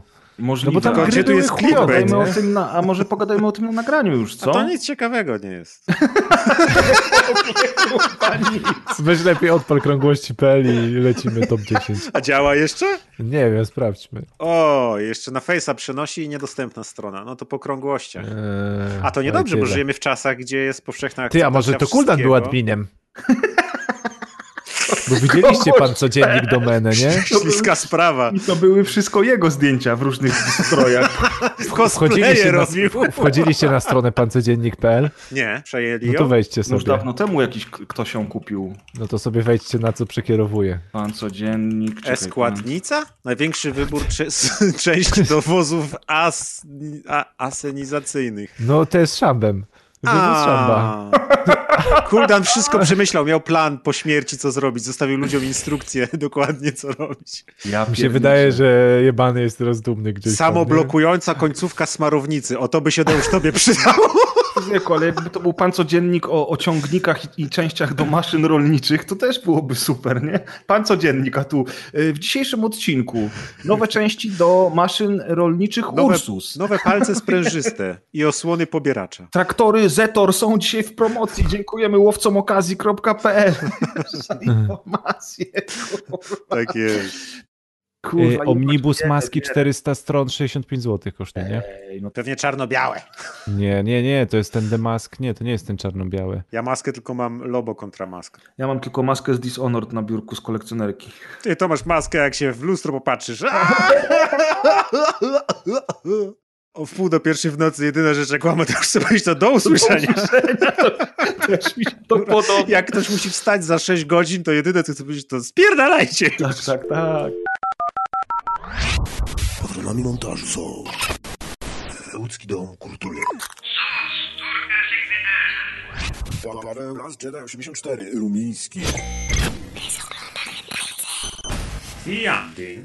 Mm.